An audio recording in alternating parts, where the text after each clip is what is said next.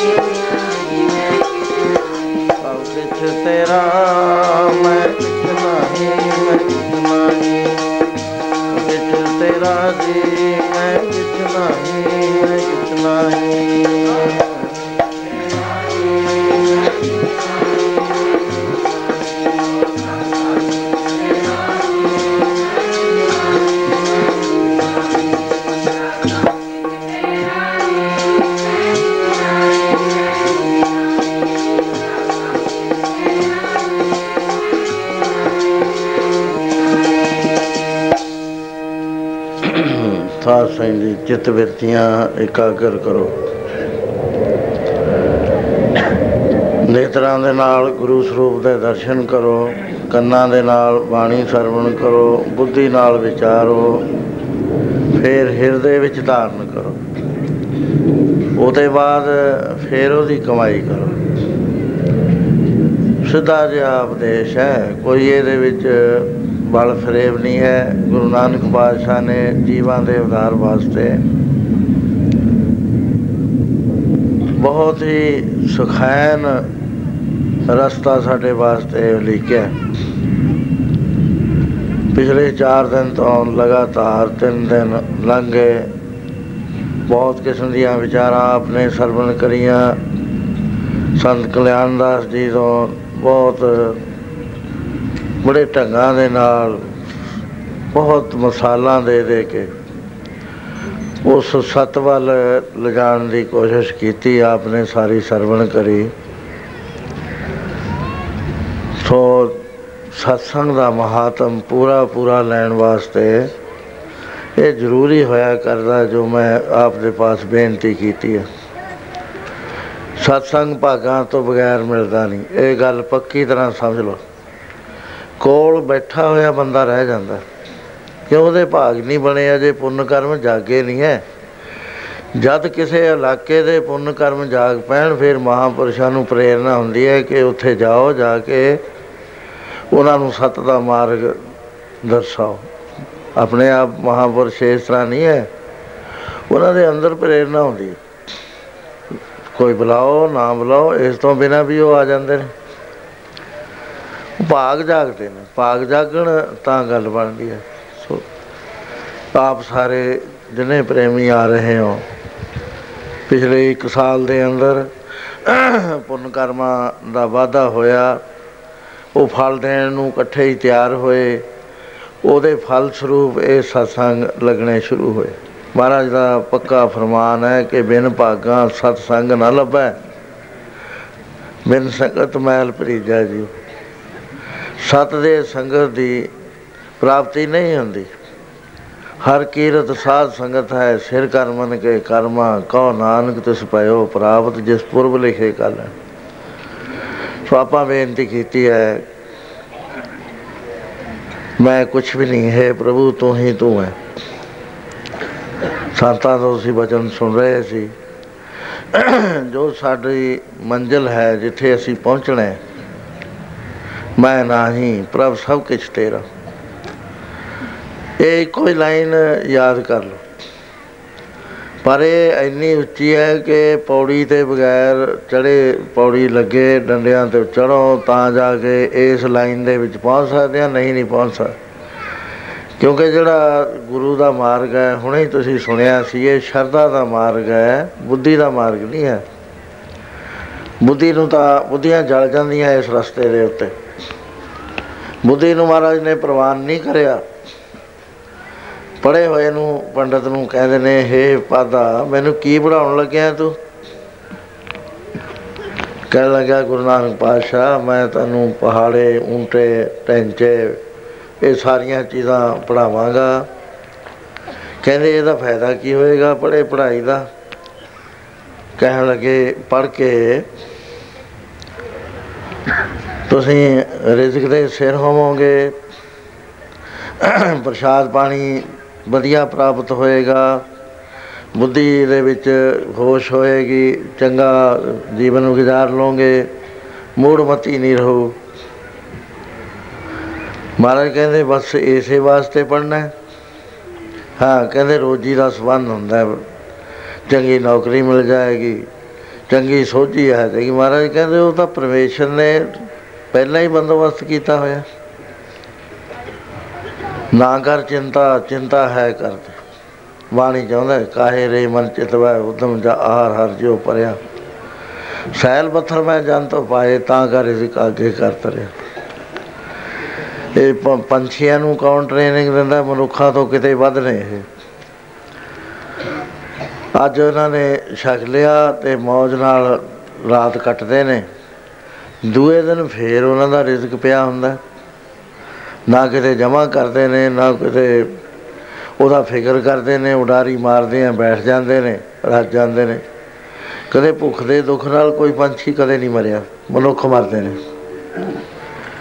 ਉਹ ਰਿਜ਼ਕ ਇੰਨਾ ਵੈਗਰੂ ਪੈਦਾ ਕਰ ਦਿੰਦਾ, ਇੱਕ ਜਿਹੜੇ ਤਗੜੇ ਨੇ ਉਹ ਰੋਕ ਲੈਂਦੇ ਨੇ, ਦੂਏ ਵਿਚਾਰਿਆਂ ਨੂੰ ਪ੍ਰਾਪਤ ਨਹੀਂ ਹੁੰਦਾ। ਵੈਗਰੂ ਵੱਲੋਂ ਤਾਂ ਵੰਡ ਕੀਤੀ ਹੋਈ ਹੋਈ ਹੈ। ਮਹਾਰਾਜ ਕਹਿੰਦੇ, ਇਸ ਗੱਲ ਦਾ ਪੜ੍ਹਾਈ ਨਾਲ ਸੰਬੰਧ ਨਹੀਂ ਹੈ। ਮੈਨੂੰ ਇੱਕ ਗੱਲ ਦੱਸ ਵੀ ਇਹ ਜਿਹੜੀ ਪੜ੍ਹਾਈ ਹੈ, ਜਦੋਂ ਜੀਵ ਦਰਗਾਹ ਵਿੱਚ ਜਾਂਦਾ, ਉੱਥੇ ਕੋਈ ਸਹਾਇਤਾ ਕਰਦੀ ਹੈ? ਇਹਨੂੰ ਛਡਾ ਲੈਂਦੀ ਹੈ? ਨਿਰੁੱਤਰ ਹੋ ਗਿਆ ਪਾਦਾ ਗੁਰੂ ਨਾਨਕ ਦੇ ਚਿਹਰੇ ਵੱਲ ਦੇਖਦਾ ਵੀ ਇਹ ਛੋਟਾ ਜਿਹਾ ਬੱਚਾ ਕਿਹਾ ਜਿਹਾ ਸਵਾਲ ਮੇਰੇ ਤੇ ਕਰਤਾ ਉਸ ਵੇਲੇ ਗੁਰੂ ਨਾਨਕ ਪਾਤਸ਼ਾਹ ਨੂੰ ਪੁੱਛਦਾ ਹੈ, ਸ਼ਰਧਾ ਦੇ ਘਰ ਚ ਆ ਕੇ ਇਹ ਨਾਨਕ, ਮੈਨੂੰ ਦੱਸੋ ਕਿਹੜੀ ਪੜ੍ਹਾਈ ਹੈ? ਤੇ ਨਾਲ ਮੈਨੂੰ ਦੱਸੋ ਦਾ ਸਕੂਲ ਕਿੱਥੇ ਹੁੰਦਾ ਹੈ? ਉਹਦੀ ਯੂਨੀਵਰਸਿਟੀ ਕਿਹੜੀ ਹੈ? ਉਹਦੀ ਪੀ ਐਚ ਡੀ ਕਿੱਥੇ ਹੁੰਦੀ ਹੈ? ਤੇ ਉਹਦੇ ਵਾਸਤੇ ਕਿਹੜਾ ਕੋਰਸ ਹੈ? ਕੀ ਕਾਪੀਆਂ ਨੇ? ਕਿਹੜੀਆਂ ਕਿਤਾਬਾਂ ਨੇ? ਮਹਾਰਾਜ ਕਹਿੰਦੇ ਪਿਆਰਿਆ ਉਹ ਜੇ ਤੂੰ ਸੁਣਨਾ ਚਾਹੁੰਦਾ ਤੈਨੂੰ ਅਸ ਦੱਸ ਦਿੰਨੇ ਆ ਜਾਲ ਮੋਹ ਕਸਮ ਅਸ ਕਰ। ਆ ਜਿਹੜੀ ਤੇਰੇ ਅੰਦਰ ਹੰਗਤਾ ਹੈ ਨਾ ਵੀ ਮੈਂ ਆ ਹਰ ਬੰਦੇ ਨੂੰ ਪਤਾ ਵੀ ਮੈਂ ਆ, ਮੇਰਾ ਨਾਮ ਫਲਾਣਾ ਮੇਰਾ ਘਰ ਫਲਾਣਾ ਕੋਈ ਨਹੀਂ ਹੈ ਦੁਨੀਆ ਦੇ ਅੰਦਰ ਜਿਹੜਾ ਨਹੀਂ ਹੈ ਸਮਝਦਾ। ਸੰਤਾਂ ਨੂੰ ਵੀ ਪਤਾ ਹੈ। ਲੇਕਿਨ ਸੰਤਾਂ ਦੇ ਵਿੱਚ ਤੇ ਦੁਨੀਆ ਵਿੱਚ ਫ਼ਰਕ ਹੈ। ਸੰਤਾਂ ਦੇ ਅੰਦਰ ਮੈਂ ਨਹੀਂ ਹੁੰਦੀ। ਮੈਂ ਦੇ ਨਾਲ ਮੇਰਾ ਨਹੀਂ ਹੁੰਦਾ। ਹੰਗਤਾ ਤੇ ਮਮਤਾ ਦੋ ਚੀਜ਼ਾਂ ਨੇ। ਉਹਨਾਂ ਦੇ ਅੰਦਰ ਹੁੰਦਾ ਕੀ ਹੈ? ਉਹ ਆਪੇ ਨਹੀਂ ਹੁੰਦੇ। ਜਦੋਂ ਆਪ ਨਹੀਂ ਹੁੰਦੇ, ਇੱਥੇ ਪਰਮੇਸ਼ਰ ਹੁੰਦਾ ਉਹਦੇ ਅੰਦਰ। ਉਹ ਆਪੇ ਹੀ ਹੈ ਹੀ ਪਰਮੇਸ਼ਰ, ਲੇਕਿਨ ਇਹ ਬਾਧੂ ਇੱਕ ਜਿਹੜੀ ਸਾਡੀ ਲੋਅਰ ਲੈਵਲ ਦੀ ਸੁਰਤ ਹੈ ਨਾ, ਉਹਨੇ ਆਪਣੇ ਆਪ ਨੂੰ ਵਾਧੂ ਕ੍ਰੀਏਟ ਕਰ ਲਿਆ। ਉਹ ਸੁਰਤ ਨੇ ਮੈਂ ਧਾਰ ਲਈ, ਹੰਗਤਾ ਧਾਰ ਲਈ, ਮਮਤਾ ਧਾਰ ਲਈ, ਮੇਰਾ ਫਲਾਣਾ ਮੇਰਾ ਫਲਾਣਾ, ਨਿਕਲਦਾ ਹੀ ਨਹੀਂ ਹੈ।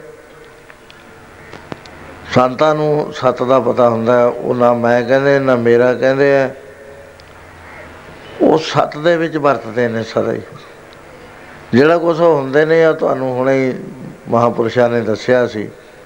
ਉਹ ਇੱਕ ਜੋਤੀ ਹੁੰਦੀ ਹੈ ਜਿਵੇਂ ਜ਼ਮਾਨ ਕੇ ਵੇਖੇ, ਸਮਸਤੇ ਇੱਕ ਜੋਤ ਹੈ, ਨਾ ਕਾਟ ਹੈ, ਨਾ ਬਾੜ ਹੈ, ਨਾ ਬਾੜ ਕਾਟ ਜੋਤੀ ਸਭ ਦੇ ਅੰਦਰ ਹੈ, ਲੇਕਿਨ ਅਸੀਂ ਉਹਨੂੰ ਸਰਪਾਸ ਕਰਕੇ ਆਪਣਾ ਆਪ ਹੀ ਵੱਖਰਾ ਕਰ ਲਿਆ। ਜੇ ਜੋਤੀ ਸਮਝਦਾ ਫਿਰ ਵੱਖਰਾ ਨਹੀਂ, ਫਿਰ ਤਾਂ ਸਮੁੱਚਾ ਹੈ। ਟੋਟੈਲਿਟੀ ਹੈ ਫਿਰ, ਯੂਨਿਟ ਨਹੀਂ ਹੈ। ਮਹਾਰਾਜ ਕਹਿੰਦੇ, ਇਹ ਜਿਹੜਾ ਭਾਵ ਹੈ ਨਾ, ਤੇਰੇ ਅੰਦਰ ਭੋਲਿਆ, ਹਉਮੈ ਸੁਰਤ ਵਸਾਰ। ਤੇਰੇ ਅੰਦਰ ਭਾਵ ਪੈਦਾ ਹੋ ਗਿਆ, ਇਹ ਮੇਰੀ ਜ਼ਮੀਨ ਆ ਮੇਰੇ ਲੜਕੇ ਆ ਮੇਰੀਆਂ ਲੜਕੀਆਂ ਆ ਮੇਰਾ ਪਰਿਵਾਰ ਆ ਮੇਰੇ ਭਰਾ ਆ ਮੇਰਾ ਫਲਾਣਾ ਰਿਸ਼ਤੇਦਾਰ ਤਿਮਕਾ ਰਿਸ਼ਤੇਦਾਰ। ਆ ਮੇਰਾ ਪਿੰਡ ਹੈ ਆ ਮੇਰਾ ਦੇਸ਼ ਹੈ। ਜਦੋਂ ਗੁਰੂ ਮਹਾਰਾਜ ਸੱਚੀਆਂ ਗੱਲਾਂ ਕਹਿੰਦੇ ਨੇ, ਕਈਆਂ ਨੂੰ ਹੋ ਜਾਂਦਾ ਵੀ ਇਹ ਤਾਂ ਔਖਾ ਹੀ ਹੈ ਗੱਲ। ਬੜੀ ਔਖੀ ਹੈ। ਉਹ ਯੂਨੀਵਰਸਲ ਥਿੰਕਿੰਗ ਹੈ। ਗੁਰੂ ਗ੍ਰੰਥ ਸਾਹਿਬ ਜਿਹੜਾ ਸਾਰੀ ਯੂਨੀਵਰਸ ਵਾਸਤੇ ਹੈ, ਕਿਸੇ ਨਿਜ ਦੇ ਵਾਸਤੇ, ਕਿਸੇ ਸੰਪਰਦਾ ਵਾਸਤੇ ਨਹੀਂ ਹੈ। ਬੜੀ ਭਾਰੀ ਗਲਤੀ ਗੱਲ ਹੀ ਜਿਹੜੇ ਇਹਦੇ ਉੱਤੇ ਕਬਜ਼ਾ ਕਰਦੇ ਨੇ। ਸੋ ਮਹਾਪੁਰਸ਼ਾਂ ਦਾ ਹੁੰਦਾ ਹੈ। ਉਹ ਹੁੰਦਾ ਹੀ ਨਹੀਂ, ਜਿਹੜਾ ਹੁੰਦਾ ਨਹੀਂ ਉਹਦੀ ਗੱਲ ਕੀ ਕਰੀਏ ਫਿਰ? ਗਾਂ ਦਾ ਗੱਲ ਕਰਦੀ ਨਾ ਵੈਗਰੂ ਹੁੰਦਾ। ਉਹ ਹੰਗਤਾ ਤੇ ਮਮਤਾ ਜਿਹੜੇ ਦੋ ਸਰਕਲ ਇਹਨੇ ਪਾ ਲਏ ਨਾ ਆਪਣੇ ਦੁਆਲੇ ਕੌਨਸ਼ੀਅਸਨੈਸ ਦੇ ਉਹ ਇਹਨੂੰ ਕਰਦੇ ਕੀ ਨੇ? ਮਹਾਰਾਜ ਕਹਿੰਦੇ ਇਹਨੂੰ ਇੰਨੀ ਤਕਲੀਫ ਦੇ ਰਹੇ ਨੇ ਕਿ ਮੂਰਖ ਸਮਝਦਾ ਨਹੀਂ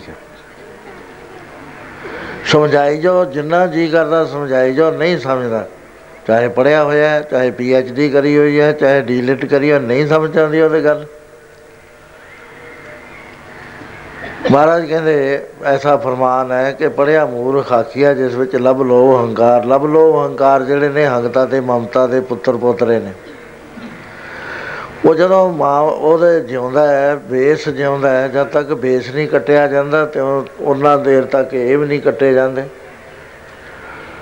ਸੋ ਇਸ ਵਾਸਤੇ ਮਹਾਰਾਜ ਕਹਿੰਦੇ, ਪਾਦਾ ਜੀ, ਇਹ ਹੰਗਤਾ ਤੇ ਮਮਤਾ ਨੂੰ ਕਸਾ ਕੇ ਸਿਆਹੀ ਬਣਾ ਲਓ ਗੁਰੂ ਗਿਆਨ ਦੇ ਅੰਦਰ। ਜਾਲ ਮੋ ਕਸਮਸ ਕਰ। ਮਤ ਕਾਗਦ ਕਰ ਸਾਰ। ਹੁਣ ਜਿਹੜੀ ਤੇਰੀ ਮਤ ਹੈ ਹਉਮੈ ਦੀ ਮਤ ਹੈ। ਸਾਰ ਮਤ ਨਹੀਂ ਹੈ। ਸਾਰ ਮਤ ਨਾ ਤੂੰ ਸਮਝਣ ਦਾ ਯਤਨ ਕਰੇ, ਨਾ ਤੈਨੂੰ ਆ ਸਕੇ, ਕਿਉਂਕਿ ਤੂੰ ਇੰਨਾ ਡਰਾਊਨ ਹੋ ਗਿਆ।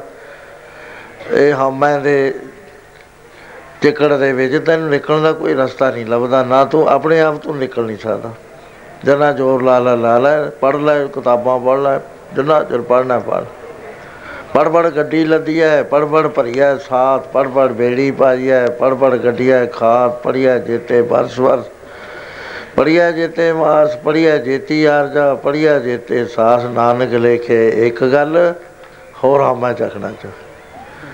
ਹਮੇ ਦੀ ਚਖਣਾ ਚਾਖ ਦੇ ਵਿੱਚ ਸੰਸਾਰ ਸਾਰਾ। ਨਾਮ ਤੋਂ ਬੇਮੁਖ ਹੋ ਕੇ ਪਾਗਲਾਂ ਵਾਲਾ ਜੀਵਨ ਜਿਉ ਰਿਹਾ। ਮੈਨਾ ਵਜਾ ਕਮਲਾ ਫਿਰ। ਗੁਰਮੁਖ ਨਦਰੀ ਆਇਆ ਮਹਾਰਾਜ ਕਹਿੰਦੇ ਕਮਲੇ ਫਿਰਦੇ ਨੇ। ਬਿਨ ਸ਼ਬਦੇ ਸਭ ਜਗ ਬੌਰਾਨਾ, ਗੁਰੂ ਦੇ ਸ਼ਬਦ ਤੋਂ ਬਗੈਰ ਸੰਸਾਰ ਬੌਰਾ ਹਲਕੇ ਹੋਇਆ ਕੁੱਤਾ ਮਿਰਥਾ ਜਨਮ ਗਵਾਇਆ। ਸੋ ਇਹ ਜਿਹੜੀ ਜਿੱਥੇ ਅਸੀਂ ਫਿਰ ਰਹੇ ਆ ਗੁਰੂ ਨਾਨਕ ਸਾਨੂੰ ਕੱਢਣਾ ਚਾਹੁੰਦਾ ਹੈ। ਗੁਰੂ ਦਾ 200 ਸਾਲ ਗੁਰੂ 10 ਰੂਪਾਂ ਦੇ ਅੰਦਰ ਵਰਤ ਵਰਤ ਕੇ ਸਾਨੂੰ ਸਮਝਾਉਂਦੇ ਰਹੇ ਤੇ ਅਖੀਰ ਦੇ ਉੱਤੇ ਆਪਣੀ ਜੋਤ ਜਿਹੜੀ ਹੈ, ਉਹ ਗੁਰਬਾਣੀ ਦੇ ਵਿੱਚ ਸਮਾ ਦਿੱਤੀ। ਗੁਰੂ ਗ੍ਰੰਥ ਸਾਹਿਬ ਦੇ ਵਿੱਚ ਕਲਾ ਵਰਤ ਗਈ। ਹੈਗੇ ਅੱਖਰ ਊੜੇ ਆੜੇ ਹੀ ਨੇ ਸਾਰੇ, ਲੇਕਿਨ ਇਹ ਕਲਾ ਵਰਤੀ ਹੋਈ ਹੈ ਇਹਦੇ ਵਿੱਚ। ਸ਼ਕਤੀ ਹੈ। ਉਹ ਤੋਂ ਉਹ, ਉਹਦੇ ਨਾਲ ਸਾਨੂੰ ਰਾਹ ਦੱਸਿਆ। ਮਹਾਰਾਜ ਕਹਿੰਦੇ ਸਾਰ ਮਤ ਕਰ, ਸਾਰ ਮਤ ਕੀ ਆ ਮੈਂ ਦੱਸ ਦਿੰਦਾ। ਇੱਕ ਵੀ ਬੰਦਾ ਜੇ ਆਪਣੀ ਸੰਗਤ ਚੋਂ ਸਮਝੇ ਉਹ ਭਾਗਾਂ ਵਾਲਾ ਉਹ ਇਹ ਹੈ ਕਿ ਇੱਥੇ ਵੈਗਰੂ ਤੋਂ ਬਗੈਰ ਨਾ ਕੋਈ ਹੋਇਆ, ਨਾ ਹੋਣਾ, ਨਾ ਹੋਇਆ ਪਹਿਲਾਂ, ਨਾ ਹੈ ਹੋਏਗਾ। ਇੱਥੇ ਆਦ ਵੀ ਸੱਚ, ਆਦ ਸੱਚ, ਜੁਗਾਦ ਸੱਚ, ਹੈ ਪੇ ਸੱਚ, ਨਾਨਕ, ਹੋਸੇ ਵੀ ਸੱਚ। ਇਹਦੇ ਅਰਥ ਗਲਤ ਫਲਤ ਲਾ ਲੈਂਦੇ ਨੇ ਕਿਉਂਕਿ ਅਨੁਭਵ ਦੀ ਉਡਾਰੀ ਹੈ ਨਹੀਂ। ਉਹ ਇਹ ਕਹਿ ਜਾਣਗੇ ਵੈਗਰੂ ਪਹਿਲਾਂ ਵੀ ਸੱਚ ਸੀ, ਹੁਣ ਵੀ ਸੱਚ ਹੈ, ਫੇਰ ਵੀ ਸੱਚ ਹੋਊਗਾ, ਜਦ ਕੁਝ ਨਹੀਂ ਹੋਊ, ਫੇਰ ਵੀ ਸੱਚ ਹੋਊ। ਇਹ ਨਹੀਂ ਇਹਦਾ ਮਤਲਬ। ਇਹਦਾ ਮਤਲਬ ਹੈ ਵੈਗਰੂ ਆਪ ਹੀ ਹੈ, ਇੱਥੇ ਕੁਝ ਹੈ ਹੀ ਨਹੀਂ। ਜੋ ਕੁਝ ਤੁਹਾਨੂੰ ਦਿਸਦਾ ਹੈ, ਜੋ ਕੁਝ ਸੁਣਦਾ ਹੈ, ਇਹਦੇ ਵਿੱਚ ਲੋਅਰ ਲੈਵਲ ਦੇ ਉੱਤੇ ਗੱਲਾਂ ਕਰਨ ਵਾਸਤੇ ਤਾਂ ਹੋਰ ਚੀਜ਼ ਹੈ, ਲੇਕਿਨ ਜਦ ਤਤ ਦੇ ਵਿੱਚ ਸਾਰ ਮਤ ਆ ਜਾਂਦੀ ਆ ਉੱਥੇ ਆਉਂਦਾ ਵੀ ਇੱਥੇ ਪਰਮੇਸ਼ਰ ਬਿਨਾ ਕੁਝ ਵੀ ਨਹੀਂ। ਇਹ ਨੇਤਰੋ ਮੇਰਿਓ ਹਰ ਤੁਮ ਮੈਂ ਜੋ ਤਰੀ ਹਰ ਬਿਨਾ ਵਰਨਾ ਦੇਖੋ ਕੋਈ, ਹਰ ਬਿਨਾ ਵਰਨਾ ਦੇਖੋ ਕੋਈ। ਨਦਰੀ ਨਿਹਾਲ ਇਹ ਬੇਸੰਸਾਰ ਤੋਂ ਦੇਖਦੇ ਆ ਵਿਸ਼ਵ ਹੈ ਨਾ ਜਿਹੜਾ ਸਾਰਾ, ਅੱਖਾਂ ਦੇ ਨਾਲ ਦੇਖਦੇ ਆ ਅਸੀਂ। ਸਭ ਚੀਜ਼ ਦੇਖਦੇ ਆ ਮਹਾਰਾਜ ਕਹਿੰਦੇ, ਇਹ ਇਹ ਇਹ ਰੂਪ ਨਹੀਂ ਹੈ ਇਹਨਾਂ ਦਾ। ਇਹ ਹਰ ਕਾ ਰੂਪ ਹੈ। ਹਰ ਰੂਪ ਨਦਰੀ ਆਇਆ, ਨਾਲ ਗਵਾਹੀ ਦਿੰਦੇ ਨੇ ਵੀ ਅਸੀਂ ਤਾਂ ਅੱਖਾਂ ਨਾਲ ਦੇਖ ਕੇ ਤੁਹਾਨੂੰ ਗੱਲ ਕਰ ਰਹੇ ਹਾਂ। ਇਹ ਹੈਗੀ ਸਾਰਮਤ, ਮਹਾਰਾਜ ਕਹਿੰਦੇ ਸਾਰਮਤ ਲਓ। ਹੰਗਤਾ ਤੇ ਮਮਤਾ ਨੂੰ ਜਾਲ ਦੋ ਫੇਰ ਕਹਿੰਦੇ, ਇੱਥੇ ਤੱਕ ਪਹੁੰਚਦਾ ਕਿਵੇਂ ਹੈ? ਕਹਿੰਦੇ ਭਾਓ ਕਲਮ ਕਰ। ਪਿਆਰ ਦੀ ਕਲਮ ਬਣਾ।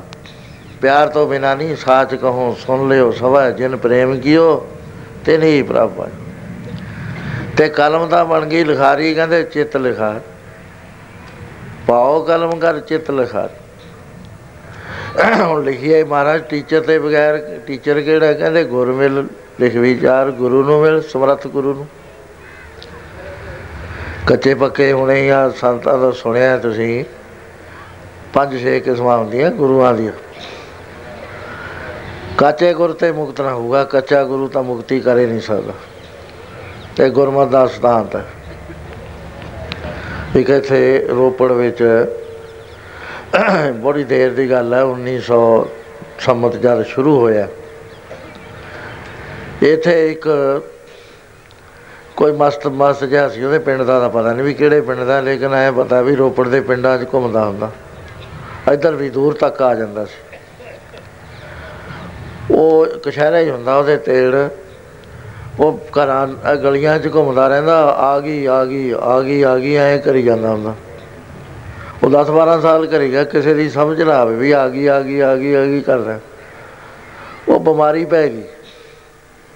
ਪਹਿਲਾਂ ਪਲੇਗ ਪੈਂਦੀ ਸੀ, ਨਾਲ ਤਪਕਾਲੀ ਪੈ ਜਾਂਦੀ ਸੀ, ਬੁਖਾਰ ਹੋ ਜਾਣਾ ਜਾਂ ਹੈਜਾ ਹੀ ਫੈਲ ਜਾਣਾ, ਇਲਾਜ ਹੈ ਨਹੀਂ ਸੀ। ਉਹ ਪਿੰਡਾਂ ਦੇ ਪਿੰਡ ਖਾਲੀ ਹੋਣੇ ਸ਼ੁਰੂ ਹੋ ਗਏ। ਪਲੇਗ ਪੈ ਗਈ। ਲੋਕਾਂ ਨੇ ਅਰਥ ਕੱਢ ਲਿਆ ਵੀ ਇਹ ਆ ਗਈ ਆ ਗਈ ਕਰਦਾ ਸੀ, ਇਹਦਾ ਮਤਲਬ ਹੈ, ਇਹ ਕਹਿੰਦਾ ਸੀ ਬਿਮਾਰੀ ਆ ਗਈ, ਬਿਮਾਰੀ ਆ ਗਈ 12 10 12 ਸਾਲ ਪਹਿਲਾਂ ਹੀ ਕਹਿਣ ਲੱਗ ਗਿਆ। ਉਹਦੀ ਬੜੀ ਮਾਨਤਾ ਸ਼ੁਰੂ ਹੋ ਗਈ। ਉਹ ਇੰਨਾ ਮਸਤ ਨਹੀਂ ਸੀਗਾ। ਉਹ ਜਦ ਦੇਖਿਆ ਮੇਰੀ ਮਾਨਤਾ ਸ਼ੁਰੂ ਹੋ ਰਹੀ, ਫਿਰ ਉਹਨੇ ਬਹੁਤ ਵਧੀਆ ਕੱਪੜੇ ਪਾ ਲਏ। ਇਲਾਕਾ ਇੱਥੇ ਤੱਕ ਚਲਿਆ ਗਿਆ ਕਿ ਆਨੰਦਪੁਰ ਸਾਹਿਬ ਜਾ ਕੇ ਉਥੇ ਕਹਿਣ ਲੱਗਿਆ ਕਿ ਮੈਂ ਗੁਰੂ ਗੋਬਿੰਦ ਸਿੰਘ ਆ ਗਿਆ, ਹੁਣ ਮੈਂ ਆਪਣੇ ਤਖਤ ਤੇ ਬੈਠਣਾ ਹੈ। ਕੇਸਗੜ੍ਹ ਤਖਤ ਤੇ ਬੈਠਣ ਨੂੰ ਤਿਆਰ ਹੋ ਗਿਆ। ਬੰਦੇ ਰਲਾ ਲਏ ਨਾਲ ਵਰਛੇ ਬੁਰਛੇ ਦੇ ਤੇ ਪੰਜ ਪਿਆਰੇ ਬਣਾ ਲਏ, ਸਭ ਕੁਝ ਕਰ ਲਿਆ। ਕੱਲਾ ਤੇ ਕੱਲਾ ਉਹਦੇ ਮੂਰੇ ਕੋਈ ਆਵੇ ਨਾ। ਜਾਂ ਲਹਿਰਾਂ ਨੂਰਾਂ ਜੇ ਮਾੜੀਆਂ ਮਾੜੀਆਂ ਸੀ, ਚੰਗੀ ਤਰ੍ਹਾਂ ਨਹੀਂ ਸੀ ਚੱਲੀਆਂ। ਆਮ ਲੋਕ ਇਸੇ ਖਿਆਲ 'ਚ ਰਹਿੰਦੇ ਸੀ ਵੀ ਸਿੱਖ ਹੋਰ ਨੇ, ਅਸੀਂ ਹੋਰ ਆ ਆਪਣੇ ਪਿੰਡ ਵਿੱਚ ਹੀ ਇਸ ਤਰ੍ਹਾਂ ਸੀ, ਮੈਂ ਤਾਂ ਛੋਟਾ ਸੀ। ਸੋ ਉਹਨੇ ਜਦ ਪੂਰੀ ਪਵਰ 'ਚ ਆ ਗਿਆ, ਮਹਾਰਾਜਿਆਂ ਨੂੰ ਚਿੱਠੀਆਂ ਲਿਖੀਆਂ, ਮਹਾਰਾਜ ਪਟਿਆਲਾ ਨੂੰ, ਨਾਭਾ ਨੂੰ, ਜੀਂਦ ਨੂੰ, ਸੰਗਰੂਰ ਨੂੰ, ਸਾਰਿਆਂ ਨੂੰ ਇਹਨਾਂ ਨੂੰ, ਕਲਸੀਆ ਨੂੰ। ਬਈ ਅਸੀਂ ਵਾਅਦਾ ਕਰਿਆ ਸੀ ਵੀ ਅਸੀਂ ਆਵਾਂਗੇ, ਅਸੀਂ ਆ ਗਏ ਹੁਣ। ਕਹਿੰਦਾ ਮੈਂ ਗੁਰੂ ਦਸਵੇਂ ਪਾਤਸ਼ਾਹ ਆ ਗਿਆ। ਹੁਣ ਦੇਖੋ ਸਾਡੇ ਜਿਹੜੇ ਸਾਹਿਬਜ਼ਾਦੇ ਸੀ ਜਦ ਸ਼ਹੀਦ ਹੋ ਗਏ, ਪਰਿਵਾਰ ਸਾਡਾ ਜਾ ਚੁੱਕਿਆ ਤੇ ਮੈਂ ਆ ਗਿਆ ਤੇ ਹੁਣ ਮੈਂ ਗ੍ਰਸਥ ਦਾ ਜੀਵਨ ਬਤੀਤ ਕਰਾਂਗਾ। ਤੇ ਰਾਜਿਆਂ ਨੂੰ ਮੈਂ ਲਿਖਦਾ ਚਿੱਠੀ ਕਿ ਮੇਰਾ ਰਿਸ਼ਤਾ ਕਰੋ, ਆਪਣੀ ਲੜਕੀਆਂ ਵਿਆਹੋ ਮੇਰੇ ਨਾਲ। ਉਹ ਪਟਿਆਲੇ ਵਾਲਾ ਵੀ ਚੁੱਪ ਕਰ ਰਿਹਾ, ਦੂਏ ਨਾਭੇ ਵਾਲਾ ਜਿਹੜਾ ਰਾਜਾ ਸੀ, ਹੀਰਾ ਸਿੰਘ, ਉਹ ਬਹੁਤ ਸਿਆਣਾ ਸੀ। ਉਹ ਹਰ ਸੰਤ ਦਾ ਟੈਸਟ ਲੈਂਦਾ ਸੀਗਾ, ਤਾਂ ਮੰਨਦਾ ਸੀ, ਨਹੀਂ ਮੰਨਦਾ ਨਹੀਂ ਸੀ। ਉਹਦੇ ਟੈਸਟ ਵਿੱਚ ਸੰਤ ਮਹਾਰਾਜ ਮਸਤੂਆਣੇ ਵਾਲੇ ਹੀ ਪੂਰੇ ਉਤਰੇ ਸੀ। ਉਹ ਹਰ ਸੰਤ ਨੂੰ ਪੈਰੋਂ ਗੜ ਲੈਂਦਾ ਸੀ। ਉਹਨੇ ਕਿਹਾ, ਓਏ ਪਖੰਡੀ ਪੈਦਾ ਹੋ ਗਿਆ ਤੇ ਕੇਸਗੜ ਤਖਤ ਤੇ ਬੈਠ ਰਿਹਾ ਹੈ। ਵੀ ਇਹ ਤਾਂ ਬੜੀ ਅਨਿਆਇ, ਬਾਤ ਗਲਤ ਹੋ ਗਈ। ਆਪਣਾ ਵਜ਼ੀਰ ਭੇਜਤਾ। ਸਰੋਪਾ ਦੇ ਕੇ ਵੀ ਮਹਾਰਾਜ, ਰਿਸ਼ਤਾ ਹੋ ਜਾਏਗਾ, ਤੁਸੀਂ 90 ਦਰਸ਼ਨ ਦੇਵੋ। ਬੜੀ ਖੁਸ਼ੀ ਹੋਈ ਉਹਦੇ ਮਨ ਚ। 500 ਤਿਆਰ ਬਰ ਤਿਆਰ ਸਿੰਘ ਵਰਛੇ ਤਲਵਾਰਾਂ ਲਈਆਂ ਹੋਈਆਂ, ਸਭ ਆਏ ਘੋੜਿਆਂ ਤੇ ਚੜੇ ਚਲਿਆ ਗਿਆ ਵੀ ਮੇਰਾ ਕਹਿੰਦੇ ਇੱਕ ਵਾਰੀ ਦਰਸ਼ਨ ਦੇ ਦਿਓ, ਮੈਂ ਰਾਜ ਭਾਗ ਦੇ ਵਿੱਚੋਂ ਨਿਕਲ ਨਹੀਂ ਸਕਦਾ, ਤੁਸੀਂ ਉਹ ਦਰਸ਼ਨ ਦਿਓ। ਉਹ ਬਾਗ ਦੇ ਵਿੱਚ ਉਹਦਾ ਉਤਾਰਾ ਕਰ ਦਿੱਤਾ। ਖਾਣਾ ਪੀਣਾ ਸਭ ਜਾ ਰਿਹਾ। ਤੇ ਅਖੀਰ ਅਗਲੀ, ਅਗਲਾ ਸਟੈਪ ਉਹਨੇ ਦੇਖ ਲਿਆ ਵੀ ਇਹ ਸਾਧ ਸੂਦ ਕੋਈ ਨਹੀਂ ਹੈ। ਇਹ ਤਾਂ ਬਿਲਕੁਲ ਹੀ ਕੱਚਾ ਬੰਦਾ ਹੈ। ਤੇ ਗੁਰੂ ਬਣਦਾ ਹੈ। ਗੁਰੂ ਵਾਲੀ ਤਾਂ ਇਹਦੇ ਚ ਕੁਆਲਿਟੀ ਉਹ ਕੋਈ ਨਹੀਂ ਹੈ। ਉਸ ਵੇਲੇ ਉਹਨੇ ਸੁਨੇਹਾ ਭੇਜਿਆ ਕਿ ਮਹਾਰਾਜ, ਤੁਸੀਂ ਅੱਜ ਜਿੱਥੇ ਮੈਂ ਕੋਰਟ ਲਾਉਣਾ ਨਾ, ਉੱਥੇ ਦਰਸ਼ਨ ਦਿਓ, ਆਪਾਂ ਗੱਲਬਾਤ ਕਰ ਲਈਏ ਸਾਰੀ। ਇਹ ਚੁੱਪ ਕਰਕੇ ਪੰਜ ਸਿੰਘ ਲੈ ਕੇ ਮਹਾਰਾਜਾ ਦੀ ਕੋਰਟ ਦੇ ਸਾਹਮਣੇ ਉਹਨਾਂ ਨੇ ਕੁਰਸੀਆਂ ਢਾਤੀਆਂ ਬੈਠਾ ਰਿਹਾ, ਸਾਰਾ ਦਿਨ ਬੈਠਾ ਰਿਹਾ। ਉਹ ਇੱਕ ਵਾਰੀ ਪਾਣੀ ਧਾਣੀ ਪੁੱਛ ਕੇ ਮੁੜ ਕੇ ਉਹਨੇ ਪੁੱਛਿਆ ਹੀ ਨਾ। ਉਹ ਦੇਖਦੇ ਸੀ ਵੀ ਮੈਂ ਦੇਖਣਾ ਚਾਹੁੰਦਾ ਪਰਖ ਕੇ ਵੀ ਇਹਦੇ ਵਿੱਚ ਸਾਧਪੁਣਾ ਵੀ ਹੈ ਕਿ ਐਵੇਂ ਹੀ ਹੈ। ਉਹ ਜਦ ਸ਼ਾਮ ਹੋ ਗਈ, ਮਹਾਰਾਜ ਹੀਰਾ ਸਿੰਘ ਕਹਿੰਦਾ ਕਹਿੰਦਾ ਗੁਰੂ ਸਾਹਿਬ ਨੂੰ ਕਹਿ ਦੋ ਬਈ ਅੱਜ ਤਾਂ ਮੈਨੂੰ ਬੇਲ ਨਹੀਂ ਮਿਲਿਆ ਕੱਲ ਨੂੰ ਦਰਸ਼ਨ ਦੇ ਉਹ ਦੂਏ ਦਿਨ ਫੇਰ ਆ ਕੇ ਬੈਠਾ ਰਿਹਾ ਸਾਰਾ ਦਿਨ। ਫੇਰ ਸੁਨੇਹਾ ਭੇਜਤਾ ਵੀ ਕੱਲ ਨੂੰ ਅਸੀਂ ਸਗਨ ਪਾਵਾਂਗੇ, ਉੱਥੇ ਹੀ ਰਹਿਣ ਬਾਗ 'ਚ ਉਸ ਵੇਲੇ ਫੌਜੀ ਜਰਨੈਲ ਨੂੰ ਬੁਲਾਇਆ, ਬਈ ਇਹਨੂੰ ਨਿਕਲ ਨਹੀਂ ਦੇਣਾ, ਪਖੰਡੀ ਹੈ ਇਹਨੇ ਪਚਾਲ ਪਾ ਦਿੱਤਾ ਸਿੱਖ ਪੰਥ ਦੇ ਵਿੱਚ। ਦੁਨੀਆ ਅੰਨੇ ਵਾਹ ਦੇ ਪਿੱਛੇ ਲੱਗੀ ਤੁਰੀ ਫਿਰਦੀ ਹੈ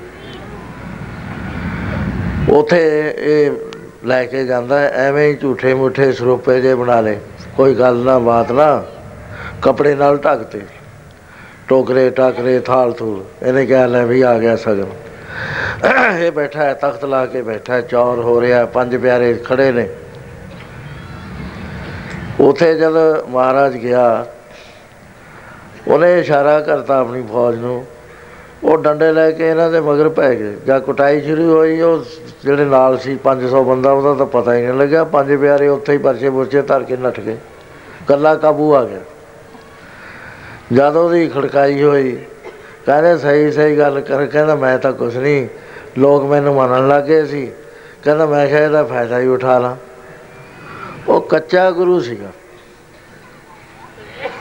ਗੁਰੂ ਦੀ ਨਿਸ਼ਾਨੀ ਇਹ ਨਹੀਂ ਹੋਇਆ ਕਰਦੀ। ਗੁਰੂ ਜਿਹੜਾ ਹੈ ਗੁਰੂ ਨਾਨਕ ਪਾਤਸ਼ਾਹ ਤੋਂ ਲੈ ਕੇ ਗੁਰੂ ਦਸ਼ਮੇਸ਼ ਪਿਤਾ ਤੱਕ ਤੇ ਗੁਰੂ ਗ੍ਰੰਥ ਸਾਹਿਬ ਮਹਾਰਾਜ। ਇਹ ਗੁਰੂ ਨਹੀਂ ਹੈਗੇ, ਇਹ ਗੁਰੂ ਅਵਤਾਰ ਨੇ। ਆਪ ਪਰਮੇਸ਼ਰ ਕਲਾਧਾਰ ਜਗ ਮੈਂ, ਆਪ ਨਰਾਇਣ ਕਲਾਧਾਰ ਜਗ ਮੈਂ ਪਰਵਰਿਓ ਸਾਕਾਰ ਰੂਪ ਧਾਰ ਕੇ ਪਰਮੇਸ਼ਰ ਸੰਸਾਰ ਦੇ ਵਿੱਚ ਆਪਣੀ ਕਲਿਆਣ ਵਾਸਤੇ 10 ਜਾਮੇ ਉਹਨੇ ਲਏ ਤੇ ਫਿਰ ਗੁਰੂ ਗ੍ਰੰਥ ਸਾਹਿਬ ਦੀ ਬਾਣੀ ਸ਼ਬਦ ਦੇ ਅੰਦਰ ਲੁਪਤ ਹੋ ਗਏ।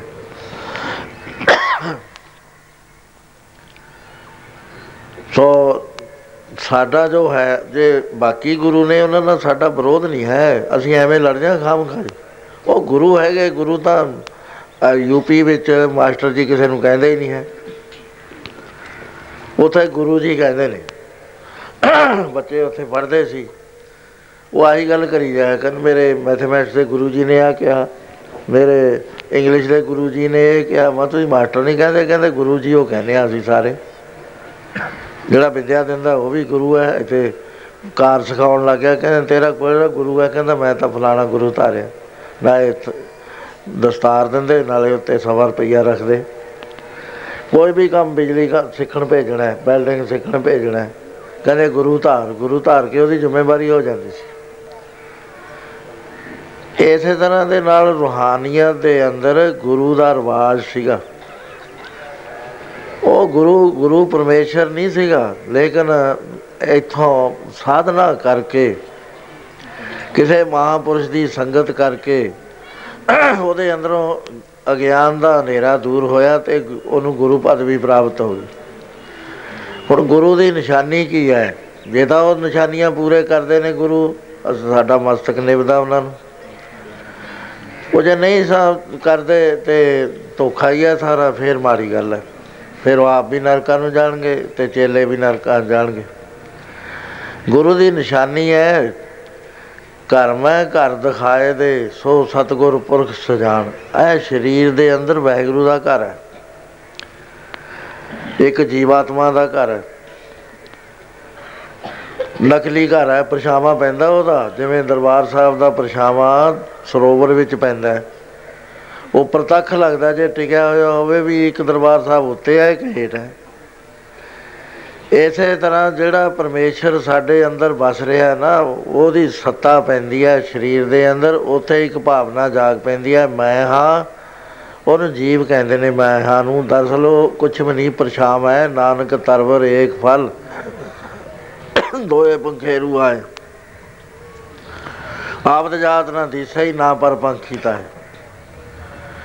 ਉਹ ਸੈਰਾਂ ਕਰਨ ਵਾਲਾ ਪੰਖੀ ਬਿਰਖ ਸੁਹਾਵੜੇ ਉਡੇ ਚੌਦੇ ਜਾਏ, ਜੇਤਾ ਉਡੇ ਦੂਹ ਕਣੋਂ, ਦਾਜੇ ਤੇ ਬੱਲਾਏ। ਉਹ ਅਸੀਂ ਆ। ਉਹ ਪਰਛਾਵਾਂ ਜਿੱਥੇ ਪੈਂਦਾ, ਉਹ ਜਿੰਨਾ ਚਿਰ ਸਾਨੂੰ ਗਿਆਨ ਨਹੀਂ ਹੁੰਦੇ, ਅਸੀਂ ਉਸ ਨੂੰ ਆਪਣਾ ਘਰ ਕਹਾਂਗੇ।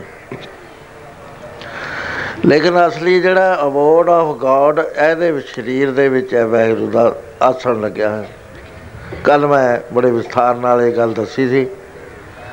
ਵੀ ਉੱਥੇ ਤਾਈਂ ਪਹੁੰਚ ਕਿਵੇਂ ਹੁੰਦਾ ਹੈ? ਉਹ ਦਰਵਾਜ਼ੇ ਜਿਹੜੇ ਅਗਿਆਨ ਦੇ ਆਸਾ ਤੇ ਅੰਦੇਸ਼ਾ ਦੇ ਲੱਗੇ ਹੋਏ ਨੇ ਬਜਰ ਕਪਾਟ ਉਹ ਖੁੱਲਦੇ ਕਿਵੇਂ ਨੇ? ਬਹੁਤ ਲੰਮੀ ਚੌੜੀ ਵਿਆਖਿਆ ਕਰੀ ਸੀ। ਜਿਹੜਾ ਵੈਗਰੂ ਦੇ ਘਰ ਨੂੰ ਦਿਖਾ ਦੇਵੇ ਨਾ, ਘਰ ਮੈਂ ਘਰ ਦਿਖਾਏ ਦੇ, ਸੋ ਸਤਗੁਰ ਪੁਰਖ ਸੁਜਾਨ। ਜੇ ਐਵੇਂ ਝੂਠਾ ਹੀ ਕਹਦੇ, ਮਹਾਰਾਜ ਕਹਿੰਦੇ ਉੱਥੇ ਨਿਸ਼ਾਨੀਆਂ ਨੇ, ਪੰਜ ਸ਼ਬਦ ਤੁਨਕਾਰ ਤੁਨ ਬਾਜੇ, ਸ਼ਬਦ ਨਿਸ਼ਾਨ। ਉਹ ਹੈਰਾਨੀ ਦਾ ਮੰਡਲ ਹੈ, ਸੱਤ ਮੰਡਲ ਹੋਇਆ ਕਰਦੇ ਨੇ ਸਾਧ ਸੰਗਤ ਜੀ।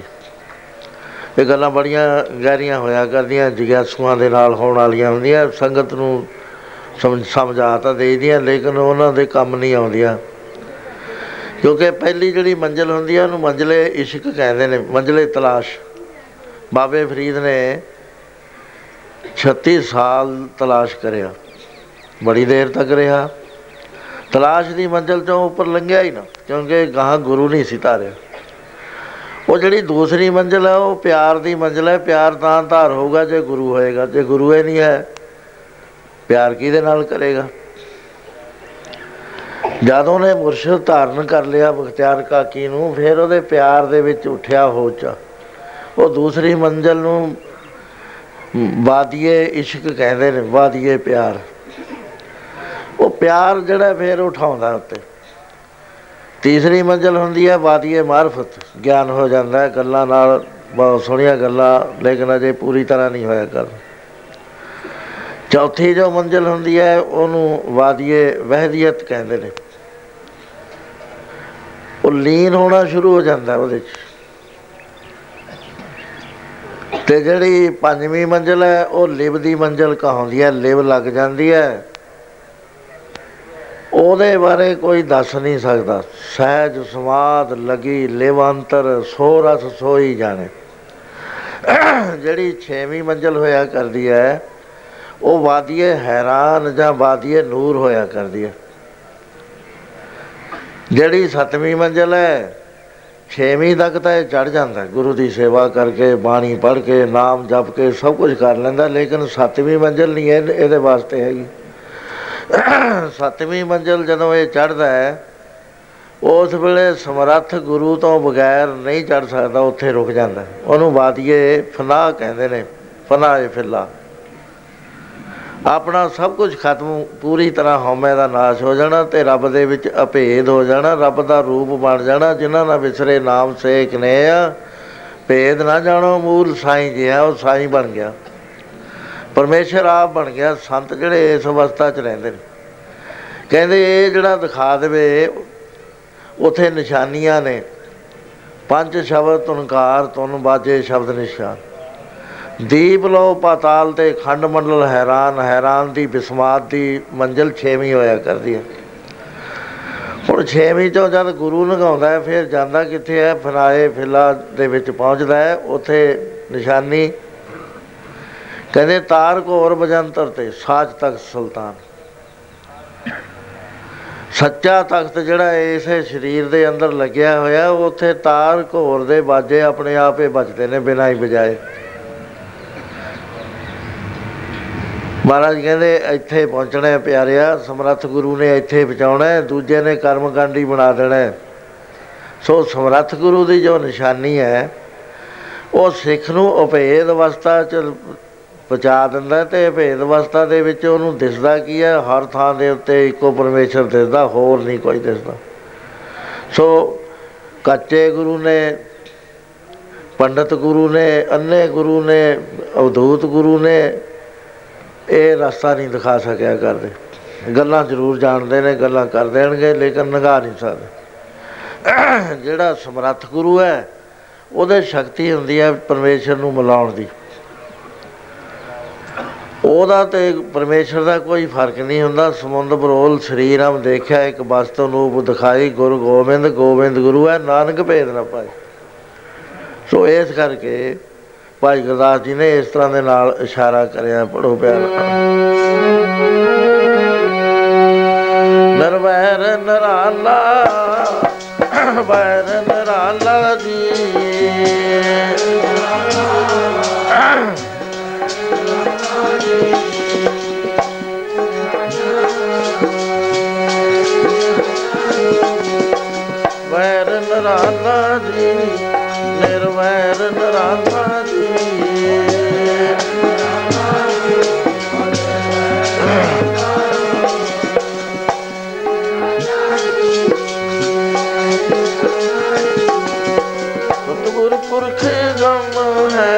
ਸਤਿਗੁਰ ਪੁਰਖ ਗਮ ਹੈ।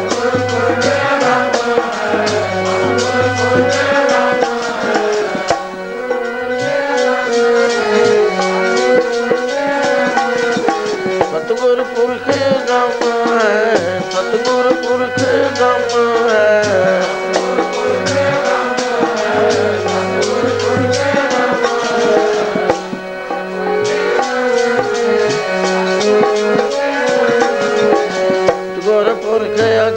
है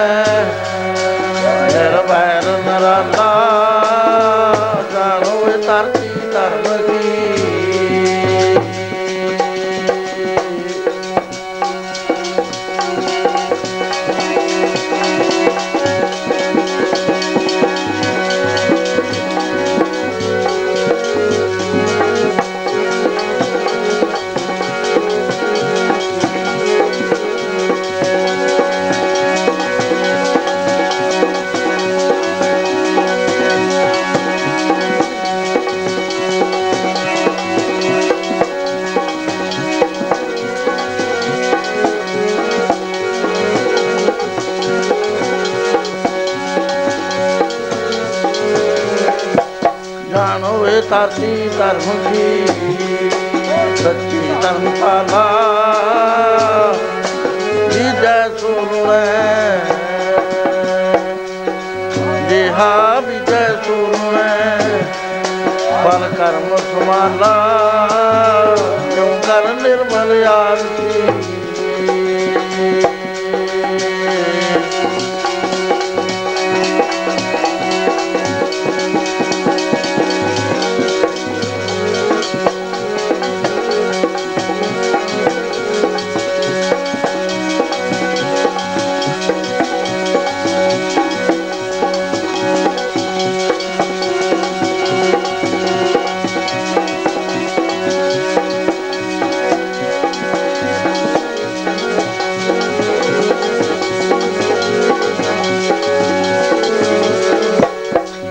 ਕਰ ਨਿਰਮਲ ਆਰਤੀ।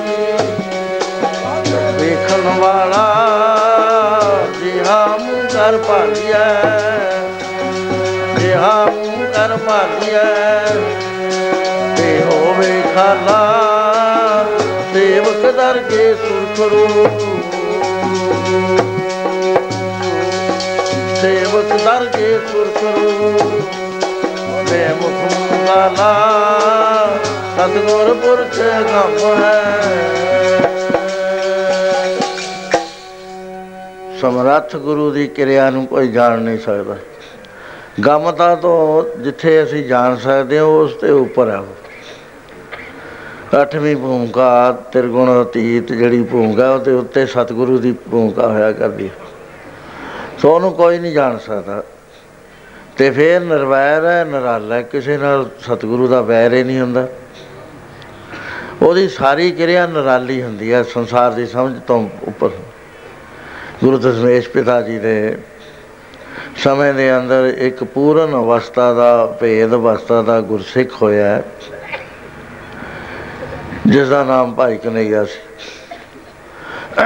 ਉਸ ਨੂੰ ਇਹ ਦ੍ਰਿਸ਼ਟੀ ਪ੍ਰਾਪਤ ਹੋ ਚੁੱਕੀ ਸੀ। ਉਹ ਦ੍ਰਿਸ਼ਟੀ ਜਿਸ ਨੂੰ ਬ੍ਰਹਮ ਗਿਆਨੀ ਦੀ ਦ੍ਰਿਸ਼ਟੀ ਕਹਿੰਦੇ ਨੇ ਉਹ ਦ੍ਰਿਸ਼ਟੀ ਕੀ ਹੁੰਦੀ ਹੈ ਕਿ ਪਰਮੇਸ਼ਰ ਤੋਂ ਬਗੈਰ ਜਿੰਨੀਆਂ ਅਨਾਤਮ ਵਸਤਾਂ ਨੇ, ਉਹ ਸਾਰੀਆਂ ਆਤਮ ਵਿੱਚ ਲੀਨ ਹੋ ਜਾਂਦੀਆਂ ਨੇ। ਕਿਉਂਕਿ ਇੱਥੇ ਕੋਈ ਚੀਜ਼ ਹੋਰ ਤਾਂ ਹੈ ਨਹੀਂ। ਸਭ ਕੁਝ ਵਾਹਿਗੁਰੂ ਤੋਂ ਪੈਦਾ ਹੋਇਆ ਹੈ। ਵਾਹਿਗੁਰੂ ਦੇ ਵਿੱਚ ਲੀਨ ਹੋਣਾ ਮਹਾਰਾਜ ਕਹਿੰਦੇ, ਸੱਚੇ ਤੇ ਖੰਡ, ਸੱਚੇ ਬ੍ਰਹਮਣ ਸੱਚੇ ਤੇਰੇ ਲੋ ਸੱਚੇ ਆਕਾਰ। ਆਪ ਸਤ, ਕੀਆ ਸਭ ਸਤ? ਇਹ ਨਹੀਂ ਵੀ ਕੀਆ ਹੋਇਆ, ਉਹ ਤੋਂ ਅੱਡ ਹੋ ਗਿਆ। ਨਹੀਂ, ਉਹ ਆਪ ਵੀ ਸਤ ਹੈ ਤੇ ਜਿਹੜਾ ਕੁਝ ਤੁਹਾਨੂੰ ਕੀਆ ਹੋਇਆ ਲੱਗਦਾ, ਉਹ ਆਪ ਹੀ ਹੈ ਇੱਥੇ ਹੋਰ ਨਹੀਂ ਕੁਝ ਵੀ ਹੈਗਾ। ਇਹ ਗੱਲ ਸਾਡੇ ਮਨ 'ਚ ਨਹੀਂ ਬੈਠ ਸਕਦੀ, ਚਾਹੇ 10 ਜਨਮ ਅਸੀਂ ਧਾਰ ਕੇ ਪ੍ਰੈਕਟਿਸ ਕਰੀ ਜਾਈਏ, ਨਹੀਂ ਬੈਠੇਗੀ, ਕਿਉਂਕਿ ਅੰਦਰ ਅਜੇ ਹੰਗਤਾ ਤੇ ਮਮਤਾ ਦਾ ਨਾਸ਼ ਨਹੀਂ ਹੋਇਆ। ਅੰਦਰ ਮੈਂ ਭਾਵ ਅਜੇ ਮਰਿਆ ਨਹੀਂ ਹੈ, ਜਿਉਂਦਾ ਹੈ। ਜਦ ਤੱਕ ਉਹ ਜਿਉਂਦਾ ਹੈ, ਉਹਨਾਂ ਚਿਰ ਇੰਟੈਲੈਕਚੁਅਲੀ ਬੁੱਧੀ ਮੰਡਲ ਦੇ ਨਾਲ ਤਾਂ ਗੱਲ ਬਹੁਤ ਸੋਹਣੀ ਅਲੰਕਾਰ ਕਰਕੇ ਕਰ ਦੇਗਾ ਲੇਕਿਨ ਅ- ਅਸਲੀ ਪੋਜੀਸ਼ਨ ਉਹਨੂੰ ਪ੍ਰਾਪਤ ਨਹੀਂ ਹੋਈ। ਜਿਹਨੂੰ ਹੁੰਦੀ ਹੈ, ਉਹਦੇ ਬਾਰੇ ਗੁਰੂ ਮਹਾਰਾਜ ਐਸਾ ਫਰਮਾਨ ਕਰਦੇ ਨੇ। ਦੂਜਾ ਨਾ ਵੇਖਦੇ ਪ੍ਰਭ ਜੀ, ਬਿਨ ਭਰਮ ਗਿਆਨੀ। ਦੂਜਾ ਨਾ ਵੇਖਦੇ ਪ੍ਰਭ ਜੀ, ਬਿਨ ਭਰਮ ਗਿਆਨੀ।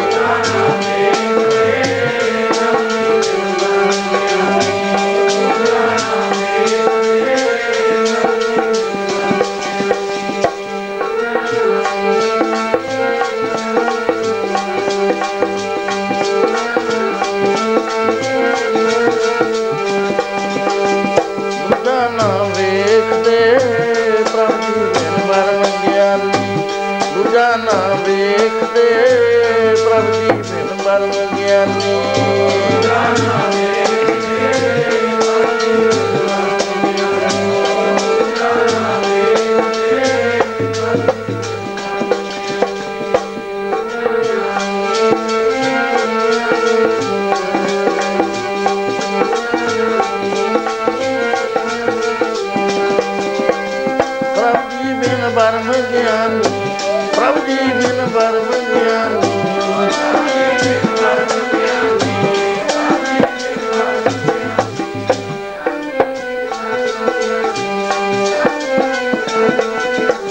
ਪ੍ਰਭ ਜੀ ਬਿਨ ਭਰਮ ਗਿਆਨੀ ਪ੍ਰਭ ਜੀ ਬਿਨ ਭਰਮ ਗਿਆਨੀ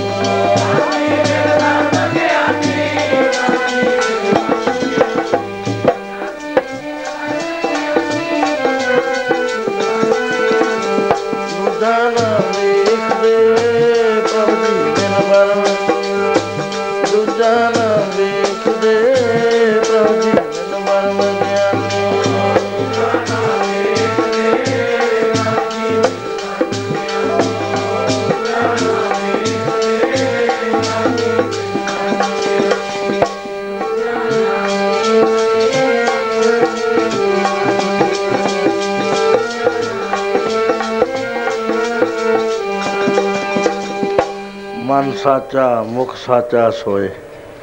ਅਵਰ ਨਾ ਦੇਖੈ, ਕਿਸ ਬਿਨ ਕੋਏ ਨਾਨਕੇ ਲਛਣ ਬਰਮ ਗਿਆਨੀ। ਦੂਜਾ ਦ੍ਰਿਸ਼ਟੀ ਤੋਂ ਜਾਂਦਾ ਹੀ ਰਹਿੰਦਾ, ਜਿੱਧਰ ਦੇਖਦੇ ਨੇ ਤੂੰ ਹੀ ਤੂੰ ਤੂੰ ਹੀ ਤੂੰ, ਦੂਸਰਾ ਨਜ਼ਰ ਨਹੀਂ ਆਇਆ ਕਰਦਾ। ਇਹ ਅਵਸਥਾ ਗੁਰਸਿੱਖ ਦੀ, ਜਿੱਥੇ ਆਪਾਂ ਪਹੁੰਚਣਾ ਹੈ, ਸਾਧ ਸਿੰਘ ਜੀ। ਉਹਦੀਆਂ ਟੋਹਾਂ ਗੁਰੂ ਮਹਾਰਾਜ ਦੱਸਦੇ ਨੇ ਸਾਨੂੰ, ਵੀ ਇੱਥੇ ਆ, ਤੁਹਾਡੀ ਮੰਜ਼ਿਲ ਹੈ, ਜਿੱਥੇ ਤੁਸੀਂ ਪਹੁੰਚਣਾ ਹੈ। ਉਹ ਵੀ ਤਾਂ ਪਹੁੰਚੋਗੇ ਕਿਸੇ ਅਨੁਭਵੀ ਮਹਾਪੁਰਸ਼ ਦੇ ਨਾਲ ਜੁੜ ਕੇ ਭਰਮ ਦੇ ਜਿਹੜਾ ਹਰ ਵਕਤ ਭਰਮ ਤੋਂ ਬਚਾਵੇ, ਗਲਤ ਨਿਸ਼ਚਿਆਂ ਤੋਂ ਬਤਾ, ਬਚਾਵੇ। ਉਹਦੀ ਸੰਗਤ ਕਰੇ ਬਿਨਾਂ ਨਹੀਂ ਤੁਸੀਂ ਪਹੁੰਚ ਸਕਦੇ। ਤੇ ਇਹ ਆਪਣਾ ਭਾਈ ਦਿਆ ਸਿੰਘ ਜੀ ਮਹਾਰਾਜ, ਇਤਿਹਾਸ ਵਿੱਚ ਜ਼ਿਕਰ ਕਿੰਨੇ ਥਾਂ ਤੇ ਲਿਖਿਆ ਹੋਇਆ ਹੈ ਵੀ ਭਾਈ ਦਿਆ ਸਿੰਘ ਜੀ ਮੇਰਾ ਰੂਪ ਜਾਣੋ ਇਹਨਾਂ ਨੂੰ। ਮੇਰਾ ਹੀ ਰੂਪ ਹੈ। ਚਾਰ ਪੰਜ ਵਾਰੀ ਤਾਂ ਬੜਾ ਹੀ ਸਪਸ਼ਟ ਲਿਖਿਆ ਮਹਾਰਾਜ ਨੇ, ਜਿਸ ਵਾਰ ਬਾਬਾ ਸੋਭਾ ਸਿੰਘ ਜੀ ਅਮਰ ਛਕਣ ਗਏ, ਕਹਿੰਦੇ, ਪਾਤਸ਼ਾਹ, ਮੈਂ ਸੋਢੀਆਂ ਤੁਹਾਡਾ ਭਾਈਚਾਰਾ ਤੇ ਮੈਂ ਅੰਮ੍ਰਿਤ ਤੁਹਾਤੋਂ ਛਕਣਾ ਕਹਿਣ ਲੱਗੇ ਸੋਢੀ ਸਾਹਿਬ, ਹੁਣ ਭਲੇਖਿਆ ਚ ਨਾ ਰਹੋ ਤੁਸੀਂ। ਜੋ ਕੁਝ ਮੈਂ ਦੇਣਾ ਸੀ, ਮੈਂ ਦੇ ਚੁੱਕਿਆ, ਤੁਸੀਂ ਭਾਈ ਦਿਆ ਸਿੰਘ ਜੀ ਕੋਲ ਜਾਓ। ਉਹ ਉਹਨੂੰ ਮੇਰਾ ਰੂਪ ਕਰਕੇ ਮੰਨੋ। ਜਾਓ ਉਹ ਹੀ ਤੁਹਾਨੂੰ ਅੰਮ੍ਰਿਤ ਛਕਾਉਣਗੇ। ਤੁਹਾਡਾ ਜਿਹੜਾ ਗਿਆਨ ਦਾ ਭੰਡਾਰ ਹੈ, ਉਹਨਾਂ ਕੋਲ ਹੈ, ਤੁਹਾਡਾ ਸੁਰੱਖਿਅਤ ਪਿਆ ਇਹਨਾਂ ਨੇ ਅੰਮ੍ਰਿਤ ਛਕਿਆ ਉਹਨਾਂ ਤੇ। ਉਹ ਬਚਨ ਹੁੰਦੇ ਆ, ਸਾਧ ਸਿੰਘ ਜੀ ਸਮਝ ਆਉਣ ਵਾਲੀਆਂ ਗੱਲਾਂ ਨਹੀਂ ਹੈਗੀਆਂ। ਉਹ ਵੀ ਕਿਹੜਾ ਭੰਡਾਰਾ ਹੈ? ਉਹ ਭੰਡਾਰਾ ਇਸ ਤਰ੍ਹਾਂ ਦਾ ਨਹੀਂ ਹੈ। ਉਹ ਹੈ ਗਿਆਨ ਦਾ ਭੰਡਾਰ, ਪ੍ਰਤੱਖ ਗਿਆਨ ਦਾ। ਗੱਲਾਂ ਨਾਲ ਤਾਂ ਗਿਆਨੀ ਬੁਲਾ ਦਿੰਦੇ ਨੇ, ਲੇਕਿਨ ਪ੍ਰਤੱਖ ਗਿਆਨ ਕਿਸੇ 'ਚ ਸ਼ਕਤੀ ਹੁੰਦੀ ਹੈ ਜਿਹੜਾ ਕਰਾਵੇ, ਉਹ ਸੀਨੇ ਵਸੀਨੇ ਚਲਿਆ ਆ ਰਿਹਾ। ਭਾਈ ਬਾਬਾ ਸੋਭਾ ਸਿੰਘ ਜੀ ਤੋਂ ਬਾਅਦ ਬੇਦੀ ਸਾਹਿਬਜ਼ਾਦੇ ਹੋਏ ਤੇ ਉਹਨਾਂ ਨੇ ਸਾਰੀ ਗੱਲ ਵਿਚਾਰੀ ਤੇ ਅੰਮ੍ਰਿਤ ਉਹਨਾਂ ਨੇ, ਉਹਨਾਂ ਤੋਂ ਜਾ ਕੇ ਛਕਿਆ, ਕਹਿਣ ਲੱਗੇ, ਲੈ ਸਾਹਿਬ ਸਿੰਘ ਜੀ ਤੈਨੂੰ ਅਸੀਂ ਬਹੁਤ ਦੇਰ ਦੇ ਉਡੀਕ ਰਹੇ ਸੀ, ਇੰਤਜ਼ਾਰ ਸੀ ਸਾਡੇ ਮਨ 'ਚ। ਕਿਉਂਕਿ ਅਸੀਂ ਗੁਰੂ ਦਸ਼ਮੇਸ਼ ਪਿਤਾ ਨੇ ਜਿਹੜੀ ਸਾਨੂੰ ਚਾਬੀ ਦਿੱਤੀ ਹੈ, ਭੰਡਾਰਾ ਦਿੱਤਾ, ਉਹ ਹਵਾਲੇ ਕਰਨਾ ਹੈ, ਅਸੀਂ ਤੁਹਾਡੇ ਹਵਾਲੇ ਕਰਦੇ ਹਾਂ। ਇਹਨੂੰ ਵਰਤੋ, ਵਰਤਾਓ ਲੋੜਵੰਦਾਂ ਨੂੰ। ਗੁਰੂ ਨਾਨਕ ਦਾ ਜੋ ਸਿਧਾਂਤ ਹੈ, ਦੱਸੋ ਦੁਨੀਆ ਨੂੰ। ਉਹਨਾਂ ਹੀ ਸਮਿਆਂ ਦੇ ਅੰਦਰ ਇੱਕ ਮਹਾਤਮਾ ਹੋਏ ਨੇ, ਜਿਹੜੇ ਬਾਬਾ ਸਾਹਿਬ ਸਿੰਘ ਜੀ ਤੋਂ ਅੱਗੇ ਸੀ, ਬਾਬਾ ਸੋਭਾ ਸਿੰਘ ਆ ਉਹਨਾਂ ਦਾ ਨਾਮ। ਬਰਕਤ ਸੀਗੇ ਉਹ, ਪਸਾਰਾ ਨਹੀਂ ਸੀ ਕਰਦੇ। ਇੱਕ ਕੁਟਿਆ ਦੇ ਵਿੱਚ ਸਾਰੀ ਜ਼ਿੰਦਗੀ ਗੁਜ਼ਾਰ ਗਏ। ਉਹ ਜਿਸ ਵਕਤ ਇਸ ਰਸਤੇ ਤੇ ਪਤਾ ਲੱਗਿਆ ਲੋਕਾਂ ਨੂੰ ਵੀ ਇਹ ਤਾਂ ਬਹੁਤ ਕਰਨੀ ਕਵਾਈ ਵਾਲੇ ਨੇ, ਜਦ ਦੀ ਮੈਂ ਗੱਲ ਕਰਦਾ ਉਹ 22 ਸਾਲ ਦੇ ਸੀ। ਹਜੂਰ ਸਾਹਿਬ ਨੂੰ ਇਹ ਦਰਸ਼ਨ ਕਰਨ ਵਾਸਤੇ ਜਾਂਦੇ ਨੇ, ਪੈਦਲ ਜਾ ਰਹੇ ਨੇ, ਜਦ ਇਹ ਬਿੰਦੀਆ ਚਲ ਪਰਬਤ ਕੋਲ ਪਹੁੰਚੇ, ਉਥੇ ਉਹ ਜੰਗਲ ਬਹੁਤ ਵੱਡਾ ਸੀ, ਉਹਦੇ 'ਚ ਸ਼ੇਰ ਬਹੁਤ ਸੀ, ਹੁਣ ਵੀ ਹੈ, ਇਹ ਕਾਨਾ ਕਾਸ਼ਾ ਦੇ ਜੰਗਲ ਦੇ ਵਿੱਚ ਸੈਂਕੜੇ ਹੀ ਸ਼ੇਰ ਨੇ। ਤੇ ਉੱਥੇ ਜਦ ਗਏ ਤਾਂ ਉਥੋਂ ਕਾਲੀ ਕਾਲੀ ਲੋਕ ਲੱਕੜੀਆਂ ਸਿਰਾਂ ਤੇ ਚੱਕੀਆਂ, ਕਿਸੇ ਨੇ ਚਾਰਾ ਚੱਕਿਆ, ਕੋਈ ਪਸ਼ੂਆਂ ਨੂੰ ਹੱਕ ਦਾ ਨਠਾਈ ਜਾਂਦਾ ਹੈ। ਉਹ ਦੋ ਚਾਰ ਜਾਂਦੇ ਸੀ ਕਹਿਣ ਲੱਗੇ ਵੀ ਆਹ ਬਾਲ ਯੋਗੀ ਜਿਹੜਾ ਹੈ, ਹੁਣ 22 ਸਾਲ ਦੀ ਉਮਰ, ਛੋਟਾ ਹੀ ਲੱਗਦਾ। ਵੀ ਇਹ ਬਾਲ ਯੋਗੀ ਇੱਥੇ ਬੈਠ ਗਿਆ ਪਾਣੀ ਕੋਲੇ ਤੇ ਤਾਂ ਰਾਤ ਨੂੰ ਸ਼ੇਰਾਂ ਨੇ ਪਾਣੀ ਪੀਣ ਆਉਣਾ ਛੁਪ ਕੇ ਬਹਿਣਾ ਹਰਨਾ ਨੇ ਆਉਣਾ ਸ਼ੇਰਾਂ ਨੇ ਮਾਰਨਾ ਕਿਉਂ ਪਾਣੀ ਨੇੜੇ ਤੇੜੇ ਕਿਤੇ ਹੈ ਨਹੀਂ। ਉਹ ਤਰਸ ਆਇਆ ਉਹਨਾਂ ਦੇ ਮਨ 'ਚ, ਨੇੜੇ ਹੀ ਪਿੰਡ ਸੀ। ਆ ਕੇ ਕਹਿਣ ਲੱਗੇ ਬਾਲ ਯੋਗੀ ਇੱਥੇ ਨਾ ਤੁਸੀਂ ਬੈਠੋ। ਇੱਥੇ ਰਾਤ ਭਰ ਸ਼ੇਰ ਆਉਂਦੇ ਨੇ। ਤੇ ਤੁਸੀਂ ਤਾਂ ਸਖਾਲਾ ਹੀ ਆ ਤੁਹਾਡਾ ਤਾਂ, ਉਹਨੂੰ ਖਾ ਜਾਣਗੇ ਤੁਹਾਨੂੰ ਸਵੇਰ ਨੂੰ। ਤੁਸੀਂ ਸਾਡੇ ਨਾਲ ਚੱਲੋ ਤੇ ਰਾਤ ਨੂੰ ਅਸੀਂ ਅੱਗ ਜਾਲਦੇ ਆ ਸਾਰੇ ਪਿੰਡ ਦੇ ਦੁਆਲੇ। ਸ਼ੇਰ ਨਹੀਂ ਫੇਰ ਆਉਂਦਾ, ਤੁਸੀਂ ਜਿੱਥੇ ਤੁਹਾਡਾ ਜੀ ਕਰੂ ਬਹਿ ਜਿਓ। ਕੋਈ ਤੁਹਾਨੂੰ ਡਿਸਟਰਬ ਨਹੀਂ ਕਰਦਾ, ਨਾਲੇ ਪ੍ਰਸ਼ਾਦ ਪਾਣੀ ਛਕਾਵਾਂਗੇ, ਨਾਲੇ ਤੁਸੀਂ ਉੱਥੇ ਬਹਿ ਜਾਓ।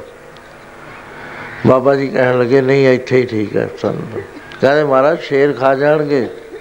ਕਹਿੰਦੇ, ਕੋਈ ਨਹੀਂ ਭਾਈ, ਖਾਂਦਾ ਨਾ ਸ਼ੇਰ ਖਾਵੇ, ਨਾ ਕੋ ਹੋਰ ਹੋਵੇ। ਰਾਤ ਲੰਘੀ ਸਵੇਰੇ ਹੀ ਸਾਜਰੇ ਹੋ ਕੇ ਪਿੰਡ 'ਚ ਗੱਲਾਂ ਕਰਦੇ ਆ ਵੀ ਉਹਨੂੰ ਤਾਂ ਖਾ ਕੇ ਆਉਣੇ ਆ ਸ਼ੇਰ। ਉਹ ਜਿਸ ਵਾਰ ਇਕੱਠੇ ਹੋ ਕੇ ਆਏ ਵੀ ਦੇਖੀਏ ਦੂਰੋਂ ਹੀ ਦੇਖਣ ਵੀ ਉਹ ਤਾਂ ਬੈਠਾ ਹੋ ਜਿਵੇਂ ਸਮਾਧੀ ਲਈ। ਨੇੜੇ ਆ ਕੇ ਆ ਕੇ ਸਵਾਲ ਕਰਿਆ, ਕਹਿੰਦੇ ਬਾਲੀਓਗੀ ਜੀ? ਆ ਅਸੀਂ ਦੇਖ ਰਹੇ ਆ ਸਾਨੂੰ ਪਛਾਣ ਹੈ ਸ਼ੇਰਾਂ ਦੀਆਂ ਪੈੜਾਂ ਦੀ। ਤੁਹਾਡੇ ਦੁਆਲੇ ਸ਼ੇਰ ਘੁੰਮੇ ਹੋਏ ਨੇ, ਸੁੰਘਿਆ ਤੁਹਾਨੂੰ ਤੁਹਾਨੂੰ ਖਾਦਾ ਕਿਉਂ ਨਹੀਂ ਉਹਨਾਂ ਨੇ? ਬਾਬਾ ਜੀ ਕਹਿਣ ਲੱਗੇ, ਜੇ ਤੁਹਾਨੂੰ ਭੁੱਖ ਲੱਗੀ ਹੋਵੇ, ਤੁਸੀਂ ਆਪਣੀ ਬਾਹ ਖਾ ਲੈਨੇ ਉਹ ਕਹਿੰਦੇ ਨਹੀਂ। ਆਪਣਾ ਹੱਥ ਕੱਟ ਕੇ ਖਾ ਲੋਗੇ ਕਹਿੰਦੇ ਨਹੀਂ। ਕਿਉਂਕਿ ਕਿਉਂ ਨਹੀਂ ਖਾਂਦੇ? ਕਹਿੰਦੇ ਸਾਡਾ ਹੈ, ਅਸੀਂ ਆ ਕਹਿੰਦੇ ਬਸ ਭਾਈ, ਆਹੀ ਫ਼ਰਕ ਹੈ। ਸਾਡੇ ਵਾਸਤੇ ਕੋਈ ਗੈਰ ਨਹੀਂ ਹੈ। ਇਹ ਸਾਰਾ ਸੰਸਾਰ ਸਾਡੇ ਜਾਂ ਅਸੀਂ ਸਾਰੇ ਸੰਸਾਰ ਵਿੱਚ ਆ।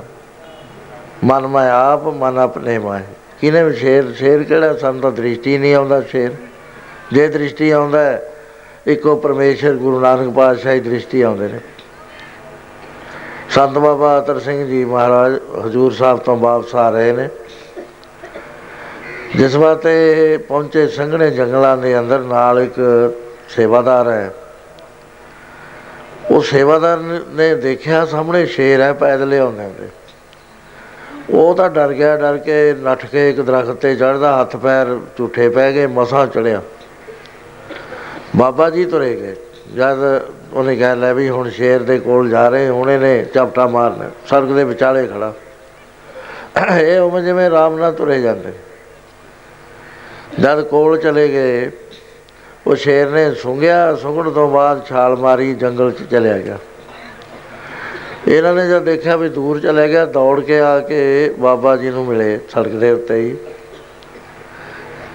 ਦਮ ਚੜਿਆ ਹੋਇਆ ਸੀ। ਕਹਿਣ ਲੱਗੇ, ਕੀ ਗੱਲ ਭਾਈ? ਤੂੰ ਤੈਨੂੰ ਦਮ ਚੜਿਆ ਹੋਇਆ ਕਹਿੰਦਾ, ਮਹਾਰਾਜ, ਮੈਂ ਤਾਂ ਦੌੜ ਕੇ ਆਇਆ। ਕਹਿੰਦੇ, ਰੁਕ ਗਿਆ ਸੀ? ਕਹਿੰਦੇ, ਹਾਂਜੀ, ਮੈਂ ਤਾਂ ਦਰਖਤ ਤੇ ਚੜ ਗਿਆ ਸੀ। ਕੀ ਗੱਲ? ਕਹਿੰਦੇ, ਸੜਕ ਦੇ ਉੱਤੇ ਸ਼ੇਰ ਖੜਾ ਸੀ। ਤੁਸੀਂ ਨਹੀਂ ਦੇਖਿਆ? ਚੁੱਪ ਕਰ ਰਹੇ। ਕਹਿੰਦੇ, ਮਹਾਰਾਜ, ਤੁਸੀਂ ਸ਼ੇਰ ਨਹੀਂ ਦੇਖਿਆ? ਕਹਿਣ ਲੱਗੇ, ਉਹ ਗੁਰਸਿੱਖਾ ਇਹ ਜਿਹੜੀ ਸਾਡੀ ਦ੍ਰਿਸ਼ਟੀ ਸੀ, ਇਹ ਖਤਮ ਹੋ ਗਈ। ਹੁਣ ਤਾਂ ਸਾਨੂੰ ਗੁਰੂ ਨਾਨਕ ਸਾਹਿਬ ਤੋਂ ਬਗੈਰ ਸੰਸਾਰ 'ਚ ਨਜ਼ਰ ਹੀ ਨਹੀਂ ਕੋਈ ਆ ਰਿਹਾ। ਇੱਕੋ ਹੀ ਆ ਰਿਹਾ। ਮਨ ਸਾਚਾ, ਮੁਖ ਸਾਚਾ ਸੋਏ, ਅਵਰ ਨਾ ਪੇਖੇ ਕਿਸ ਬਿਨ ਕੋਈ ਨਾਨਕੇ ਲੱਛਣ ਬਰਮ ਗਿਆਨੀ ਤੇ ਉਹਦੀ ਪਦਵੀ ਕਿੰਨੀ ਬੜੀ ਹੁੰਦੀ ਹੈ? ਪੜੋ ਪਿਆਰ ਨਾਲ। ਸ਼ਿਵ ਦੀ ਖੋਜਦੇ ਫਿਰਦੇ ਵਰ ਮੰਗਿਆਨੀ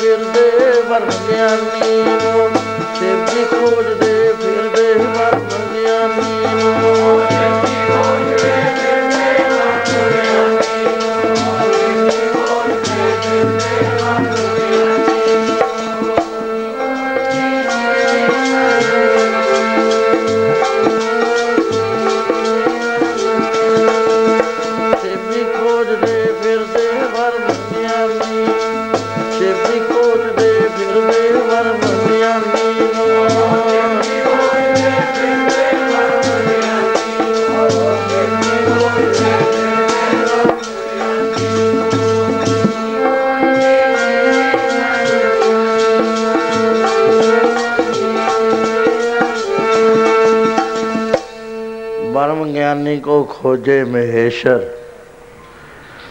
ਨਾਨਕ ਬਰਮ ਗਿਆਨੀ, ਆਪ ਪਰਮੇਸ਼ਰ ਫੈਸਲਾ ਕਰਤਾ ਮਹਾਰਾਜ ਜੀ ਨੇ ਕਹੇ ਜਿਹੜੇ ਬਰਮ ਗਿਆਨੀ ਨੇ, ਪਰਮੇਸ਼ਰ ਹੀ ਹੁੰਦੇ ਨੇ, ਉਹ ਆਪੇ ਪਰਮੇਸ਼ਰ ਨੇ। ਹੈ ਤਾਂ ਤੁਸੀਂ ਵੀ, ਮੈਂ ਵੀ, ਸਾਰੇ ਆਪਾਂ ਲੇਕਿਨ ਸਾਨੂੰ ਪਤਾ ਨਹੀਂ ਹੈ, ਅਸੀਂ ਮੈਂ ਬਣੇ ਹੋਏ ਆ ਉਹ ਪਰਿਪੂਰਨ ਹੋਇਆ ਕਰਦੇ ਆ। ਸੋ ਜਿਹੜਾ ਇਸ ਅਵਸਥਾ ਦਾ ਹੈ ਕਿੱਡਾ ਉੱਚਾ ਮਨੁੱਖ ਹੁੰਦਾ ਹੋਇਆ, ਮਨੁੱਖ ਦੇ ਜਾਮੇ 'ਚ ਹੁੰਦਾ ਹੋਇਆ, ਪਰਮੇਸ਼ਰ ਬਣ ਜਾਇਆ ਕਰ। ਸੋ ਐਸਾ ਗੁਰਸਿੱਖ ਸੀ ਭਾਈ ਕਨਈਆ ਜੀ, ਜਿਨ੍ਹਾਂ ਨੂੰ ਗੁਰੂ ਨੌਵੇਂ ਪਾਤਸ਼ਾਹ ਤੋਂ ਉਪਦੇਸ਼ ਹੋਇਆ ਸੀ। ਜਿਸ ਵਾਰ ਜੰਗ ਜੁੱਧ ਲੱਗੇ, ਆਪ ਨੂੰ ਹੁਕਮ ਸੀ ਸੇਵਾ ਕਰਨ ਦਾ। ਆਪ ਜਲਦੀ ਸੇਵਾ ਕਰਿਆ ਕਰਦੇ ਸੀ। ਮਸ਼ਕ ਲੈ ਕੇ ਦੂਰ ਦੂਰ ਤੋਂ ਪਾਣੀ ਲਿਆਉਣਾ ਤੇ ਲਿਆ ਕੇ ਭਰਨਾ, ਲੰਗਰ ਦੇ ਵਿੱਚ ਲਿਆ ਕੇ ਹੋਰ ਅਨੇਕਾਂ ਕਿਸਮ ਦੀ ਸੇਵਾ ਜਿਹੜੀ ਸਾਹਮਣੇ ਆ ਜਾਏ, ਉਹ ਕਰਦੇ ਸੀ। ਤੇ ਜਦੋਂ ਜੰਗ ਜੁੱਧ ਲੱਗੇ ਤਾਂ ਸਿੰਘਾਂ ਨੇ ਕਿਹਾ ਕਿ ਮਹਾਰਾਜ ਇਹ ਖੂਹਾਂ ਖਾਂ ਤੇ ਤੁਰਿਆ ਫਿਰਦਾ ਹੈ। ਕੋਈ ਇਹਨੂੰ ਮਾਰ ਨਾ ਦੇਵੇ, ਸ਼ਸਤਰ ਧਰਾਉਣਾ, ਇਹਨੂੰ ਧਾਰਨ ਕਰਾਉਣਾ ਚਾਹੀਦਾ। ਉਹ ਸ੍ਰੀ ਸਾਹਿਬ ਗੱਲ ਚ ਪਾਤੀ ਇਹਦੇ ਇਹਨੇ ਕੀ ਕਰਿਆ? ਜਿਹੜਾ ਮਿਆਨ ਸੀ, ਉਹ ਤਾਂ ਮੂਰੇ ਕਰ ਲਿਆ। ਲੱਕ ਨਾਲ ਬੰਨ ਲਈ, ਜਿੱਥੇ ਇੱਕ ਮਸ਼ਕ ਨੂੰ ਰਿਕਾ ਨਾ ਲਾਵੇ। ਤੇ ਜਿਹੜਾ ਦਸਤੇ ਵਾਲਾ ਪਾਸਾ ਸੀ, ਉਹ ਪਿੱਛੇ ਕਰਤਾ। ਉਹ ਕਈਆਂ ਨੇ ਕਿਹਾ ਵੀ ਇਹ ਐ ਨਹੀਂ ਰੱਖੀ ਦੀ ਮੂਰੇ ਰੱਖੀਦਾ ਜਦ ਉਹਨਾਂ ਨੇ ਕੋਈ ਉੱਤਰ ਨਾ ਦਿੱਤਾ, ਤਾਂ ਮਹਾਰਾਜ ਜੀ ਨੂੰ ਦੱਸਿਆ, ਗੁਰੂ ਦਸਵੇਂ ਪਾਤਸ਼ਾਹ ਨੂੰ ਵੀ ਮਹਾਰਾਜ, ਇਹ ਸ੍ਰੀ ਸਾਹਿਬ ਐ ਰੱਖਦਾ, ਪਿਛਲੇ ਪਾਸੇ ਰੱਖਦਾ, ਮੋਟਾ ਮੂਰੇ ਰੱਖਦਾ ਬਿਆਨ ਕਹਿੰਦੇ ਕਨਈਆ ਕੀ ਗੱਲ? ਕਹਿੰਦਾ, ਮੈਂ ਕਿਹਾ, ਮਹਾਰਾਜ ਜੀ ਨੇ ਮਾਰਨਾ, ਉਹਨੂੰ ਕੋਈ ਖੇਚਲ ਨਾ ਹੋਵੇ, ਆਰਾਮ ਨਾਲ ਇਹ ਕੱਢ ਲਵੇ, ਮੇਰੀ ਸਿੱਧੀ ਥਾਵੇ ਉਹ- ਉਹ ਪ੍ਰੈਕਟੀਕਲੀ ਇਸ ਅਵਸਥਾ ਸੀ, ਕਿਉਂਕਿ ਉਹਨੂੰ ਦੂਸਰਾ ਨਜ਼ਰ ਨਹੀਂ ਸੀ ਆਉਂਦਾ। ਤੇ ਅੱਜ ਅਨੰਦਪੁਰ ਸਾਹਿਬ ਦਾ ਵੱਡਾ ਯੁੱਧ ਲੱਗਿਆ ਹੋਇਆ। ਬਹੁਤ ਵੱਡਾ ਘੇਰਾ ਪਿਆ 6 ਮਹੀਨੇ, ਕੋਈ 8 ਮਹੀਨੇ ਕਹਿੰਦੇ ਨੇ। ਫੌਜ ਬਹੁਤ ਆ ਗਈ ਫੈਸਲਾ ਕੁਨ ਲੜਾਈ ਕਰਨ ਵਾਸਤੇ, ਬਈ ਹੁਣ ਇੱਕ ਪਾਸਾ ਕਰਕੇ ਹਿੱਲਣਾ ਸਮਾਂ ਲੰਘਦਾ ਗਿਆ। ਇਹ ਭਾਈ ਕਨਈਆ ਜਲਦੀ ਸੇਵਾ ਕਰਦਾ ਹੈ। ਜੇ ਤਾਂ ਉਹ ਕਹਾ ਨੰਗੇ ਆਉਂਦੇ ਨੇ, ਉਹਨਾਂ ਨੂੰ ਪਲਾਈ ਜਾਂਦਾ ਹੈ ਤੇ ਜਾਂ ਇੱਧਰ ਆ ਜਾਂਦਾ ਇਹਨਾਂ ਨੂੰ ਮੋਰਚਿਆਂ 'ਚ ਬੈਠੇ ਨੇ। ਸਿੰਘ ਇਹ ਪਾਣੀ ਜਿਹੜਾ ਹੱਕ ਮਾਰਦਾ, ਉਹਨੂੰ ਨੱਠ ਕੇ ਜਾ ਕੇ ਪਲਾਇਆ ਹੁੰਦਾ ਦੋਵੇਂ ਪਾਸੇ ਮੋਰਚਿਆਂ 'ਚ ਬੈਠੇ ਨੇ। ਨਾ ਇਹਦੇ ਕੋਈ ਗੋਲੀ ਮਾਰਦਾ, ਨਾ ਤੀਰ ਮਾਰਦਾ, ਨਾ ਤਲਵਾਰ ਮਾਰਦਾ, ਨਾ ਵਰਚਾ ਮਾਰਦਾ। ਕੋਈ ਨਹੀਂ ਮਾਰ ਰਿਹਾ ਇਸ ਸਾਰੇ ਹੈਰਾਨ ਨੇ ਵੀ ਦੇਖੋ ਕਨਈਏ ਨੂੰ ਕੋਈ ਵੀ ਨਹੀਂ ਮਾਰਦਾ। ਜੇ ਤੀਰ ਤੂਰ ਵੀ ਚੱਲਦੇ ਆ, ਇਹ ਰੁਕਦਾ ਵੀ ਨਹੀਂ ਆ, ਵਿੱਚੇ ਤੁਰਿਆ ਫਿਰਦਾ ਤੇ ਜਿਹੜਾ ਤੀਰ ਚਲਾਉਣ ਵਾਲਾ ਉਹ ਦੇਖਦਾ ਹੈ ਜਾਂ ਗੋਲੀ ਚਲਾਉਣ ਵਾਲਾ ਵੀ ਕਿਤੇ ਕਨਈਏ ਨੂੰ ਨਾ ਲੱਗ ਜੇ ਤੇ ਅੱਜ ਬਹੁਤ ਵੱਡਾ ਯੁੱਧ ਹੋਇਆ। ਪਹਿਲਾਂ ਫੌਜਾਂ ਆਨੰਦਪੁਰ ਸਾਹਿਬ ਵੱਲ ਨੂੰ ਵਧੀਆਂ ਉਹਨਾਂ ਦੀਆਂ, ਮੁਗਲਾਂ ਦੀਆਂ।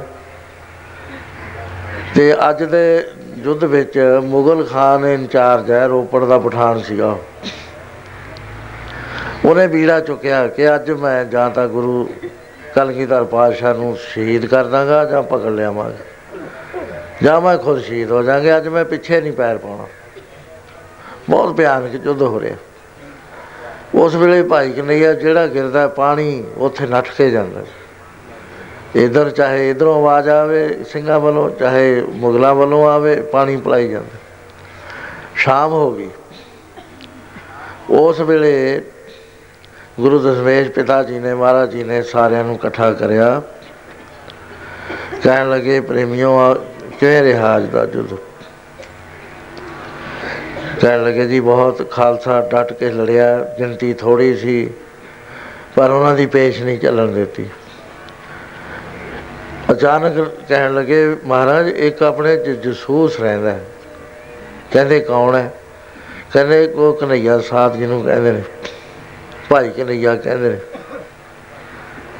ਉਹ ਕੀ ਕਰਦਾ ਹੈ? ਕਹਿੰਦੇ ਮਹਾਰਾਜ, ਉਹ ਪਾਣੀ ਜਿਹੜਾ ਵੀ ਪਾਣੀ ਮੰਗਦਾ, ਉਹਨੂੰ ਪਾਣੀ ਪਿਲਾਉਣ ਚਲਾ ਜਾਂਦਾ ਚਾਹੇ ਮੁਗਲ ਹੋਣ, ਮੈਂ ਅਸੀਂ ਐਂ ਦੇਖਿਆ ਬੰਦਾ ਸਾਡਾ ਹੈ, ਲੇਕਿਨ ਉਹਨੂੰ ਮਾਰਦੇ ਹੀ ਨਹੀਂ ਉਹ। ਇਹਦਾ ਮਤਲਬ ਹੈ ਵੀ ਉਹਨਾਂ ਨਾਲ ਮਿਲਿਆ ਹੋਇਆ ਅੰਦਰ ਖਾਤੇ।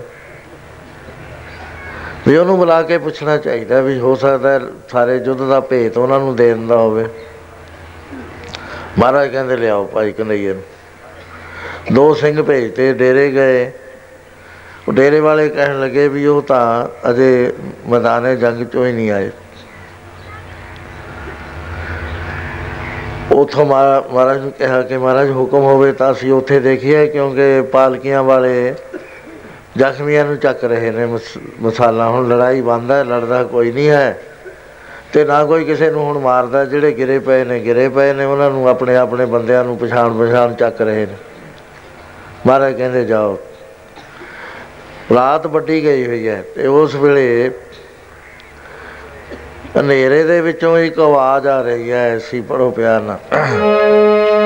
ਤੂੰ ਹੀ ਤੂੰ ਹੀ ਮੋਹਨਾ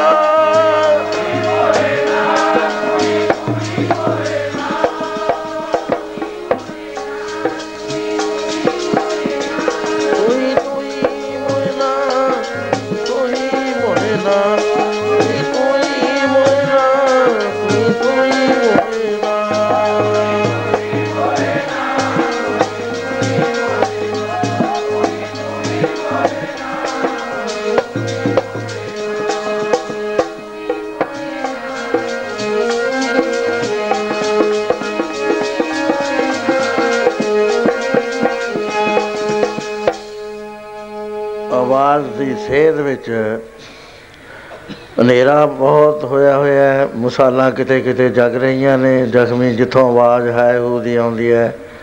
ਉਥੇ ਮਸਾਲਾ ਵਾਲੇ ਚਲੇ ਜਾਂਦੇ ਨੇ, ਜਾ ਕੇ ਪਾਲਕੀ 'ਚ ਪਾਉਂਦੇ ਨੇ ਤੇ ਚੱਕ ਚੱਕ ਕੇ ਪਾਲਕੀਆਂ ਤੋਰੀ ਜਾਂਦੇ ਨੇ। ਤੇ ਉਸ ਆਵਾਜ਼ ਦੀ ਸੇਧ ਵਿੱਚ ਆਪ ਚਲੇ ਗਏ, ਫਿਰ ਉਹਤੇ ਬਾਅਦ ਆਵਾਜ਼ ਬੰਦ ਹੋ ਗਈ।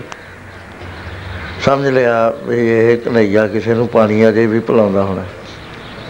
ਭਾਈ ਕਨਈਏ ਦੇ ਕੰਨਾਂ 'ਚ ਆਵਾਜ਼ ਆਈ, ਹਾਏ ਹਾਏ। ਦਰਦ ਭਰੀ ਆਵਾਜ਼ ਆਈ। ਆਵਾਜ਼ ਸੁਣਦੀ ਸਾਰ ਉਸ ਥਾਂ ਤੇ ਚਲੇ ਗਏ, ਜਾ ਕੇ ਉਹ ਜ਼ਖਮੀ ਜਿਹੜਾ ਪਿਆ ਸੀ, ਉਹਦਾ ਸਿਰ ਚੁੱਕਿਆ ਆਪਣੇ ਪੱਟ ਤੇ। ਸੰਭਾਲ ਕੇ ਠੀਕ ਤਰ੍ਹਾਂ ਕਰਕੇ ਮਸ਼ਕ ਦੇ ਵਿੱਚੋਂ ਪਾਣੀ ਥੋੜਾ ਥੋੜਾ ਪਾਉਂਦੇ ਨੇ। ਪਾਣੀ ਪੈਣ ਦੀ ਦੇਰ ਸੀ, ਉਸ ਨੂੰ ਸੁਰਤ ਆ ਗਈ। ਉਸ ਵੇਲੇ ਉਹ ਕਹਿਣ ਲੱਗਿਆ ਇਹ ਪਿਸ਼ਤੀ ਮਾਸ਼ਕੀ ਤੂੰ ਕੌਣ ਹੈ ਮੈਨੂੰ ਦੱਸ ਤਾਂ ਕਿ ਮੈਂ ਤੈਨੂੰ ਇਨਾਮ ਦੇਵਾਂਗਾ। ਉਹ ਕਹਿਣ ਲੱਗਿਆ, ਖਾਨ ਸਾਹਿਬ, ਮੈਂ ਤਾਂ ਗੁਰੂ ਗੋਬਿੰਦ ਸਿੰਘ ਜੀ ਦਾ ਇੱਕ ਗਰੀਬੜਾ ਜਿਹਾ ਸਿੱਖ ਹਾਂ। ਕਹਿੰਦੇ, ਹੈ ਸਿੱਖ? ਤੈਨੂੰ ਪਤਾ ਤੂੰ ਕਿਹਨੂੰ ਪਾਣੀ ਪਿਲਾ ਰਿਹਾ? ਕਿਹਨੂੰ ਹੋਸ਼ ਵਿੱਚ ਲਿਆਂਦਾ ਹੈ? ਕਹਿਣ ਲੱਗਿਆ, ਮੈਨੂੰ ਤਾਂ ਇੱਕੋ ਗੱਲ ਦਾ ਪਤਾ ਹੈ। ਵੀ ਇੱਥੇ ਖੁਦਾ ਤੇ ਬਗੈਰ ਹੋਰ ਹੈ ਕੋਈ ਨਹੀਂ। ਮੈਂ ਤਾਂ ਖੁਦਾ ਨੂੰ ਇਹ ਪਾਣੀ ਪਿਲਾਉਣਾ। ਮੈਂ ਆਪਣੇ ਗੁਰੂ ਨੂੰ ਇਹ ਪਾਣੀ ਪਿਲਾ ਰਿਹਾ। ਮੇਰੇ ਗੁਰੂ ਦਾ ਖੁਦਾ ਦੇ ਵਿੱਚ ਕੋਈ ਫ਼ਰਕ ਨਹੀਂ। ਕਹਿਣ ਲੱਗੇ ਕਨਈਆ ਅਸੀਂ ਇੰਨੀ ਦੇਰ ਦੇ ਬੈਠੇ ਤੰਗ ਕਰ ਰਹੇ ਹਾਂ ਗੁਰੂ ਨੂੰ। ਗੁਰੂ ਦੀ ਸਾਡੇ ਨਾਲ ਦੁਸ਼ਮਣੀ ਨਹੀਂ ਹੈ। ਉਹ ਕਹਿੰਦਾ, ਕਿੱਥੇ ਭੁੱਲੇ ਹੋ? ਤੁਸੀਂ ਭੁੱਲੇ ਫਿਰਦੇ ਹੋ। ਗੁਰੂ ਦਾ ਜਿਹੜਾ ਹੈ, ਨਿਰਵੈਰ ਤੇ ਨਿਰਾਲਾ ਹੈ। ਸਤਗੁਰ ਪੁਰਖ ਗਮ ਹੈ, ਨਿਰਵੈਰ, ਨਿਰਾਲਾ। ਤੁਹਾਨੂੰ ਹੁਣੇ ਅਸੀਂ ਮਿਸਾਲ ਦੱਸਦਾ ਮੈਂ ਥੋੜੇ ਦਿਨ ਹੋਏ ਤੁਹਾਡੀਆਂ ਫੌਜਾਂ ਪਿੱਛੇ ਹਟ ਗਈਆਂ ਤੇ ਜਿਹੜਾ ਜਰਨੈਲ ਸੀ ਦਿੱਲੀ ਤੋਂ ਆਇਆ ਹੋਇਆ, ਉਹਦੇ ਘਰ ਵਾਲੀ ਇੱਕ ਰਹਿ ਗਈ ਉੱਥੇ। ਉਹ ਕੱਲੀ ਦੇ ਕੇ ਸਿੰਘ ਪਾਲਕੀ 'ਚ ਬਿਠਾ ਕੇ ਲੈ ਆਏ ਉਹਨੂੰ। ਤੇ ਗੁਰੂ ਦਸ਼ਮੇਸ਼ ਪਿਤਾ ਨੇ ਕਿਹਾ ਵੀ ਇਹ ਕੀ ਹੈ, ਕਹਿੰਦੇ ਮਹਾਰਾਜ ਬੀਬੀ ਹੈ, ਉੱਥੇ ਮ- ਜੰਗ ਵਿੱਚ ਸੀ ਕੱਲੀ ਰਹਿ ਗਈ, ਫੌਜਾਂ ਪਿੱਛੇ ਹਟ ਗਈਆਂ। ਤੇ ਅਸੀਂ ਪਾਲਕੀ ਵਿੱਚ ਬਿਠਾ ਕੇ ਲੈ ਆਏ ਮਹਾਰਾਜ ਕਹਿੰਦੇ, ਇੱਕ ਗੱਲ ਦੱਸੋ, ਕਿਸੇ ਨੇ ਚਮੜ ਤਾਂ ਨਹੀਂ ਚੱਕਿਆ? ਜਿਹੜਾ ਪਾਲਕੀ ਦਾ ਪੜਦਾ ਹੈ, ਉਹ ਤਾਂ ਨਹੀਂ ਚੱਕਿਆ? ਕਹਿੰਦੇ, ਨਾ ਸੱਚੇ ਪਾਤਸ਼ਾਹ, ਅਸੀਂ ਤਾਂ ਕੋਈ ਨਹੀਂ ਚੱਕਿਆ। ਮਹਾਰਾਜ ਨੇ ਆਵਾਜ਼ ਦਿੱਤੀ, ਬੇਟਾ, ਬਾਹਰ ਆਓ। ਬਾਹਰ ਆ ਗਈ। ਤੇ ਕਹਿਣ ਲੱਗੇ ਬੇਟੀ ਤੂੰ ਡਰਿਆ ਨਾ ਠੀਕ ਹੈ ਇਹ ਯੁੱਧ ਹੋ ਰਿਹਾ ਹੈ। ਸਾ- ਅਸੀਂ ਬਿਲਕੁਲ ਅਸੂਲ ਤੇ ਲੜ ਰਹੇ ਹਾਂ। ਸਾ- ਥਾ- ਤੇਰੇ ਨਾਲ ਸਾਡਾ ਕੋਈ ਵਿਰੋਧ ਨਹੀਂ। ਵਿਰੋਧ ਉਹਦੇ ਨਾਲ ਹੈ ਜਿਹੜਾ ਸ਼ਸਤਰ ਚੱਕ ਕੇ ਆਉਂਦਾ ਹੈ, ਦੂਜਿਆਂ ਨਾਲ ਨਹੀਂ। ਦੂਜੇ ਜ਼ਖਮੀਆਂ ਦੇ ਅਸੀਂ ਮੱਲਮ ਵੀ ਲਾਉਨੇ ਆ ਸਭ ਕੁਝ ਕਰਦੇ ਹਾਂ। ਤੂੰ ਆਪਣੀ ਮਾਤਾਵਾਂ ਦੇ ਪਾਸ ਚਲੀ ਜਾ। ਅੰਦਰ ਭੇਜਤੀ। ਥੋੜੇ ਦਿਨਾਂ ਤੇ ਬਾਅਦ ਜਦੋਂ ਮੌਕਾ ਮਿਲਿਆ ਤਾਂ ਗੁਰੂ ਮਹਾਰਾਜ ਕਹਿਣ ਲੱਗੇ ਬਈ ਅੱਜ ਸਾਡੀ ਬੇਟੀ ਨੂੰ ਉੱਥੇ ਉਹਨਾਂ ਨੂੰ ਸੁਨੇਹਾ ਭੇਜਤਾ ਹੈ। ਉਹ ਇਹਦਾ ਇੰਤਜ਼ਾਰ ਕਰ ਰਹੇ ਨੇ। ਉੱਥੇ ਛੱਡ ਕੇ ਆਓ। ਤੇ ਉਸ ਵੇਲੇ ਗੁਰੂ ਮਹਾਰਾਜ ਨੇ ਬਹੁਤ ਸਾਰੇ ਵਸਤਰ, ਮਾਤਾਵਾਂ ਨੇ ਵਸਤਰਾਂ ਨਾਲ ਭਰਤੀ ਪਾਲਕੀ ਗਹਿਣੇ ਦਿੱਤੇ, ਲੱਖਾਂ ਰੁਪਏ। ਜਿਵੇਂ ਇੱਕ ਪਿਤਾ ਆਪਣੀ ਬੇਟੀ ਨੂੰ ਵਿਦਾ ਕਰਦਾ ਐ ਵਿਦਾ ਕਰੀ। ਉਹਦੇ ਨੇਤਰਾਂ 'ਚੋਂ ਜਲ ਜਾਣ ਤੋਂ ਹਟਦਾ ਹੀ ਨਹੀਂ, ਬਹੁਤ ਹੀ ਰੋਂਦੀ ਹੈ ਜਿਵੇਂ ਆਪਣੇ ਪਿਤਾ ਦੇ ਕੋਲੋਂ ਹੀ ਕੋਈ ਲੜਕੀ ਜਾਂਦੀ ਹੋਵੇ। ਕਹਿੰਦੇ, ਮਹਾਰਾਜ, ਤੁਸੀਂ ਇੰਨੇ ਚੰਗੇ, ਤੁਸੀਂ ਤਾਂ ਫਰਿਸ਼ਤੇ ਹੋ, ਆਪ ਖਤਾ ਹੋ। ਸਾਡੇ ਬੰਦੇ ਤੁਹਾਨੂੰ ਕਿੰਨਾ ਗਲਤ ਸਮਝਦੇ ਨੇ। ਮੇਰੀ ਇੱਜ਼ਤ ਕਿਸ ਤਰ੍ਹਾਂ ਤੁਸੀਂ ਰੱਖੀ ਆ? ਤੇ ਮੈਨੂੰ ਕਿੰਨਾ ਪਿਆਰ ਦਿੱਤਾ ਹੈ। ਜਾ ਕੇ ਕਹਿਣ ਲੱਗੇ ਸਾਡੇ ਸਿੰਘ ਛੱਡਿਆ ਹੈ ਗੁਰੂ ਦੇ ਮਨ 'ਚ ਕੋਈ ਦੁਆਇਤ ਨਹੀਂ ਹੈ। ਉਹ ਪੂਰਨ ਰੂਪ ਦੇ ਅੰਦਰ ਨਿਰਵੈਰ ਹੈ ਤੇ ਉਹਦੀ ਸਾਰੀ ਕਿਰਿਆ ਨਿਰਾਲੀ ਹੈ। ਕਹਿੰਦੇ ਫਿਰ ਤੁਹਾਡੇ ਮਨ 'ਚ ਤਾਂ ਬੈਰ ਹੋਣਾ ਹੈ।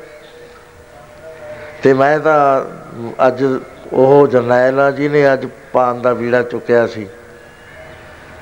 ਤੇ ਮੈਂ ਜ਼ਖਮੀ ਹੋ ਕੇ ਗਿਰ ਗਿਆ ਸੀ।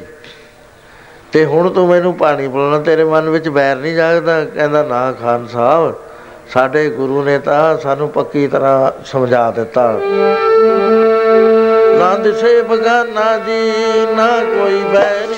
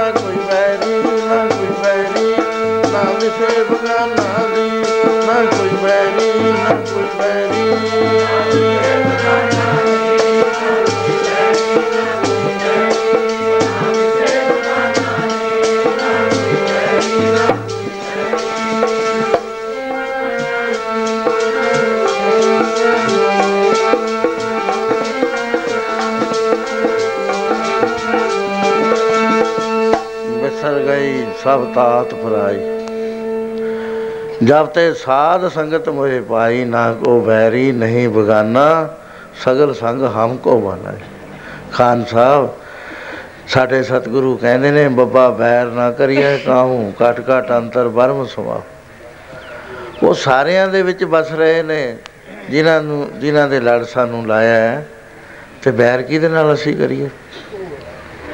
ਸਾਡੇ ਗੁਰੂ ਨੇ ਸਿੱਖਿਆ ਦਿੱਤੀ ਹੈ ਫਰੀਦਾ ਬੁਰੇ ਦਾ ਭਲਾ ਕਰ ਗੁੱਸਾ ਮਨ ਨਾ ਹੰਡਾਏ, ਦੇਹੀ ਰੋਗ ਨਾ ਲੱਗੇ ਪੱਲੇ ਸਭ ਕੁਝ ਪਾਏ। ਖੁਸ਼ ਹੋ ਗਿਆ, ਪਛਤਾ ਗਿਆ, ਕਹਿਣ ਲੱਗਿਆ, ਗੁਰੂ ਦੇ ਸਿੱਖ ਇੰਨੇ ਫਰਿਸ਼ਤੇ ਨੇ ਤਾਂ ਗੁਰੂ ਤਾਂ ਆਪ ਅੱਲਾਹ ਤਾਲਾ ਦੀ ਜਾਤ ਹੋਣਾ ਚਾਹੀਦਾ। ਬੜੇ ਮੂਰਖ ਆ ਅਸੀਂ।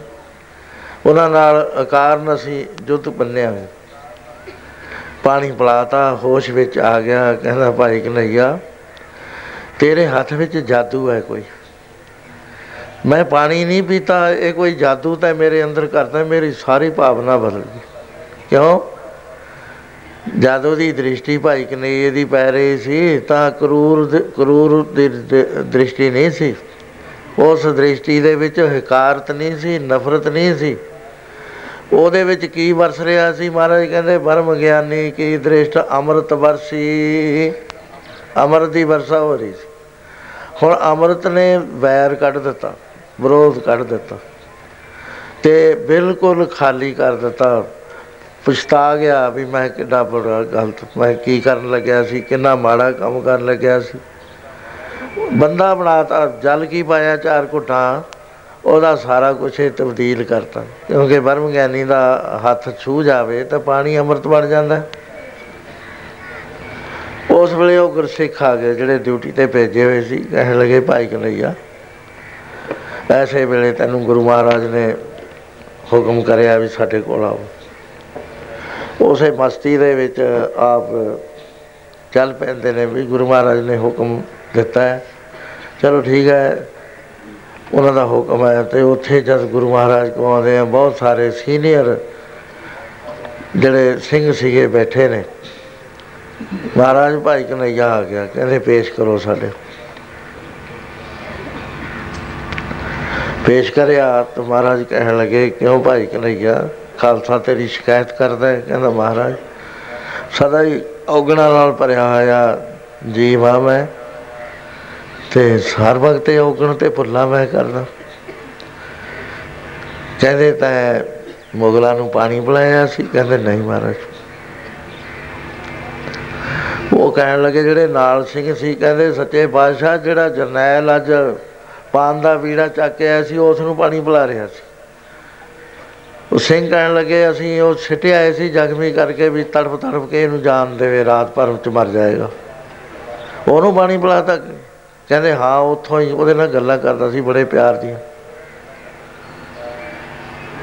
ਮਹਾਰਾਜ ਕਹਿੰਦੇ, ਤੁਸੀਂ ਨਾ ਬੋਲੋ ਵਿੱਚ, ਸਾਨੂੰ ਗੱਲ ਕਰ ਲੈਣ ਦਿਓ। ਉਸ ਵੇਲੇ ਕਹਿਣ ਲੱਗੇ ਵੀ ਫੇਰ ਤੂੰ ਪਹਾੜੀ ਫੌਜਾਂ ਨੂੰ ਪਾਣੀ ਪਿਲਾਉਂਦਾ ਸੀ, ਕਹਿੰਦਾ ਨਹੀਂ ਮਹਾਰਾਜ। ਫੇਰ ਤੂੰ ਖਾਲਸੇ ਨੂੰ ਪਾਣੀ ਪਿਲਾ ਰਿਹਾ ਸੀ, ਕਹਿੰਦਾ ਨਹੀਂ ਮਹਾਰਾਜ। ਮਹਾਰਾਜ, ਇਹ ਤਾਂ ਕੁਝ ਵੀ ਨਹੀਂ ਦੱਸ ਰਿਹਾ। ਮਹਾਰਾਜ ਕਹਿੰਦੇ, ਤੁਸੀਂ ਖਾਮੋਸ਼ ਰਹੋ। ਤੁਹਾਨੂੰ ਨਹੀਂ ਪਤਾ। ਉਸ ਵੇਲੇ ਭਾਈ ਕਨਈਏ ਨੂੰ ਕਹਿਣ ਲੱਗੇ ਕਨਈਆ ਫੇਰ ਤੂੰ ਪਾਣੀ ਕਿਹਨੂੰ ਪਿਲਾਉਂਦਾ ਸੀ? ਕਹਿੰਦਾ, ਸੱਚੇ ਪਾਤਸ਼ਾਹ, ਜਦ ਮੈਂ ਆਇਆ ਸੀ, ਉਸ ਵੇਲੇ ਮੈਨੂੰ ਮੁਗਲ ਵੀ ਦੀਂਦੇ ਸੀ, ਪਹਾੜੀਏ ਵੀ ਦੀਂਦੇ ਸੀ, ਹਿੰਦੂ ਵੀ ਦੀਂਦੇ ਸੀ, ਮਾੜੇ ਵੀ ਦੀਂਦੇ ਸੀ, ਚੰਗੇ ਵੀ ਦੀਂਦੇ ਸੀ। ਪਰ ਜਦ ਤੱਕ ਮੇਰੇ ਨੇਤਰਾਂ ਦੇ ਵਿੱਚ ਸੁਰਮਾ ਪਾਤਾ ਨਾ, ਗਿਆਨ ਅੰਜਨ ਗੁਰ ਦੀਆ, ਅਗਿਆਨ ਅੰਧੇਰ ਵਿਨਾਸ਼, ਹਰ ਕਿਰਪਾ ਤੇ ਸੰਤ ਭੇਟਿਆ, ਨਾਨਕ ਮਨ ਜਦ ਪ੍ਰਕਾਸ਼ ਹੋ ਗਿਆ ਪਾਤਸ਼ਾਹ, ਉਸ ਵੇਲੇ ਮੇਰੀ ਹਾਲਤ ਬਦਲ ਗਈ।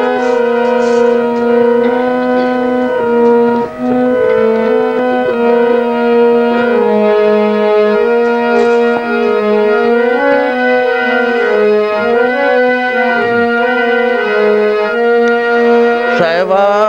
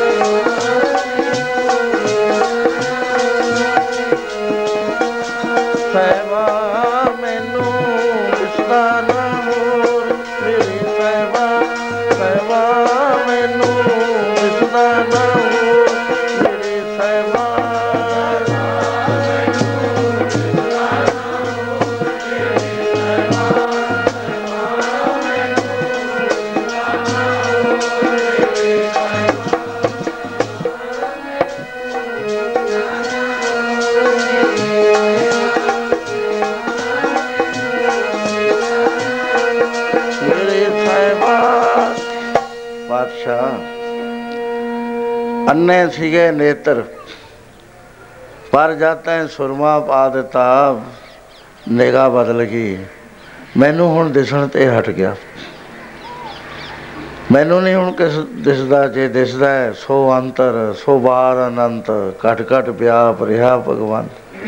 ਧਰਨ ਮਾਹੇ ਆਕਾਸ਼ ਪਿਆਲ ਸਰਬ ਲੋਕ ਪੂਰਨ ਪ੍ਰਤਪਾਲ ਬਨ ਤਿਨ ਪਰਬਤ ਹੈ ਪਾਰ ਬ੍ਰਹਮ ਜੈਸੀ ਆਗਿਆ ਤੈਸਾ ਗਾ ਪੌਣ ਪਾਣੀ ਬੈ ਸੰਤਰ ਮਾਹੇ, ਚਾਰ ਕੁੰਟ ਦਾ ਦਿਸੇ ਸਮਾਏ ਤਿਸਤੇ ਪੈਨ ਨਾਈ ਕੋ ਥਾਉ ਗੁਰ ਪ੍ਰਸਾਦ ਨਾਨਕ ਸੁ ਪਾਸ਼ਾ ਜੀ ਮੈਨੂੰ ਦਿਸਦਾ ਹੈ, ਉਸ ਵੇਲੇ ਭਾਈ ਵੀਰ ਸਿੰਘ ਜੀ ਨੇ ਲਿਖਿਆ ਕਿ ਸੀਸ ਨਵਾਇਆ, ਰੰਗ ਰਤੜੇ ਨੇ। ਬੇਨਤੀ ਮੁਖੋਂ ਲਾਈ, ਤੈਨੂੰ ਪਿਆ ਪਲਾਵਾ ਪਾਣੀ, ਸਿਰ ਮੇਰੇ ਦੇ ਸਾਈ। ਤੁਰ ਕੋ ਤੁਰਕ ਨਾ ਦਿਸਦਾ ਮੈਨੂੰ, ਤੂੰ ਸਾਰੇ ਦਿਸਾਂ ਪਿਆਰੇ ਦੇ ਇੱਕ ਪਿਆਰ ਪਰੋਤਾ ਉਸ ਦੀ ਸੇਵ ਕਰਾਵਾਂ ਉਸ ਨੂੰ ਦੇਖਾਂ ਉਸ ਨੂੰ ਸੇਵਾ, ਪਾਣੀ ਉਹਨੂੰ ਪਿਲਾਵਾਂ। ਕਹਿਣ ਲੱਗਿਆ, ਮਹਾਰਾਜ, ਅੰਨੀਆਂ ਅੱਖਾਂ ਸੀ, ਸਭ ਕੁਝ ਦਿਸਦਾ ਸੀ, ਪਰ ਜਿੱਦਣ ਦਾ ਤੈ ਸੁਰਮਾ ਪਾ ਦਿੱਤਾ, ਮੇਰੀਆਂ ਅੱਖਾਂ ਖੁੱਲ ਗਈਆਂ। ਗੁਰਾਂ ਨੇ ਮੇਰੇ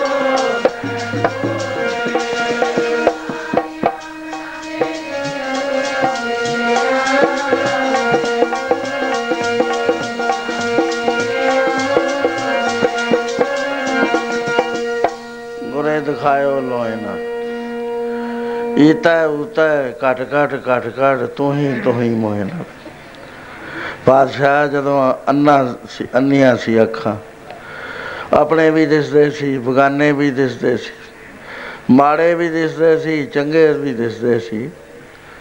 ਪਰ ਜਦ ਤੋਂ ਤੈਂ ਭਰਮ ਦੀ ਨਿਵਰਤੀ ਕਰ ਦਿੱਤੀ, ਮਨ ਮੇਰੇ ਜਿਨ ਆਪਣਾ ਭਰਮ ਗਵਾਤਾ ਤਿਸ ਦੇ ਬਾਣੇ ਕੋਏ ਨਾ ਭੁੱਲਾ, ਸਗਲੋ ਬਰਮ ਪਛਾਤ। ਪਛਾਣ ਲਿਆ ਪਾਤਸ਼ਾਹ ਜਿਹੜਾ ਅਸਲੀ ਰਹਿੰਦਾ, ਲੁਕਿਆ ਹੋਇਆ ਰਹਿੰਦਾ ਸੀ। ਹੁਣ ਮੈਂ ਤਾਂ ਤੈਨੂੰ ਪਾਣੀ ਪਿਲਾਉਂਦਾ ਸੀ, ਪਿਆਰੇ ਦੇ ਇੱਕ ਪਿਆਰ ਪਰੋਤਾ। ਉਸ ਨੂੰ ਪਾਣੀ ਪਿਲਾਵਾਂ ਉਸ ਨੂੰ ਦੇਖਾਂ ਉਸ ਨੂੰ ਸੇਵਾ, ਪਾਣੀ ਉਹਨੂੰ ਪਿਲਾਵਾਂ। ਗੁਰੂ ਮਹਾਰਾਜ ਸਾਰੇ ਦੇਖਦੇ ਸੀ ਵੀ ਹੁਣ ਪਤਾ ਨਹੀਂ ਕੀ ਝਿੜਕ ਪਊਗੀ। ਮਹਾਰਾਜ ਉੱਠ ਕੇ ਖੜੇ ਹੋ ਗਏ। ਹੱਸੇ ਬਹੁਤ। ਹੱਸੇ ਤੇ ਗੱਲ ਲਾ ਲਿਆ ਪਿਆਰਾ। ਡੱਬੀ ਇੱਕ ਫੜਾਈ। ਮੱਲਮ ਨੇ ਮੰਗਾ ਲਈ ਡੱਬੀ ਦੀ। ਡੱਬੀ 'ਚ ਪਈ ਹੋਈ ਤੇ ਨਾਲ ਪੱਟੀਆਂ ਮਿਲਾ ਲਈਆਂ। ਲੈ ਕੇ ਲਈਆ ਅੱਗੇ ਤਾਂ ਤੈਨੂੰ ਅਸੀਂ ਮਸ਼ਕ ਦਿੱਤੀ ਸੀ। ਹੁਣ ਆ ਡੱਬੀ ਵੀ ਨਾਲ ਰੱਖਿਆ ਕਰ ਤੇ ਪੱਟੀਆਂ ਵੀ ਨਾਲ ਰੱਖਿਆ ਕਰ। ਪਾਣੀ ਨਾਲ ਮੱਲਮ ਵੀ ਰੱਖੀ, ਲੋੜ ਪਈ ਤਾਂ ਲਾਈ। ਜਾਂ ਤੈਨੂੰ ਜਿੱਥੇ ਲੋੜ ਪਵੇ, ਜ਼ਖਮ ਬੰਨਣ ਦੀ ਉਸ ਜ਼ਖਮ ਸਾਫ਼ ਕਰਕੇ ਤੂੰ ਮੱਲਮ ਭਰ ਕੇ ਲਾ ਦਿਆ ਕਰ। ਹੁਣ ਹੈ ਨਾ ਇਹ ਸਤਗੁਰ ਪੁਰਖ ਗੰਮ ਹੈ, ਨਿਰਵੈਰ, ਨਿਰਾਲਾ। ਜਾਣੋ ਧਰਤੀ ਧਰਮ ਕੀ, ਸੱਚੀ ਧਰਮ ਸਾਹਿਬ ਉਹਦੇ ਸਾਰੇ ਕੌਤਕ ਜਿਹੜੇ ਨੇ, ਨਿਰਾਲੇ ਹੋਇਆ ਕਰਦੇ ਆ, ਸਾਧ ਸੰਗਤ ਜੀ, ਸਤਿਗੁਰੂ ਪੂਰੇ ਦੇ ਸੋ ਸਤਿਗੁਰੂ, ਗੁਰੂ ਦਸ਼ਮੇਸ਼ ਪਿਤਾ ਜੀ, ਜਦੋਂ ਜੁੱਧ ਜੰਗ ਬਹੁਤ ਹੋ ਚੁੱਕੇ ਉਸ ਵੇਲੇ ਗੁਰਸਿੱਖਾਂ ਦਾ ਪਿਆਰ ਨਾਪਦੇ ਨੇ ਵੀ ਬਹੁਤ ਪਿਆਰ ਕਰ ਰਹੇ ਨੇ ਗੁਰਸਿੱਖ। ਆਪਾ ਬਾਰ ਰਹੇ ਨੇ। ਪਰ ਦੂਸਰਾ ਪਾਸਾ ਵੀ ਦੇਖਿਆ ਵੀ ਬਾਡੀ ਲਈ ਇਸ ਵੇਲੇ ਜਿਹੜਾ ਗੁਰੂ ਅਵਤਾਰ ਹੈ, ਗੁਰੂ ਗ੍ਰੰਥ ਸਾਹਿਬ ਦੇ ਰੂਪ ਚ ਪ੍ਰਗਟ ਹੋਣਾ ਹੈ ਤੇ ਜਿਹੜਾ ਖਾਲਸੇ ਦੀ ਗੁਰੂ ਦੀ ਕਿਰਿਆ ਹੈ, ਜੁਗਤ ਹੈ, ਉਹ ਮੈਂ ਸੌਂਪਣੀ ਹੈ, ਪਰ ਪਰਖ ਕੇ ਸੌਂਪਣੀ ਹੈ। ਉਹਨੇ ਸੀਨਾ ਵਸੀਨਾ ਚੱਲਣਾ ਹੈ, ਪਰਖੇ ਹੋਏ ਬੰਦਿਆਂ ਨੇ, ਉਹ ਗਾਹਾਂ ਪਰਖੇ ਹੋਏ ਨਾਲ ਰਲਾਉਂਦੇ ਜਾਣਗੇ। ਸੋ ਇਸ ਤਰ੍ਹਾਂ ਦੇ ਨਾਲ ਗੁਰੂ ਮਹਾਰਾਜ ਜੀ ਨੇ ਬੜਾ ਭਾਰਾ ਇਕੱਠ ਕੀਤਾ। ਤੇ ਬਹੁਤ ਦੂਰ ਦਰਾਜ ਤੋਂ ਸੰਗਤਾਂ ਆਈਆਂ, ਇਤਿਹਾਸ ਤਾਂ ਲਿਖਦਾ ਹੈ ਵੀ 80000 ਬੰਦੇ ਦਾ ਇਕੱਠ ਹੋ ਗਿਆ। ਇਹਦਾ ਮਤਲਬ ਇਹ ਹੈ ਵੀ 50 ਲੱਖ ਬੰਦਾ ਇਕੱਠਾ ਹੋ ਗਿਆ, ਅੱਜ ਦਾ। ਕਿਉਂਕਿ ਆਬਾਦੀ ਜਦ ਮੈਂ ਇੱਥੇ ਹੁੰਦਾ ਸੀ, ਪੜ੍ਹਦਾ ਹੁੰਦਾ 1923 ਵਿੱਚ 21 ਦੀ ਜਿਹੜੀ ਮਰਦਮਸ਼ੁਮਾਰੀ ਸੀ, ਉਸ ਵੇਲੇ 23 ਲੱਖ ਹੁੰਦੀ ਹਿੰਦੁਸਤਾਨ ਦੀ, ਉਹਦੇ ਵਿੱਚ ਪਾਕਿਸਤਾਨ ਵਿੱਚ ਬੰਗਲਾਦੇਸ਼ ਵਿੱਚ ਬਰਮਾ ਵੀ ਨਾਲੇ ਰਲਿਆ ਹੁੰਦਾ, ਲੰਕਾ ਦੀ ਆਬਾਦੀ ਵਿੱਚ ਗਿਣਦੇ ਸੀ। ਗੁਰੂ ਸਾਹਿਬ ਤਾਂ 300 ਸਾਲ ਪਹਿਲਾਂ ਸੀ, ਇਹਦਾ ਮਤਲਬ ਵੀ ਜਦ ਥੋੜੀ ਜਿਹੀ ਆਬਾਦੀ ਹੋਣੀ ਹੈ ਜਿੰਨੀ ਕੁ ਇਹਨਾਂ ਦੇਸ਼ਾਂ ਦੀ ਹੈ ਕੈਨੇਡਾ ਵਗੈਰਾ ਦੀ। ਉਹਦੇ ਵਿੱਚੋਂ 80000 ਬੰਦਾ ਇਕੱਠਾ ਹੋ ਜਾਣਾ, ਕੋਈ ਮਹਿਨਾ ਰੱਖਦਾ ਸੀ। ਉਸ ਵੇਲੇ ਜਿਹੜਾ ਸਿੱਖੀ ਦਾ ਪ੍ਰਚਾਰ ਸੀ, ਉਹ ਸਾਰੇ ਭਾਰਤ ਵਰਸ਼ ਵਿੱਚ ਸੀ। ਦੁਆਇਤ ਨਹੀਂ ਸੀ ਕਿਸੇ ਥਾਂ ਵੀ। ਤੇ ਉਸ ਵੇਲੇ ਐਸਾ ਇੰਤਜ਼ਾਮ ਕੀਤਾ ਹੋਇਆ ਸੀ ਕਿ ਥਾਂ ਥਾਂ ਦੇ ਉੱਤੇ ਗੁਰੂ ਮਹਾਰਾਜ ਨੇ ਕਰਨੀ ਕਮਾਈ ਵਾਲੇ ਬੰਦਿਆਂ ਦੀਆਂ ਡਿਊਟੀਆਂ ਲਾਈਆਂ ਹੋਈਆਂ ਸੀ। ਉਹ ਪ੍ਰਚਾਰ ਸਾਰੇ ਕਰਦੇ ਸੀ, ਨਾਲ ਸ਼ਕਤੀਆਂ ਸੀ ਉਹਨਾਂ 'ਚ, ਕਲਾਵਾਨ ਪੁਰਸ਼ ਸੀਗੇ। ਪੂਰੇ ਸੀ ਗੁਰਮਤਿ ਦੇ ਹਿਸਾਬ ਨਾਲ ਗੁਰੂ ਗ੍ਰੰਥ ਸਾਹਿਬ ਦਾ ਪ੍ਰਚਾਰ, ਗੁਰੂਆਂ ਦਾ ਇਤਿਹਾਸ ਸਾਰੇ ਭਾਰਤ ਵਰਸ਼ ਵਿੱਚ। ਤੇ ਉਸ ਤੋਂ ਵੀ ਅੱਗੇ, ਜਿੱਥੇ ਤੱਕ ਗੁਰੂ ਨਾਨਕ ਪਾਤਸ਼ਾਹ ਕੇ ਚੀਨ ਦੇ ਲਾਮੇ ਵੀ ਤੁਰੇ ਆਉਂਦੇ ਸੀ, ਇਧਰੋਂ ਵੀ ਬਰਮਾ ਵੱਲੋਂ ਵੀ। ਤੇ ਅੱਜ ਇਸ ਇਕੱਠ ਵਿੱਚ ਭਾਰਤ ਵਰਸ਼ ਦੇ ਨੁਮਾਇੰਦੇ ਇਕੱਠੇ ਹੋਏ ਸਾਰੇ। ਉਸ ਵੇਲੇ ਜ਼ਿਕਰ ਪਿਆਰ ਦਾ ਚੱਲ ਰਿਹਾ। ਮਹਾਰਾਜ ਕਹਿਣ ਲੱਗੇ, ਪਿਆਰਿਓ, ਪਿਆਰ ਦੀ ਕੀਮਤ ਦੇਣੀ ਪੈਂਦੀ ਹੈ, ਪਿਆਰ ਗੱਲਾਂ ਨਾਲ ਨਹੀਂ ਹੁੰਦਾ। ਕਹਿਣ ਲੱਗੇ, ਜਿਸ ਦੇ ਅੰਦਰ ਪਿਆਰ ਨਹੀਂ ਹੈ, ਉਹ ਬੰਦਾ ਜਿਹੜਾ ਉਹਨੂੰ ਉਹ ਜਿਉਂਦਾ ਨਹੀਂ ਹੋਇਆ ਕਰਦਾ, ਉਹ ਮਰਿਆ ਹੋਇਆ ਹੋਇਆ ਕਰਦਾ। ਅਤ ਸੁੰਦਰ, ਕੁਲੀਨ, ਚਤਰ, ਮੁਖ ਗਿਆਨੀ, ਚਾਰ ਸਿਫਤਾਂ ਨੇ, ਅਤੀ ਦੀਆਂ। ਅਤੀ ਕਹਿੰਦੇ ਨੇ ਐਕਸਟ੍ਰੀਮ ਨੂੰ, ਜਿੱਥੋਂ ਗਾਂ ਗੱਲੇ ਨਾ ਕੋਈ ਹੋਵੇ। ਤੇ ਸੁੰਦਰ ਸਾਰੀ ਦੁਨੀਆ ਨਾਲੋਂ ਸੋਹਣਾ ਹੋਵੇ। ਕੁਲਾ, ਸਭ ਦੀ ਕੁਲਾ ਤੋਂ ਉੱਚੀ ਕੁਲ ਹੋਵੇ। ਚਤਰ ਹੋਵੇ, ਉਹਦੇ ਮੁਕਾਬਲੇ ਦਾ ਕੋਈ ਚਤਰ ਨਾ ਹੋਵੇ।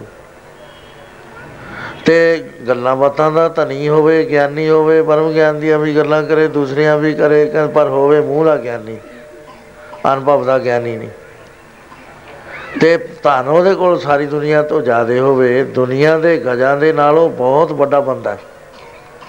ਉਹ ਨਾਪਿਆ ਨਹੀਂ ਜਾ ਸਕਦਾ। ਪਰ ਜਦੋਂ ਅਸੀਂ ਰੂਹਾਨੀ ਗਜ ਪਾਉਨੇ ਆ ਮਹਾਰਾਜ ਕਹਿੰਦੇ, ਮਿਰਤਕ ਕਹੀਏ, ਨਾਨਕਾ, ਜੇ ਪ੍ਰੀਤ ਨਹੀਂ ਭਗਵੰਤ। ਉਹ ਮਿਰਤਕ ਹੈ, ਮਰਿਆ ਹੋਇਆ ਹੈ। ਹੋਰ ਥਾਂ ਆਉਂਦਾ ਹੈ ਕਿ ਸੋ ਜੀਵਿਆ, ਜਿਸ ਮਨ ਵਸਿਆ ਸੋਏ। ਨਾਨਕ ਅਵਰ ਨਾ ਜੀਵਿਆ ਕੋਈ। ਜਿਉਂਦਾ ਉਹੀ ਹੈ, ਜਿਹਦੇ ਮਨ ਦੇ ਵਿੱਚ ਵਸ ਗਿਆ, ਬਾਕੀ ਸਭ ਡੈਡ ਬੋਡੀਜ਼ ਨੇ। ਦੋ ਤਰ੍ਹਾਂ ਦੇ ਮੁਰਦੇ ਹੁੰਦੇ ਨੇ। ਇੱਕ ਮੁਰਦੇ ਤਾਂ ਉਹ ਨੇ ਜਿਨ੍ਹਾਂ ਦੇ ਵਿੱਚੋਂ ਚੇਤਲ ਕਲਾ ਨਿਕਲ ਗਈ ਤੇ ਸਰੀਰ ਗਿਰ ਗਿਆ ਤੇ ਉਹਨੂੰ ਸਾਨੂੰ ਸੰਸਕਾਰ ਕਰਨਾ ਪੈਂਦਾ ਹੈ ਦਬਣਾ ਪੈਂਦਾ ਹੈ ਪਾਣੀ ਜ਼ਰੂਰ ਨਾ ਪੈ ਬੇਅੰਤ ਤਰੀਕੇ ਨੇ ਲੋਕਾਂ ਦੇ ਮਰਮ, ਆਪਣੀ ਮਰਜ਼ੀ ਦੇ ਹਿਸਾਬ ਨਾਲ। ਉਹ ਚੇਤਨ ਮੁਰਦਾ ਹੋ ਜਾਂਦਾ। ਦੂਸਰਾ ਮੁਰਦਾ ਉਹ ਹੈ ਜਿਹਦੇ ਵਿੱਚ ਪ੍ਰਾਣ ਤਾਂ ਚੱਲਦੇ ਨੇ। ਰੋਟੀ ਵੀ ਖਾਂਦਾ ਹੈ, ਗੱਲਾਂ ਵੀ ਕਰਦਾ ਹੈ, ਪੜ੍ਹਦਾ ਲਿਖਦਾ ਵੀ ਹੈ, ਨੌਕਰੀ ਵੀ ਕਰਦਾ ਹੈ, ਪੈਸੇ ਵੀ ਜੋੜਦਾ ਹੈ। ਪਰ ਉਹਦੇ ਵਿੱਚ ਨਾਮ ਦੀ ਕਰੰਟ ਨਹੀਂ ਹੈ। ਨਾਮ ਦੀ ਕਰੰਟ ਨਾ ਹੋਣ ਕਰਕੇ ਉਹ ਮੁਰਦਿਆਂ 'ਚ ਗਿਣਿਆ ਜਾਂਦਾ ਦੂਸਰੇ ਕਿਸਮ ਦੇ ਮੁਰਦੇ ਨੇ, ਜਿਨ੍ਹਾਂ ਦੇ ਅੰਦਰ ਹਰਕਤ ਹੈ ਲੇਕਿਨ ਜਿਉਂਦੇ ਨਹੀਂ। ਕਿਉਂਕਿ ਨਾਮ ਦੀ ਕਰੰਟ ਨਹੀਂ, ਨਾਮ ਦੀ ਸ਼ਕਤੀ ਉਹਦੇ ਵਿੱਚ ਨਹੀਂ ਚੱਲ ਰਹੀ। ਕਹਿੰਦੇ ਜੇ ਜੀਵ ਹੈ ਪਤ ਲੱਥੀ ਜਾਏ, ਜੇ ਕਹਿੰਦਾ ਮੈਂ ਜੀਵ ਹੈ, ਉਹ ਉਹਦੀ ਪਤ ਲੈ ਰਹੀ ਹੈ। ਸਭ ਆਰਾਮ ਜੇਤਾ ਕੁਛ ਖਾਏ। ਇੱਥੇ ਧਿਆਨ ਦੇਵੋ ਸਾਧ ਸੰਗਤ ਜੀ। ਅਰਥ ਬੜੇ ਗਲਤ ਕਰੇ ਹੋਏ ਨੇ ਕਿਤਾਬਾਂ ਵਾਲਿਆਂ ਨੇ। ਇੱਕ ਦਿਨ ਮੈਨੂੰ ਜ਼ਿਆਦਾ ਅਰਥ ਇਹਨਾਂ ਨੇ ਕਰੇ ਸੀ। ਪ੍ਰਿੰਸੀਪਲ ਸੀਗੇ ਇੱਕ, ਬੜੇ ਮੰਨੇ ਦੰਨੇ ਸ਼੍ਰੋਮਣੀ ਕਮੇਟੀ ਨੇ ਵੀ ਬੜੇ ਅਵਾਰਡ ਦਿੱਤੇ ਉਹਨੂੰ। ਉਹ ਲੁਧਿਆਣੇ ਮਿਲ ਗਿਆ ਮੈਨੂੰ, ਇੱਥੇ ਸੰਤ ਸੋਚਿਆ ਸੋਹਣਾ ਦੇ ਮੈਂ ਕਿਹਾ ਪ੍ਰਿੰਸੀਪਲ ਸਾਹਿਬ, ਠਹਿਰ ਜੋ ਗੱਲ ਕਰਨੀ ਆ ਤੁਹਾਡੇ ਨਾਲ। ਛੋਟੇ ਜਿਹੜੇ ਅਰਥ ਕਰੇ ਹੋਏ ਨੇ, ਅਨਰਥ, ਉਹਨੇ ਆ ਜਿਹੜਾ ਰੌਲਾ ਪਿਆ ਨਾ, ਸੰਤਾਪ, ਇਹ ਸਾਰਾ ਤੁਸੀਂ ਪਾਇਆ ਤੁਸੀਂ ਜ਼ਿੰਮੇਵਾਰ ਤੁਹਾਨੂੰ ਦਰਗਾਹ 'ਚ ਲੇਖਾ ਦੇਣਾ ਪੈਣਾ। ਤੁਸੀਂ ਆ ਪੜਨ ਵਾਲੇ ਮੁੰਡਿਆਂ ਨੂੰ ਭੜਕਾਤਾ, ਬਈ ਪਤ ਜਿਹਦੀ ਲੈਂਦੀ ਹੋਵੇ ਉਹ ਮਰ ਜਾਣਾ, ਉਹਦੇ ਨਾਲ ਚੰਗਾ ਹੈ। ਵਾ ਤੁਸੀਂ ਉੱਤੇ ਤੁਕ ਲਿਖ ਦਿੱਤੀ। ਤੁਹਾਨੂੰ ਪਤਾ ਨਹੀਂ ਹੈ ਵੀ ਪਤ ਤਾਂ ਜਿਹੜੀ ਲੈਂਦੀ ਹੈ, ਬਿਨਾ ਵਾ ਪਤ ਗਿਆ ਗੋਆ ਇਹ ਤਾਂ ਨਾਮ ਤੋਂ ਬਿਨਾ ਪਤ ਕਹਿੰਦੇ ਨੇ ਮਹਾਰਾਜ, ਬਾਕੀ ਚਾਹੇ ਸਭ ਕੁਝ ਹੈ ਉਹਦੇ ਕੋਲ, ਜੇ ਨਾਮ ਨਹੀਂ ਹੈ ਤਾਂ ਉਹਦੀ ਪਤ ਲੱਥੀ ਹੋਈ ਹੈ। ਨਾਮ ਤੋਂ ਬਗੈਰ ਪਤ ਨਹੀਂ ਹੈ। ਤੁਸੀਂ ਪਤਾ ਲੈ ਆਂਦੀਆਂ। ਮੈਂ ਕਿਹਾ, ਹੁਣ ਦੇਖੋ ਹਉਮੈ ਦੀਆਂ ਪਤਾ ਤੇ ਮੈਂ ਦੱਸਦਾ ਤੁਹਾਨੂੰ। ਬਾਪ ਕਹਿੰਦਾ, ਮੁੰਡੇ ਨੇ ਮੇਰੀ ਪਰਾਂ ਚ ਬੇਇੱਜ਼ਤੀ ਕਰਤੀ, ਮੇਰੀ ਪਤ ਲੈ ਗਈ। ਲੜਕੀ ਮੇਰੇ ਕਹੇ ਤੇ ਵਿਆਹ ਨਹੀਂ ਕਰਾਉਂਦੀ, ਮੇਰੀ ਪਤ ਲੈ ਗਈ। ਭਾਈਚਾਰੇ ਨੇ ਮੇਰੇ ਭਰਾਵਾਂ ਨੇ ਬਹੁਤ ਔਖੇ ਬਚਨ ਬੋਲਤੇ, ਮੇਰੀ ਪਤ ਲੈ ਗਈ। ਮੈਂ ਕਿੱਥੇ ਕਿੱਥੇ ਪਤ ਸਾਂਭੇਗਾ ਤਾਂ ਫਿਰ ਮਰਨਾ ਹੀ ਪੈਣਾ ਹਰ ਥਾਂ ਦੇ ਉੱਤੇ। ਜਾਂ ਆਪਣੇ ਮੁੰਡੇ ਨੂੰ ਮਾਰ ਦੇਵੇ, ਜਾਂ ਮਰ ਜਾਵੇ, ਕਿਉਂਕਿ ਪਤ ਲਾਤੀ ਉਹਨੇ। ਆ ਕਿੱਦਾਂ ਤਾਂ ਅਰਥ ਦਾ ਅਨਰਥ ਕਰਿਆ ਜਿੰਨੀਆਂ ਕਿਤਾਬਾਂ ਤੇਰੀਆਂ ਕਿਤਾਬਾਂ ਦੇਖ ਕੇ ਲਿਖੀਆਂ ਨੇ, ਉਹ ਸਾਰਿਆਂ ਵਿੱਚ ਉਹਨਾਂ ਨੇ ਅੰਨੇ ਬਾਹਰ ਲਿਖਤਾ, ਮੇਰੇ ਕੋਈ ਕਾਈ ਬੜੇ ਅਫਸਰ ਦੀ ਕਿਤਾਬ ਵੀ ਇਹਦੇ ਉੱਤੇ ਲਿਖ ਦੋ ਤੁਸੀਂ ਥੋੜਾ ਉਹ ਮੈਂ ਜਦ ਪੜ੍ਹੀ, ਮੈਂ ਉਹਤੇ ਲਿਖਤਾ, ਮੈਂ ਕਿਹਾ ਵੀ ਆ ਪ੍ਰਸੰਗਕ ਅਰਥ ਕਰੇ ਹੋਏ ਨੇ, ਇਹ ਅਰਥ ਸੁਤੰਤਰ ਅਰਥ ਕਰਕੇ ਕਿਤਾਬ ਲਿਖੀ ਹੋਈ ਹੈ, ਇਸ ਤਰ੍ਹਾਂ ਨਹੀਂ ਹੈ। ਦੂਜਾ ਮੈਂ ਕਿਹਾ ਤੇ ਇੱਕ ਤਾਂ ਹੋਰ ਬੜੀ ਭਾਰੀ ਗਲਤੀ ਕਰੀ ਹੋਈ ਹੈ। ਕਹਿੰਦਾ ਉਹ ਉਹ ਕਿਹੜੀ? ਮੈਂ ਕਿਹਾ ਉਹ ਇਹ ਹੈ ਵੀ ਜਦ ਜੁੱਧ ਹੋਇਆ ਏਮਨਾਬਾਦ ਦਾ, ਤੁਸੀਂ ਇਹ ਲਿਖਦੇ ਹੋ ਵੀ ਗੁਰੂ ਨਾਨਕ ਪਾਤਸ਼ਾਹ ਨੇ ਰੱਬ ਨੂੰ ਵੀ ਉਲੰਭਾ ਦਿੱਤਾ, ਜ਼ਬਰਦਸਤ ਪ੍ਰੋਟੈਸਟ ਕਰਿਆ। ਤੁਸੀਂ ਪ੍ਰੋਟੈਸਟ ਕਰਾਉਣਾ ਸਾਤੇ ਆਹੀ ਸਿਖਾਇਆ ਸਨ। ਕਹਿੰਦਾ ਕਿਹੜਾ ਪ੍ਰੋਟੈਸਟ ਮੈਂ ਕਿਹਾ ਤੇਰਾ, ਤੇਰੀ ਕਿਤਾਬ 'ਚ ਲਿਖਿਆ ਹੋਇਆ ਹੈ ਬਈ ਏਤੀ ਮਾਰ ਪਈ, ਕੁਰਲਾਣੇ ਤੈ ਕੀ ਦਰਦ ਨਾ ਆਇਆ। ਕਰਤਾ ਤੂੰ ਸਭਨਾ ਕਸ ਹੋਈ। ਜੇ ਸਕਤਾ ਸਕਤੇ ਕੋ ਮਾਰੇ ਤਾਂ ਮਨ ਰੋਸ਼ ਨਾ ਕੋਈ। ਸਕਤਾ ਸੀ ਮਾਰੇ ਪੈ ਬਗਾ ਖਸਮੈ ਸਾਪਰਸ ਕਹਿੰਦਾ ਫਿਰ ਉਹ ਇਹਦੇ ਤਾਂ ਅਰਥ ਹੀ ਨੇ, ਮੈਂ ਕਿਹਾ ਫਿਰ ਤੁਹਾਡਾ ਸਿਧਾਂਤ ਹੀ ਗਲਤ ਹੋ ਗਿਆ। ਬਿਲਕੁਲ ਗਲਤ ਹੋ ਗਿਆ, ਜਿਸ ਆਚਾਰੀਆ ਦਾ ਸਿਧਾਂਤ ਗਲਤ ਆਪਣੇ ਆਪ ਹੀ ਉਹਨੇ ਕਰ ਦਿੱਤਾ, ਉਹ ਕਿਤੇ ਖੜਾ ਹੀ ਨਹੀਂ ਹੈ। ਮੈਨੂੰ ਐ ਮੰਨ ਲਾ ਵੀ ਇਹ ਸਿੱਖ ਨਹੀਂ ਹੈਗਾ। ਦੋ ਘੜੀਆਂ ਮੇਰੇ ਨਾਲ ਗੱਲ ਕਰ ਲੈ, ਮੈਂ ਤੇਰੇ ਤੇ ਤਰਕ ਕਰੂੰਗਾ। ਮੈਂ ਕਿਹਾ ਗੁਰੂ ਨਾਨਕ ਦੀ ਥਿਉਰੀ ਹੈ ਜਿਹੜੀ ਸਭ ਤੋਂ ਪਹਿਲੀਆਂ ਲਾਈਨਾਂ। ਉਹਨਾਂ ਨੇ ਕਿਹਾ, ਸੋਚਿਆ ਸੋਚਣਾ ਹੋਵੇ, ਜੇ ਸੋਚੀ ਲਖਵਾਰ ਚੁੱਪਾ ਚੁੱਪਣਾ ਹੋਵੇ, ਜੇ ਲੈ ਰਹਿ ਤਾਂ ਭੁੱਖਾ ਭੁੱਖ ਨਾ ਉਤਰੀ, ਜੇ ਬੰਨਾ ਪੁਰੀਆਂ। ਸਹਿ ਸਿਆਣ ਪਾ ਲਖੋਏ ਤਾਂ ਇੱਕ ਨਾ ਚੱਲੇ। ਉਹਦੇ ਉੱਤੇ ਕਿੰ ਸਵਾਲ ਹੋਇਆ ਵੀ हे ਨਾਨਕ, ਫੇਰ ਤੂੰ ਰਾਹ ਵੀ ਦੱਸ ਕੋਈ, ਕਿਵ ਸਚਿਆਰਾ ਹੋਵੇ, ਕਿਵ ਕੂੜਾ ਟੁੱਟਾ ਗੁਰੂ ਨਾਨਕ ਨੇ ਰਾਹ ਦੱਸਿਆ, ਹੁਕਮ ਰਜ਼ਾਈ ਚੱਲਣਾ। ਨਾਨਕ ਲਿਖਿਆ ਨਾਲ, ਹੁਕਮ ਤੇ ਰਜ਼ਾ ਦੇ ਵਿੱਚ ਚੱਲ ਕੇ ਤਾਂ ਇਹ ਹਉਮੈ ਦਾ ਨਾਸ਼, ਕੂੜ ਦੀ ਪਾਲ ਟੁੱਟੂ ਹੁਣ ਗੁਰੂ ਨਾਨਕ ਨੇ ਇਸ ਥਾਂ ਦੇ ਉੱਤੇ ਹੁਕਮ ਦੀ ਕਰ ਦਿੱਤੀ ਵਿਰੋਧਤਾ ਤੇ। ਰੱਬ ਨੂੰ ਦੇਤਾ ਲਾਂਬਾ ਤਾਂ ਇਹਦਾ ਮਤਲਬ ਸੀ ਉਹਨਾਂ ਦੀ ਥਿਉਰੀ ਗਲਤ ਹੈ। ਮੈਨੂੰ ਇਹਦਾ ਜਵਾਬ ਦੇਤਾ ਕਿੰਨਾ ਅਨਰਥ ਕਰਕੇ ਦੁਨੀਆ ਨੂੰ ਕਰ ਪਾਏ। ਵਾਹ ਗੱਲ ਪ੍ਰਸੰਗ ਨਾਲ ਕਰੀਦੀ ਹੈ ਬਾਬਰ ਆ ਗਿਆ ਗੁਰੂ ਨਾਨਕ ਪਾਤਸ਼ਾਹ ਕੋ ਖੇਮਾ ਲੈਣ ਵਾਸਤੇ। ਉਹ ਪੜ ਇਤਿਹਾਸ ਦੇ ਅੰਦਰ ਕੀ ਕਹਿੰਦੇ ਨੇ, ਗੁਰੂ ਨਾਨਕ ਦੇ ਸਿਰ ਦੇ ਉੱਤੇ ਗਠੜੀ ਬੰਨ ਕੇ ਰੱਖਤੀ। ਉਹ ਗਠੜੀ ਉੱਪਰ ਉੱਪਰ ਜਾ ਰਹੀ ਹੈ ਬਾਬੇ ਫਰੀਦ ਦਾ ਵੀ ਇਸੇ ਤਰ੍ਹਾਂ ਹੋਇਆ, ਇਹਨੂੰ ਫੜ ਕੇ ਕਿਲਾ ਬਣਾਉਂਦੇ ਸੀ ਫਰੀਦਕੋਟ ਦਾ। ਉਹ ਜਿਹੜਾ ਤਸਲਾ ਚੱਕਦੇ ਸੀ ਜਾਂ ਇੱਟਾਂ ਚੱਕਦੇ ਸੀ, ਉੱਤੇ ਉੱਤੇ ਹੀ ਰਹਿੰਦੀਆਂ ਸੀ। ਕਈ ਪ੍ਰੇਮੀ ਕਿੰਤੂ ਕਰ ਦਿੰਦੇ ਨੇ ਵੀ ਇਹ ਵੀ ਹੁੰਦਾ। ਭਾਈ ਸਾਹਿਬ, ਭਾਈ ਰਣਧੀਰ ਸਿੰਘ ਜੀ ਦੀ ਪੁਸਤਕ 'ਚ ਲਿਖਿਆ ਹੋਇਆ ਹੈ। ਆ ਬੀਬੀ ਦੇ ਬਾਪੂ ਜੀ ਦੌਲਤਪੁਰ ਵਾਲੇ। ਜਦ ਉਹ ਚੱਕ 'ਚ ਰਹਿੰਦੇ ਸੀ ਆਪਣੇ ਬਾਰ ਵਿੱਚ, ਉਹ ਅੱਧਾ ਪਿੰਡ ਇੱਕ ਪਾਸੇ ਖੜਦਾ ਸੀ, ਇੱਕ ਪਾਸੇ ਉੱਥੇ ਇਸ ਗੱਲ ਦਾ ਨਿਰਣਾ ਨਹੀਂ ਸੀ ਹੁੰਦਾ ਵੀ ਜਦੋਂ ਪੱਠੇ ਲੈ ਕੇ ਆਉਂਦੇ ਸੀਗੇ, ਸਿਰ ਦੇ ਉੱਤੇ ਭਰੀ ਚੁੱਕੇ, ਤਾਂ ਉਹ ਦੇਖਦੇ ਸੀ ਵੀ ਇੱਕ ਗਿੱਠ ਉੱਚੀ ਹੈ, ਸਿਰ ਨਾਲ ਨਹੀਂ ਲੱਗ ਰਹੀ। ਸਾਰਾ ਪਿੰਡ ਦੇਖਦਾ ਸੀ। ਮੈਂ ਭਾਈ ਸਾਹਿਬ ਨੇ ਦੇਖ ਕੇ ਅੱਖਾਂ ਨਾਲ ਲਿਖਿਆ ਵੀ ਉਹਨਾਂ ਦੇ ਸਿਰ ਦੇ ਉੱਤੇ ਕੋਈ ਵੀ ਚੀਜ਼ ਨਹੀਂ ਸੀ ਲੱਗਦੀ। ਕਿਉਂ ਨਹੀਂ ਸੀ ਲੱਗਦੀ? ਨਾਮ ਦੀ ਕਰੰਟ ਇੰਨੀ ਜ਼ਬਰਦਸਤ ਸੀ, ਕੋਈ ਚੀਜ਼ ਛੋ ਨਹੀਂ ਸੀ ਸਕਦੀ ਉਹ ਭਾਈ ਸਾਹਿਬ ਆਪਣੇ ਬਾਰੇ ਲਿਖਦੇ ਨੇ ਕਿ ਜਦ ਸਾਨੂੰ ਜ਼ਹਿਰ ਦੇਣ ਲੱਗੇ ਹਜ਼ਾਰੀ ਬਾਗ, ਉਹ ਮੈਨੂੰ ਆ ਕੇ ਫੜ ਲਿਆ। ਡਾਕਟਰਾਂ ਨੇ ਸਾਰੇ ਜਾ ਕੇ ਕੰਧਾਂ ਨਾਲ ਲੱਗੇ। ਉਹ ਕਿਉਂ ਲੱਗੇ? ਕਿਉਂਕਿ ਅੰਦਰ ਨਾਮ ਦੀ ਕਰੰਟ ਚੱਲ ਰਹੀ ਸੀ। ਨਾਮ 'ਚ ਕਿਤੇ ਥੋੜੀ ਸ਼ਕਤੀ ਹੈ ਨਾਮ ਵਾਲਾ ਚਾਹੇ ਗਰਕ ਕਰ ਦਿੰਦਾ ਇੱਕ ਨਿਗਾਹ ਦੇ ਨਾਲ ਸ਼ਹਿਰ ਨੂੰ। ਉਹ ਤੁਸੀਂ ਇਸ ਤਰ੍ਹਾਂ ਦੀਆਂ ਕਿੰਤੂਆਂ ਕਰਦੇ ਹੋ ਮਹਾਪੁਰਸ਼ਾਂ ਦੇ। ਗੁਰੂ ਨਾਨਕ ਸਾਹਿਬ ਦੇ ਉੱਤੇ ਜਾਂਦੀ ਹੈ ਗੱਡੀ ਮਹਾਰਾਜ ਕਹਿੰਦੇ, ਮਰਦਾਨਿਆ, ਰਵਾਬ ਸੁਰ ਕਰ। ਕਹਿੰਦਾ, ਮਹਾਰਾਜ, ਚਾਰ ਘੋੜੇ ਫੜਾਏ ਹੋਏ ਨੇ, ਮੈਂ ਰਸਾਬ ਰਵਾਬ ਸੁਰ ਕਰਾਂ, ਘੋੜੇ ਬਣਾ ਮਹਾਰਾਜ ਕਹਿੰਦੇ, ਆਪਾਂ ਘੋੜੇ ਫੜਨ ਵਾਸਤੇ ਆਏ ਹੋਏ ਆ ਇੱਥੇ। ਛੱਡ ਦੇ ਘੋੜੇ। ਘੋੜੇ ਛੱਡਤੇ ਘੋੜੇ ਮਗਰ ਮਗਰ ਜਿੱਧਰ ਨੂੰ ਮਰਦਾਨਾ ਜਾਂਦਾ, ਪਿੱਛੇ ਪਿੱਛੇ ਤੁਰੀ ਜਾਂਦੇ। ਅੱਗੇ ਗਏ ਤਾਂ ਚੱਕੀਆਂ ਤੇ ਬਿਠਾਤੇ ਸਾਰੇ, ਵੇ ਆਟਾ ਪੀਓ। ਗੁਰੂ ਨਾਨਕ ਪਾਤਸ਼ਾਹ ਨੇ ਜਦੋਂ ਸ਼ਬਦ ਦੀ ਧੁਨ ਉਠਾਈ, ਜਿੰਨੀਆਂ ਚੱਕੀਆਂ ਸੀ ਸਾਰੀਆਂ ਹੀ ਘੁੰਮਣ ਲੱਗੀਆਂ ਮਹਾਰਾਜ ਕਹਿੰਦੇ, ਹੱਥ ਛੱਡ ਦੋ, ਪਰਮੇਸ਼ਰ ਵੱਲ ਧਿਆਨ ਕਰੋ ਸਾਰੇ। ਬਾਬਰ ਕੋਲ ਦੌੜਿਆ ਗਿਆ ਜਿਹੜਾ ਪਹਿਰੇਦਾਰ। ਪਹਿਰੇਦਾਰ ਮਸਤ ਹੋ ਗਏ ਸਾਰੇ। ਸੁੱਧ ਬੁੱਧ ਭੁੱਲ ਗਈ ਜਦੋਂ ਗੁਰੂ ਨਾਨਕ ਦਾ ਸ਼ਬਦ ਸੁਣਿਆ। ਉਸ ਵੇਲੇ ਬਾਬਰ ਕੋ ਗਏ, ਬਾਬਰ ਦੌੜਿਆ ਆਇਆ ਵੀ ਹੈ ਇਹ ਜਿਹਾ ਫਕੀ ਕਾਮਲ ਫਕੀਰ ਮੈਂ ਬੰਦ ਕਰ ਦਿੱਤਾ। ਆ ਕੇ ਖਿਮਾ ਮੰਗਦਾ ਹੈ, ਖਿਮਾ ਮੰਗ ਕੇ ਨਾਲ ਲੈ ਗਿਆ। ਜਾ ਕੇ ਗੁਰੂ ਮਹਾਰਾਜ ਨੂੰ ਆਪਣੇ ਖੇਮੇ ਦੇ ਵਿੱਚ ਉੱਚੇ ਪਲੰਗ ਤੇ ਬਿਠਾ ਕੇ ਆਪ ਕੁਰਸੀ ਤੇ ਬੈਠਿਆ।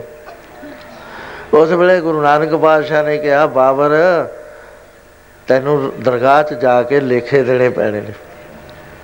ਤੇਰੀ ਮਦਦ ਕਰੀ ਖੁਰਾਸਾਨ ਖਸਮਾਨਾ ਕੀਆ, ਹਿੰਦੁਸਤਾਨ ਡਰਾਇਆ ਤੇ ਤੋ ਹਿੰਦੁਸਤਾਨ ਫਤਿਹ ਕਰਾਤਾ।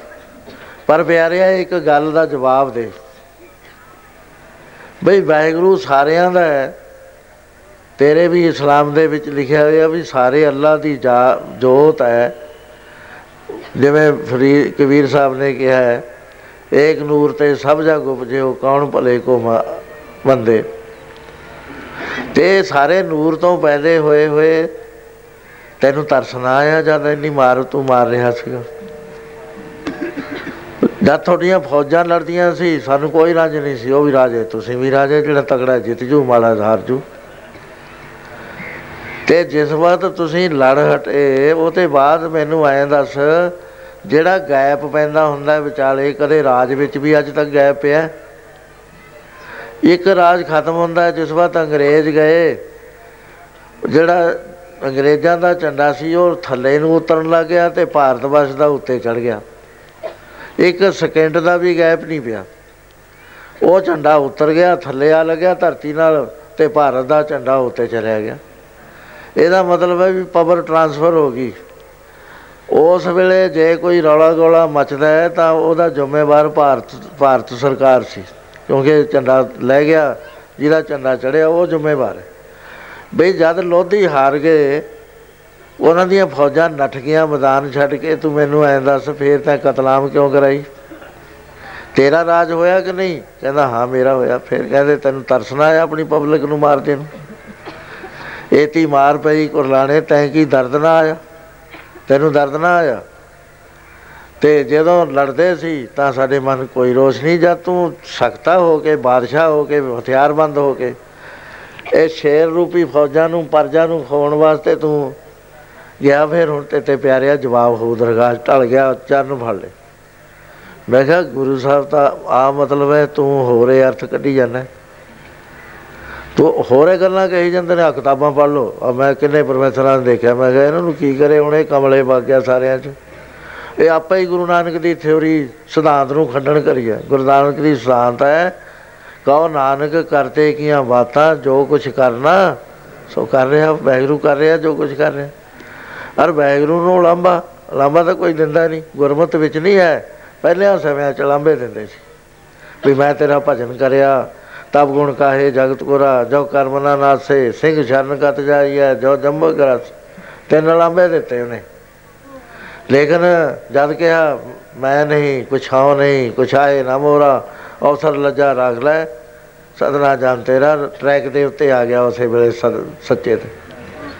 ਸੇ ਗੁਰਮਤ ਦੇ ਵਿੱਚ ਤਾਂ ਲਾਂਬਾ ਹੈ ਹੀ ਨਹੀਂ, ਇੱਥੇ ਤਾਂ ਹੈ ਨਾਨਕ, ਸਦਾ ਇਹੀ ਹੈ, ਬਈ ਤੇਰੇ ਬਾਣੇ ਸਰਬੱਤ ਕਾ ਭਲਾ ਦੂਸਰਾ ਹੈ, ਬਈ ਵਾਹਿਗੁਰੂ, ਤੇਰੇ ਬਾਣ ਦੇ ਬਾਣਾ ਤਾਂ ਵਰਤਾਉਣਾ ਮਨਾ ਵੀ ਤੂੰ ਆਪ।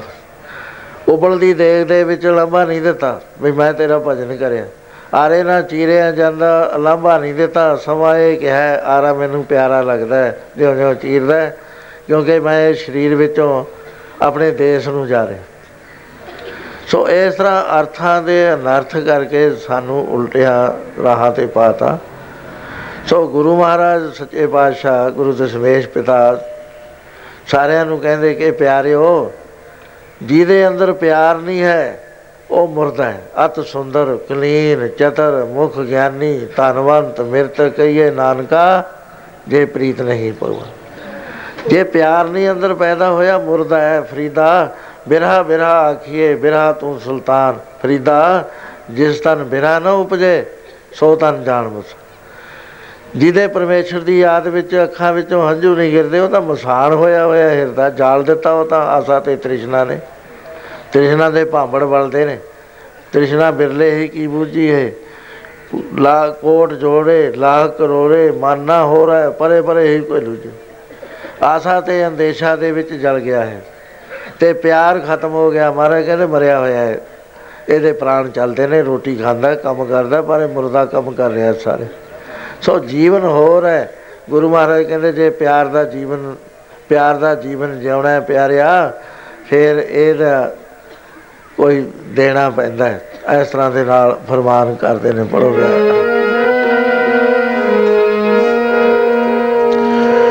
ਸੀਸ ਤਲੀ ਤੇ ਧਰਨਾ ਪੈਂਦਾ ਔਖੀ ਖੇਡ ਪ੍ਰੇਮ ਦੀ। ਸੀਸ ਤਲੀ ਤੇ ਧਰਨਾ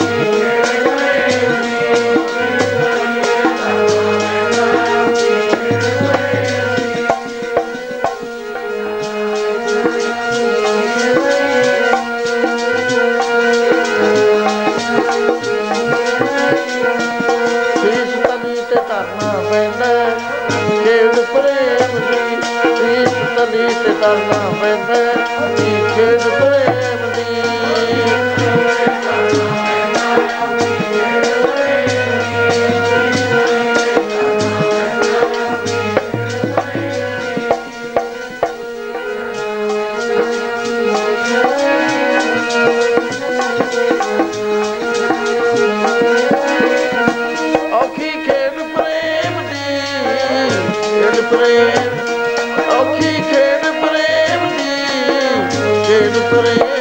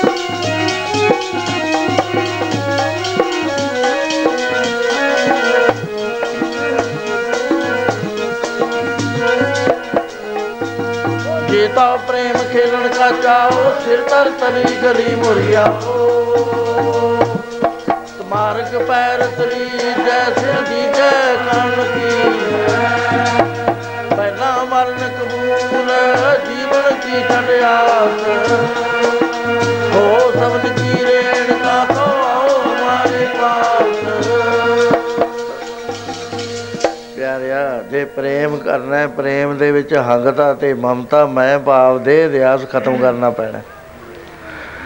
ਜੇ ਤੂੰ ਵੀ ਐ ਪਿਆਰ ਦੇ ਵਿੱਚ ਦੋ ਨਹੀਂ ਹੋਇਆ ਕਰਦੇ, ਇੱਕ ਹੋਇਆ ਕਰ। ਜੇ ਮੇਰੀ ਤੇ ਤੇਰੀ ਤੇਰੇ ਅੰਦਰ ਹੈ, ਤਾਂ ਜੇ ਪਿਆਰ ਤੋਂ ਬੜਾ ਦੂਰ ਹੈ। ਤੇ ਇਹਦੀ ਹੀ ਕੁਰਬਾਨੀ ਦੇਣੀ ਪੈਂਦੀ ਹੈ ਦੁਨੀਆ ਦੇ ਕੱਚੇ ਪਿਆਰ ਦੇਖ ਲੋ ਗੁਰੂ ਮਹਾਰਾਜ, ਗੁਰੂ ਦਸ਼ਮੇਸ਼ ਪਿਤਾ ਬਠਿੰਡੇ ਦੇ ਕਿਲੇ ਵਿੱਚ ਠਹਿਰੇ ਹੋਏ ਨੇ। ਹੇਠਾਂ ਇੱਕ ਬਲੋ- ਬਲੋਚਾਂ ਦਾ ਕਾਫਲਾ ਆ ਗਿਆ। ਉਹਨਾਂ ਨੇ ਰਾਤ ਨੂੰ ਸੱਸੀ ਪੁੰਨੀ ਦਾ ਗਾਉਣਾ ਸ਼ੁਰੂ ਕਰ ਦਿੱਤਾ। ਸਿੰਘ ਘਬਰਾ ਗਏ।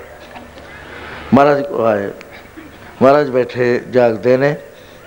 ਕਹਿੰਦੇ ਸੱਚੇ ਪਾਤਸ਼ਾਹ ਇਹ ਬਲੋਚਾਂ ਦਾ ਕਾਫਲਾ ਆਇਆ ਹੈ, ਇਹ ਗਾਉਣ ਲੱਗੇ। ਹੁਕਮ ਹੋਵੇ ਤਾਂ ਇਹਨਾਂ ਨੂੰ ਦਵਲ ਦਈਏ ਇਥੋਂ। ਮਹਾਰਾਜ ਕਹਿੰਦੇ ਨਾ ਨਾ ਕੁਛ ਨਹੀਂ ਕਹਿਣਾ ਉਹਨਾਂ। ਸਵੇਰੇ ਜਿਹੜਾ ਇਹ ਗਾਉਂਦਾ ਨਾ ਸਾਡੇ ਕੋਲ ਲੈ ਕੇ ਆਏ ਗੱਲ ਆਈ ਗਈ ਹੋਗੀ ਸਵੇਰਾ ਹੋ ਗਿਆ। ਜਾ ਕੇ ਬੜਾ ਘੂਰ ਕੇ ਸਿੰਘ ਬੋਲੇ, ਕਿਹੜਾ ਗਾਉਂਦਾ ਸੀ ਉਹ ਤੁਹਾਡੇ ਚੋਂ? ਗੁਰੂ ਮਹਾਰਾਜ ਨੇ ਕਿਹਾ ਵੀ ਸਾਡੇ ਕੋਲ ਆਓ। ਉਹ ਜਿਹੜਾ ਵਿਚਾਰਾ ਗਾਉਂਦਾ ਸੀ, ਉਹਨੂੰ ਲੈ ਗਏ। ਪੰਜ ਚਾਰ ਜਿਹੜੇ ਮੁਖੀ ਸੀਗੇ, ਉਹ ਵੀ ਨਾਲ ਚਲੇ ਗਏ। ਮਹਾਰਾਜ ਜੀ ਦੇ ਕੋਲ ਗਿਆ, ਜਾ ਕੇ ਨਮਸਕਾਰ ਕਰੀ। ਮਹਾਰਾਜ ਕਹਿੰਦੇ, ਪ੍ਰੇਮੀਆਂ, ਤੂੰ ਗਾਉਂਦਾ ਸੀ? ਕਹਿੰਦਾ, ਜੀ, ਮੈਨੂੰ ਪਤਾ ਨਹੀਂ ਸੀ ਵੀ ਤੁਸੀਂ ਉਹ ਕਹਿੰਦੇ, ਨਹੀਂ ਨਹੀਂ, ਮੇਰੀ ਗੱਲ ਦਾ ਜਵਾਬ ਦੇ। ਇਹ ਨਾ ਕਹਿ ਕਹਿੰਦਾ ਹਾਂ ਜੀ ਮੈਂ ਗਾਉਂਦਾ ਸੀ। ਕਹਿੰਦੇ, ਹੁਣ ਅਸੀਂ ਇਕੱਠ ਕਰ, ਖਾਲਸਾ ਸਾਰਾ ਇੱਥੇ ਬੁਲਾਉਂਦੇ ਆ ਬੈਠਦੇ ਆ ਅਸੀਂ। ਉਹੀ ਗਾਉਣਾ, ਇੱਕ ਵਾਰੀ ਸੁਣਾ ਦੇ। ਕਹਿੰਦਾ, ਸੱਚੇ ਪਾਤਸ਼ਾਹ, ਮੈਂ ਤੁਹਾਡੇ ਸਾਹਮਣੇ ਤਾਂ ਗਾ ਨਹੀਂ ਸਕਦਾ। ਕਹਿੰਦੇ, ਫੇਰ? ਕਹਿੰਦੇ, ਕਨਾਤ ਲਵਾ ਦਿਓ। ਉਹ ਕਨਾਤ ਲਵਾਤੀ ਮਹਾਰਾਜ ਨੇ। ਉਹਨੇ ਪੂਰਾ ਸੱਸੀ ਪੁੰਨੀ ਪੁੰਨੂ ਜਦ ਗਾਇਆ ਤਾਂ ਕਈ ਸਿੰਘ ਕਹਿਣ ਲੱਗੇ ਵੀ ਮਹਾਰਾਜ ਕੱਚੀ ਬਾਣੀ ਕੱਚੀ ਬਾਣੀ ਆਪ ਦੇ ਦਰਬਾਰ ਵਿੱਚ ਪੜੀ ਗਈ ਹੈ ਮਹਾਰਾਜ ਕਹਿੰਦੇ, ਉਹ ਪਿਆਰਿਓ, ਉਹ ਤੁਸੀਂ ਗੱਲ ਨਹੀਂ ਸਮਝੀ, ਮੈਂ ਤਾਂ ਗੱਲ ਸਮਝਾਉਣ ਵਾਸਤੇ ਕਰਿਆ, ਤੁਸੀਂ ਬਾਣੀ ਦੇ ਰੋਲੇ ਗੋਲੇ 'ਚ ਪੈ ਗਏ। ਸਮਝ ਆਇਆ ਤੁਹਾਡੇ ਕੁਛ ਕਹਿੰਦੇ, ਨਾ ਮਹਾਰਾਜ ਅਸਾਂ ਹੀ ਰੱਖਿਆ ਵੀ ਉਹ ਸੱਸੀ ਸੀਗੀ, ਪੁੰਨੂ ਚਲਿਆ ਗਿਆ, ਉਹਨੂੰ ਲੈ ਗਏ ਤੇ ਉਹ ਉਹਦੇ 'ਚ ਥਲਾਂ ਦੇ ਵਿੱਚ ਤੜਫ ਤੜਫ ਕੇ ਮਰ ਗਈ। ਤੁਹਾਡੇ ਸਮਝ ਨਹੀਂ ਆਇਆ ਕੁਝ ਵੀ? ਐਦੋਂ ਆ ਕੁਝ ਨਹੀਂ ਆਇਆ? ਉਹ ਕਹਿੰਦੇ, ਉਹ ਪਿਆਰੇ ਗੁਰਸਿੱਖੋ, ਉਹ ਕੱਚਾ ਪਿਆਰ ਦਰਗਾਹ 'ਚ ਉਹਨੇ ਨਿਭਣਾ ਨਹੀਂ। ਗੁਰੂ ਨੇ ਜਿੱਥੇ ਹੱਥ ਨਾ ਉਪੜੇ ਕੂਕ ਨਾ ਸੁਣੀਏ, ਪੁਕਾਰ ਉੱਥੇ ਸਤਗੁਰ ਬੇਲੀ ਹੋਵੇ, ਕੱਢ ਲੈ ਅੰਤੀ ਵਾਰ। ਗੁਰੂ ਨੇ ਦਰਗਾਹ ਦੇ ਵਿੱਚ ਜਾਣਾ ਹੈ। ਉੱਥੇ ਤੁਹਾਡੀ ਸਹਾਇਤਾ ਕਰਨੀ ਹੈ। ਜਮਾਨ ਦੇ ਨੇੜੇ, ਜਮਾਂ ਨੂੰ ਨੇੜੇ ਨਹੀਂ ਆਉਣ ਦੇਣਾ। ਤੇ ਉਹਦੇ ਨਾਲ ਤਾਂ ਪਿਆਰ ਹੈ ਨਹੀਂ। ਉਹ ਇੱਕ ਬੀਬੀ ਤੁਸੀਂ ਸੁਣੀ ਹੈ, ਉਹ ਬੰਦੇ ਨਾਲ ਪਿਆਰ ਕਿੰਨਾ ਉਹਦਾ ਪਿਆ ਹੋਇਆ ਕਿ ਉਹ ਫਲਾਂ ਦੇ ਵਿੱਚ ਤੜਫ ਤੜਫ ਕੇ ਮਰ ਗਈ, ਪਿੱਛੇ ਨਹੀਂ ਹਟੀ।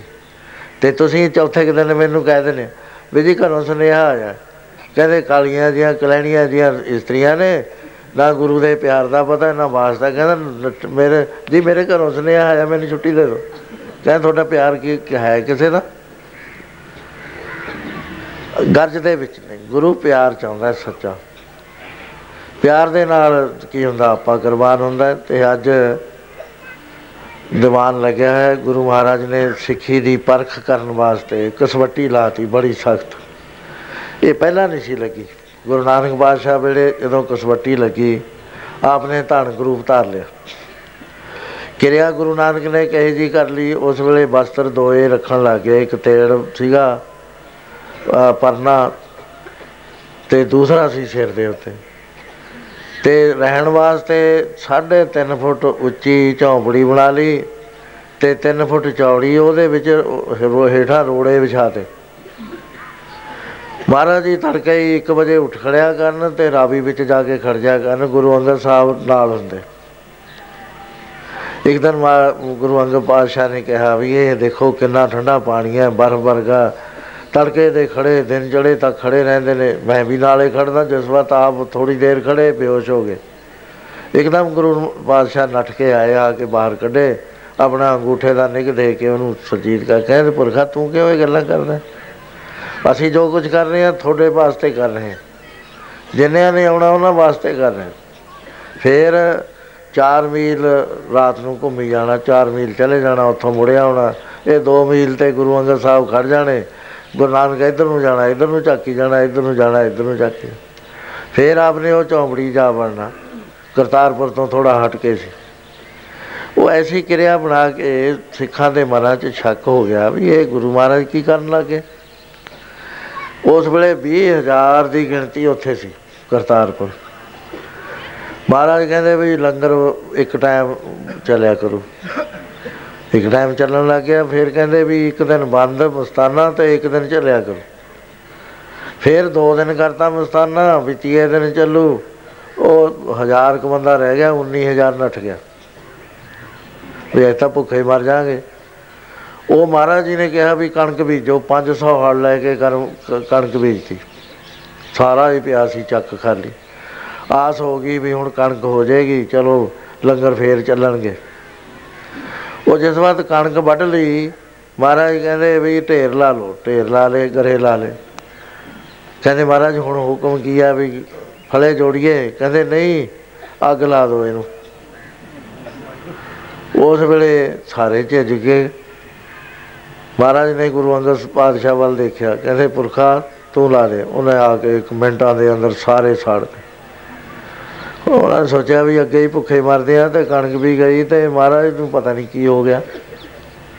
ਉਹ ਮਹਾਰਾਜ ਨੇ ਧਨ ਗਰੂਪ ਧਾਰ ਲਿਆ, ਸ਼ਿਕਾਰੀਆਂ ਵਾਲਾ ਕੁੱਤੇ ਕੱਤੇ ਨਾਲ ਲੈ ਲੈਣੇ ਤੇ ਐ ਫਿਰ ਜਾਣਾ, ਸਿੱਖ ਜਿਹੜਾ ਨੇੜੇ ਆਉਣਾ, ਸਲੋਤਰ ਰੱਖ ਲਿਆ ਹੱਥ 'ਚ, ਨੱਠ ਕੇ ਜਾ ਕੇ ਮਾਰਨਾ ਪਿੱਠ ਤੇ। ਉਹ ਖਿੰਡ ਗਏ ਸਾਰੇ 100 ਕੁ ਬੰਦਾ ਰਹਿ ਗਿਆ ਸਾਰਾ ਹੀ 19900 ਨੱਠ ਗਿਆ। ਹੁਣ 100 ਨੂੰ ਮਹਾਰਾਜ ਕਹਿੰਦੇ ਵੀ ਇਹਨੂੰ ਵੀ ਕਿਵੇਂ ਕਰੀਏ? ਜਾਂ ਡੰਡਾ ਲੈ ਕੇ ਨੱਠਦੇ ਹੁਣ ਉਹ ਸਿੱਖ ਹੋ ਗਏ ਹੁਸ਼ਿਆਰ, ਦੂਰੋਂ ਹੀ ਮੱਥਾ ਟੇਕਣ ਤੇ ਨਾਲ ਖਿਆਲ ਰੱਖਣ ਵੀ ਡੰਡਾ ਨਾ ਆ ਜਾਵੇ, ਕਿਤੇ ਨੱਠ ਜਾਣ ਪਹਿਲਾਂ ਹੀ। ਇੱਕ ਵਾਰੀ ਮਹਾਰਾਜ ਜੀ ਨੇ ਨੱਠ ਨੱਠ ਕੇ ਕੋਠੇ, ਬਹੁਤ ਸਾਰੇ ਨੱਠ ਗਏ। ਆਪ ਜਾਂਦੇ ਨੇ, ਪਿੱਛੇ ਪਿੱਛੇ ਜਾ ਰਹੇ ਨੇ 20 25 ਰਹਿ ਗਏ। ਮਹਾਰਾਜ ਨੇ ਉੱਥੇ ਰੁਪਈਆਂ ਦੀ ਭਰ ਭਰ ਕੇ ਜੇਬ ਦੇ ਵਿੱਚੋਂ ਸਿੱਟਣੀਆਂ ਸ਼ੁਰੂ ਕਰਤੀ ਉਹ ਇੰਨਾ ਕਰਦਾ ਧਰਤੀ ਚਿੱਟੀ ਹੋ ਗਈ। ਰੁਪਈਏ ਚੱਕਣ ਲਾ ਕੇ ਉਹ ਪਾ- ਵੰਡ ਲੀਆਂ ਗੱਠੜੀਆਂ ਤੇ ਤੁਰਦੇ ਲਏ ਗਾਂ ਮਹਾਰਾਜ ਨੇ ਮੋਹਰਾਂ ਸਿੱਟੀਆਂ, ਸ਼ੁਰੂ ਕਰਤੀਆਂ। ਉਹ ਲੈ ਕੇ ਵੀ ਚਲੇ ਗਏ, ਕਿਉਂ ਮਾਰ, ਮਹਾਰਾਜ ਮਾਰਨ ਵੀ ਆਉਂਦੇ ਸੀ ਨਾਲ। ਉਹਦੇ ਬਾਅਦ ਕੀ ਹੋਇਆ, ਕੋਈ ਬਣਾ ਰਿਹਾ, ਦੋ ਰਹਿ ਗਏ। ਬਾਬਾ ਬੁੱਢਾ ਜੀ ਰਹਿ ਗਏ ਤੇ ਗੁਰੂ ਅੰਗਦ ਪਾਤਸ਼ਾਹ ਰਹਿ ਗਏ। ਮਹਾਰਾਜ ਜੰਗਲ ਚਲੇ ਗਏ। ਕਹਿੰਦੇ, ਤੁਸੀਂ ਹਟਦੇ ਹੋ ਕਿ ਨਹੀਂ? ਉਹਨਾਂ ਦੇ ਵੀ ਡੰਡੇ ਮਾਰੇ, ਉਹ ਚੁੱਪ ਕਰਕੇ ਖੜੇ ਰਹੇ। ਹਿੱਲਣੇ ਨਾ ਕਿਸੇ ਪਾਸੇ। ਕਹਿੰਦੇ ਪਿੱਛੋਂ ਮੇਰੇ ਹਟਣਾ ਕਿ ਨਹੀਂ? ਕਹਿਣ ਲੱਗੇ, ਹੱਥ ਬੰਨ ਕੇ ਗੁਰੂ ਅੰਗਦ ਸਾਹਿਬ ਪਾਤਸ਼ਾਹ, ਜਿਨ੍ਹਾਂ ਦੇ ਸੰਸਾਰ ਵਿੱਚ ਥਾਂ ਸੀ, ਉਹ ਸਾਰੇ ਚਲੇ ਗਏ। ਸਾਡੇ ਵਾਸਤੇ ਤਾਂ ਤੇਰੇ ਚਰਨਾਂ ਤੋਂ ਬਿਨਾ ਹੋਰ ਕੋਈ ਥਾਂ ਹੀ ਨਹੀਂ ਹੈ, ਦੱਸੋ ਕਿੱਥੇ ਜਾਈਏ? ਜਿਹਨੇ ਸਾਰੇ ਥਾਂ ਮੁਕਾ ਲਏ ਹੁਣ, ਉਹ ਕਿੱਥੇ ਜਾਵੇ ਮਹਾਰਾਜ? ਮਾਰੋ, ਰੱਖੋ, ਅਸੀਂ ਤਾਂ ਤੁਹਾਡੇ ਨਾਲ ਹਾਂ। ਕਹਿੰਦੇ, ਚੰਗਾ, ਉਹ ਸਾਹਮਣੇ ਦੇਖੋ ਕੀ ਹੈ। ਕੀ ਦ੍ਰਿਸ਼ਟੀ ਆਇਆ ਕਿ ਇੱਕ ਮੁਰਦਾ ਪਿਆ ਨੰਗਾਈ ਸੜਿਆ ਹੋਇਆ ਮਹਾਰਾਜ ਕਹਿੰਦੇ ਕਹਿੰਦੇ ਸੱਚੇ ਪਾਤਸ਼ਾਹ, ਮੁਰਦਾ ਹੈ। ਕਹਿੰਦੇ, ਜਾਓ, ਖਾਓ। ਦੋਏ ਚੱਲ ਪਏ। ਚੱਲ ਕੇ ਹੁਣ ਖੜ ਗਏ, ਹੁਣ ਖਾਂਦੇ ਨਹੀਂ ਹੈ। ਮਹਾਰਾਜ ਕਹਿੰਦੇ, ਖਾਂਦੇ ਕਿਉਂ ਨਹੀਂ ਹੋ? ਗੁਰੂ ਅੰਗਦ ਸਾਹਿਬ ਕਹਿਣ ਲੱਗੇ, ਮਹਾਰਾਜ, ਹੁਕਮ ਕਰੋ, ਕਿਧਰੋਂ ਖਾਈਏ? ਕਹਿੰਦੇ, ਸਿਰ ਵੱਲੋਂ ਖਾਓ। ਹੁਣ ਸਿਰ ਵੱਲ ਤਾਂ ਬਾਲ ਹੁੰਦੇ ਨੇ, ਕਿਵੇਂ ਖਾਵੇ, ਖੋਪਰੀ ਹੈ। ਕੋਈ ਤਰੀਕਾ ਹੀ ਨਹੀਂ ਹੈ ਵੀ ਖਾਵੇ, ਪੈਰਾਂ ਵੱਲੋਂ ਤਾਂ ਦੰਦੀਆਂ ਦੰਦੀਆਂ ਵੱਢਣ ਲੱਗ ਜਾਂਦੇ। ਤਾਂ ਗੁਰੂ ਅੰਗਦ ਸਾਹਿਬ ਤਾਂ ਇੱਕ ਸਕਿੰਟ ਦੇ ਅੰਦਰ ਸਿਰ ਵੱਲ ਖੜ ਗਏ। ਬਾਬਾ ਬੁੱਢਾ ਜੀ ਉੱਥੇ ਹੀ ਪੈਰ ਮੜ ਲਿਆ ਉਹਨਾਂ ਨੇ। ਵੀ ਪਹਿਲਾਂ ਇਹ ਬੁਰਕੀ ਮਾਰੂ, ਫੇਰ ਦੇਖਾਂਗੇ। ਜਿਸ ਵਕਤ ਗੁਰੂ ਅੰਗਦ ਸਾਹਿਬ ਉੱਥੇ ਗਏ, ਗੁਰੂ ਨਾਨਕ ਪਾਤਸ਼ਾਹ ਨੇ ਆ ਕੇ ਬੁੱਕੜ ਚ ਲੈ ਰਿਹਾ ਕਹਿੰਦੇ ਦੇਖੋ ਪੁਰਖਾ ਕੀ ਦੇਖਦੇ ਨੇ, ਤੇ ਹੌਲੇ ਦਾ ਗਰਮ ਗਰਮ ਪ੍ਰਸ਼ਾਦ। ਕਈ ਪ੍ਰੇਮੀਆਂ ਦੇ ਮਨਾਂ 'ਚ ਸ਼ੰਕੇ ਆਉਂਦੇ ਨੇ, ਬੜੇ ਜ਼ਬਰਦਸਤ ਜਿਹੜੇ ਅੱਜ ਕੱਲ ਦੇ ਪ੍ਰੋਫੈਸਰ ਨੇ। ਵੀ ਇਹ ਕਿਵੇਂ ਹੋ ਸਕਦਾ ਹੈ? ਜਾਂ ਤਾਂ ਉਹ ਗੱਲ ਝੂਠੀ ਹੈ, ਜਾਂ ਉਹ ਝੂਠੀ ਗੁਰੂ ਨਾਨਕ ਪਾਤਸ਼ਾਹ ਦੀ ਇੱਕ ਸਾਖੀ ਆਉਂਦੀ ਹੈ ਕਿ ਉਹਨਾਂ ਨੇ ਕੁਰਸ਼ੇਤਰ ਇੱਕ ਰਾਜਕੁਮਾਰ ਹਾਰਿਆ ਹੋਇਆ ਆ ਗਿਆ, ਉਹਦੇ ਕੋ ਹਰਨ ਸੀ, ਕਹਿੰਦੇ ਇਹ ਇਹ ਧਰ ਦੇ। ਬਰਤਨ ਮੰਗਾ ਲਏ ਤੇ ਉਹਦੇ ਚ ਉਹ ਕੱਟ ਕੇ ਮਾਸ ਪਾ ਦਿੱਤਾ। ਉਹ ਜਦ ਗ੍ਰਹਿਣ ਲੱਗਿਆ ਮਹਾਰਾਜ ਦਾ, ਧੂਆਂ ਜਲ ਪਿਆ, ਉਹ ਉਹ ਸਾਰੇ ਚਿੜ ਗਏ। ਤੇ ਨਾਲ ਇਸ ਗੱਲ ਦੇ ਉੱਤੇ ਕਹਿੰਦੇ ਉਹ ਨਾਲੇ ਮਾਸ ਬਣਾ ਰਹੇ ਨੇ। ਉੱਥੇ ਫਿਰ ਆ ਕੇ ਨਾਨੂ ਨੇ, ਗੁਰੂ ਨਾਨਕ ਪਾਤਸ਼ਾਹ ਨਾਲ ਚਰਚਾ ਕੀਤੀ। ਉਹ ਹਾਰ ਗਿਆ। ਮਹਾਰਾਜ ਕਹਿੰਦੇ, ਤੁਸੀਂ ਤਾਂ ਸਾਰੇ ਹੀ ਮਾਸ ਖਾਂਦੇ ਹੋ, ਤੁਹਾਨੂੰ ਪਤਾ ਹੀ ਨਹੀਂ ਮਾਸ ਦਾ। ਸਭ ਮਾਸ ਖਾ ਰਹੇ ਹੋ ਤੁਸੀਂ। ਜੱਗ ਕਰਦੇ ਹੋ, ਜੱਗ ਦਾ ਮਾਸ ਕਰਦੇ ਹੋ, ਔਰਤਾਂ ਦੇ ਉੱਤੇ ਮਾੜੀਆਂ ਨਿਗਾਹ ਰੱਖਦੇ ਹੋ, ਔਰ ਮਾਸ ਖਾਂਦੇ ਹੋ ਜਿਉਂਦਾ। ਸਾਰੇ ਮਹਾਰਾਜ ਨੇ ਗਿਣ ਦਿੱਤੇ। ਉਹਦੇ ਬਾਅਦ ਨਰੋਤਰ ਹੋ ਗਏ। ਵੀ ਹਾਂ, ਇਹਨਾਂ ਨਾਲ ਨਹੀਂ ਹੋ ਸਕਦਾ। ਮ- ਨਮਸਕਾਰ ਕਰਤੀ। ਮਹਾਰਾਜ ਕਹਿੰਦੇ, ਹੁਣ ਲੰਗਰ ਛਕ ਕੇ ਜਾਇਓ। ਹੁਣ ਬ੍ਰਾਹਮਣ ਬੈਠੇ ਨੇ। ਉਹ ਕਹਿਣੋ ਮਾਸ ਬਣਿਆ ਖੱਲਾ ਪਈਆ ਤੇ ਹੁਣ ਸਾਡਾ ਤਾਂ ਧਰਮ ਹੀ ਨਹੀਂ ਰਹਿਣਾ। ਵੀ ਹੋ ਕੀ ਹੈ ਇੱਕ ਮੈਂ ਹੁਣ ਦੀ ਉਹ ਤੁਹਾਨੂੰ ਗੱਲ ਦੱਸਦਾ, ਡਾਕਟਰ ਸਵਾਮੀ ਰਾਮ ਜੀ ਨਾਲ ਵਰਤੀ ਆਪ ਸ਼੍ਰੀਨਗਰ ਤੋਂ ਪਤਾ ਲੱਗਿਆ ਵੀ ਕਿ ਇੱਥੇ ਸਾਧੂ ਰਹਿੰਦਾ, ਬਹੁਤ ਪੜਿਆ ਲਿਖਿਆ।